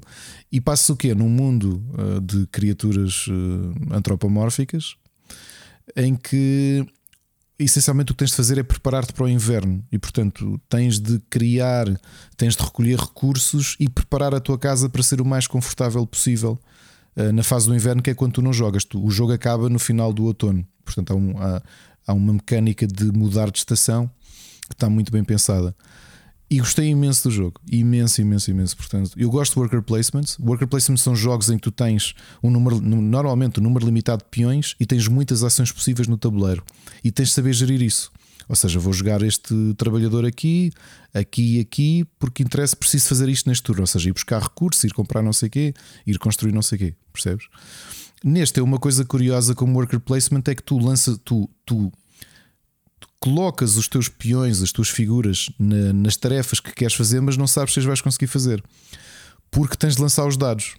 E, e num conjunto de dados que tu e o teu adversário jogam, tu depois tens de saber jogar com os valores que saem para conseguires ver se as ações são cumpridas ou não. Muito simples, olha, foi daqueles que nós lemos as regras e tal, lemos o manual todo e pensámos, bem, isto se calhar vai ser complicado. Fizemos um turno, esquece, foi completamente fluido. Jogámos o jogo todo seguido, adorámos, eh, mesmo imenso. Eh, as peças estão muito bonitas e é um jogo muito, muito bonito. Não há de ser assim muito acessível, não sei se já está à venda nas lojas ou não. Eh, acho que não é exclusivo de Kickstarter, mas é um, é um bom worker placement familiar. E depois, já aconteceu aqui durante a pandemia eu ter saudades dos jogos que me introduziram ao, ao hobby dos board games e alguns deles que tinham sido comprados por amigos meus e que eu tenho estado menos com eles. E um deles é o Race for the Galaxy, que é um jogo de estratégia todo, um jogo de estratégia espacial, não fosse o nome enganar, em que temos de construir, temos de colonizar planetas e construir estruturas ou estações eh, espaciais, e o jogo é todo jogado com cartas. E hum, é verdade, é um jogo de 2007, foi um dos grandes sucessos da altura. que estava ali, se bem me lembro, quando eu comecei a jogar board games, estava em quarto ou em quinto lugar dos melhores jogos do Board Game Geek, não é? Como tu sabes, é a tabela dinâmica que está sempre a avaliar os, os melhores jogos entre todos aqueles que saem. E é curioso que o Race for the Galaxy eh, caiu em 15 anos, com milhares e milhares de jogos eh, que saíram, caiu eh, 55 posições do que estava. Continua a ser um bom jogo. O Machado dizia com razão, para ele, acha o jogo um bocadinho já mais DMOD. Do ponto de vista visual, não é tão bonito como os jogos saem hoje. As cartas, as ilustrações são. Pronto, são. Nota-se que são da altura, percebes? Já não tem o mesmo. Já não tem o mesmo brilho, digamos assim, de jogos atuais. Até do ponto de vista de, de elementos gráficos das cartas, o jogo também é um bocadinho desatualizado. Mecanicamente, eu continuo a achar que é um jogo brilhante. E foi engraçado rejogá-lo porque. Epá, porque é o Race for the Galaxy. Eh, e é isto. Rui, tenho aqui mais umas sugestões de música. Ok. Vamos começar por uh, o novo álbum de Tiger Moth Tales, A Song of Spring. Tiger Moth Tales é a banda do músico Pete Jones, que é um músico cego, que é o multi-instrumentista. Eu, eu ouvi-o pela primeira vez no Coliseu porque ele é o atual uh, backing vocals e teclista dos uh, históricos uh, Camel. Uh, eu acho-o brilhante, ele tem uma voz lindíssima, toca tudo o que é instrumentos, ele toca guitarra com a guitarra no colo por exemplo. Se has de ver imagens dele a tocar, é, um excelente músico, um excelente compositor. E lançou um novo álbum da, da banda dele, que acaba por ser uma banda a sol, que é Tiger Moth Tales, e que ainda por cima tem o, o histórico Andy Latimer dos, dos Camel, uh, que toca guitarra numa das músicas. Portanto, para fãs de Camel, Tiger Moth Tales é, é obrigatório. Depois, para um art rock narrativo e conceptual que conta uma história, temos a continuação do. Aliás, mais um álbum dos Laughing Stock, neste caso é o Zero X 3 and 4, uh, que também tem uma série de músicos conhecidos de prog. eh, que entram aqui nesta espécie de rock opera eh, de uma história que vai continuar deste personagem, o Zero, eh, uma história de ficção científica. E os grandes, apesar de não terem lá o feixe, os grandes Marillion lançaram há uma semana um novo álbum chamado Daqui a tempo falavas nos Marília. é verdade. E lançaram um álbum novo, An Hour Before It's Dark. É um bom álbum. Uh, claro que para quem gosta de Marillion, já agora deixa-me só confirmar uma coisa: se vai acontecer este ano ou não. Eu falhei um evento espetacular. Uh, oh, é este ano, mas já não deve haver bilhetes. Ok, pessoal, então vou buscar explicar uma coisa, já que estamos mesmo a terminar. É a última coisa que tenho para falar. Os Marillion criaram um evento, uma coisa muito sui generis que acho que começou em Inglaterra e começaram a espalhar para vários países da Europa, especialmente e também na América, que se chama Marillion Weekend. E o que é que é Marillion Weekend? Rui, imagina o que é. Tu vais ver uma banda que tu gostas, mas vais ver uma banda que tu gostas três noites seguidas no mesmo sítio. What? E porquê? Porque o Marillion São alinhamentos diferentes. é, no primeiro concerto, no- no- por exemplo, na primeira noite, normalmente eles trazem um alinhamento definido por eles. A segunda noite é literalmente discos pedidos. Que é, pessoal, e agora? Ah, ah, olha, esta. Vai, olha, não sei. Tu, qual é a música que tu queres? Esta. Então vamos tocar esta. Pessoal, estão preparados? É isto. E normalmente na terceira noite também fazem ali umas, umas coisas diferentes entre interação com o público e tudo isso. E é a ideia é mesmo essa, ou seja, fãs de Marillion. Marillion tem uma comunidade de fãs muito grande. Não sei se tens bem ideia disso, mas hum, criaram isto e acho que já desde 2017 eu nunca consegui ir a nenhum. uh, que decorre na aula magna, Marillion Weekend. Portanto, três dias em que tu vais todas as noites ver Marillion a tocar músicas diferentes.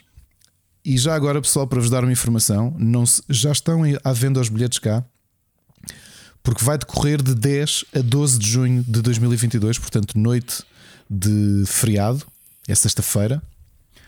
Uh, começa às 8. Uh, preços: os mais baratos custam 130 euros para, os três, para as três noites. Os mais caros, 165, que são dos, das, de- dos camarotes de, das doutorais. Ok? Uh, desculpem, são dos bancos da frente das doutorais, os dos, dos camarotes são 150. Três noites. Para quem gosta de Marillion, e sim, nós sabemos, não vem o fish. Uh, mas é é interessante. Normalmente, acredito que como acabou de sair este álbum, uma das noites há de ser tocar o álbum de uma ponta à outra. Ok? Costumam trazer bandas de, de abertu- abertura também. Uh, e é isto, Rui. Va- Vais vê-los? Possivelmente. Possivelmente. Uh, é uma coisa que eles faziam. Eu acho que eu, eu não quero estar aqui a mentir, mas se bem me lembro, na última vez que eles vieram cá, uh, dava para comprar dias isolados. Uh, agora tens de comprar tens de comprar os dias todos. Sim. Faz sentido. Faz parte de uma experiência diferente. E posso dizer, este ano, Podes é não ter disponibilidade para os três é, dias. este ano eles só fazem cinco países, ok? Polónia, Suécia, Reino Unido, Portugal e Canadá. Engraçado. Estamos na shortlist. Isto tem a ver com o número de fãs? Eu acho que sim, a comunidade ou- portuguesa de fãs de Marillion é muito forte. Tanto que se bem- eu, eu conheci algumas pessoas que estavam envolvidas no processo de os trazer para cá e, e por, pá, porque acho que eles só faziam em, no Reino Unido e, e nem nos Estados Unidos fazem. No Reino Unido sabia que faziam e no Canadá. E acho que com algum esforço conseguiram fazer cá. E repara, acho que esta é a quarta edição. A ideia deles é fazer mais ou menos anual. E aquilo é, houve, imagina isto como uma espécie de convenção. Essencialmente é a perspectiva que os fãs têm é tens o, é a BlizzCon dos, dos Marillion. O que por um lado, se é a tua banda favorita, é uma sorte do caneco, que é todos os anos tens, ou potencialmente dois em dois anos, tens três noites de, de- dedicadas à tua banda favorita pá, no teu país. Não é? Ah, e pronto. Acho que toda a gente nos, nos ouve, conhece os Marillion, digo eu. Justamente da fase do, do Yeah. Fish. A grande fase do Fish. Com o Kaylee, não é? que acho que ainda hoje passa nas rádios. Ou não? Passa, não passa? O que que não o passa? Kaylee. O grande single qual é Kaylee. Do you know it's been the answer? Não? Não sei. Tens de Não ouvir. não. Não, esse álbum é brutal. O Misplaced Childhood. Mas pronto, eu sou fã de, eu sou fã de Marillion. Aliás, e para quem ouviu o episódio de especial de, do Para Cá do Abismo dedicado à Ucrânia, vão ver a influência que os Marillion têm na música ucraniana. É- Era aí que eu, que eu me lembrei, sim. É? É daí que eu me lembrei de que tinhas falado de Marilina recentemente. Não esquecer, esta semana temos. Para Cá do Abismo, sexta-feira. Voltamos aos alinhamentos normais, 10 músicas de géneros diferentes, mas posso só dizer que talvez este eh, episódio seja o episódio mais ambiente de todos aqueles que eu já gravei. Eh, Estou a sentir assim um, um tom mais. eh, Não vou dizer positivo, porque o programa chama-se Para Cá do Abismo, mas em geral acho que são músicas mais acessíveis, ok? Muito bom. Fica aqui o teasing então. Ricardo, estamos conversados hoje. Vamos sim, senhor. Longa conversa hoje, muita coisa aconteceu, muita coisa na indústria de jogos. Hoje falámos muito de jogos. Falar nisso. Hoje falámos, de foi? equilibrar isto para a semana e deixar de falar de jogos. Acho que isto foram demasiados jogos. Foi demasiados jogos. E Mas pronto. Quidditch. Malta, obrigado a E todos. Quidditch. E. Aí falámos de Quidditch. Pronto. A- Acho que não há nenhum podcast a falar de Quidditch como, da forma como. as- O Quidditch que a gente falou, não é o Quidditch Quidditch. Né? Oh, Rui, isso era o que eu dizia, andava a gozar no, no Twitter, que é digam-me um podcast, vá, especialmente de videojogos, né, se for de história normal, que de repente se fala do istmo da Carélia e da cedência do istmo da Carélia da Finlândia à Rússia. Não acontece. E aconteceu semana passada. Ou, ou do, ou do PREC. Ou do hoje. PREC hoje, é verdade. Muito bom. Ricardo, um grande abraço. Ouvintes para a semana, amigo. Vimos para a semana.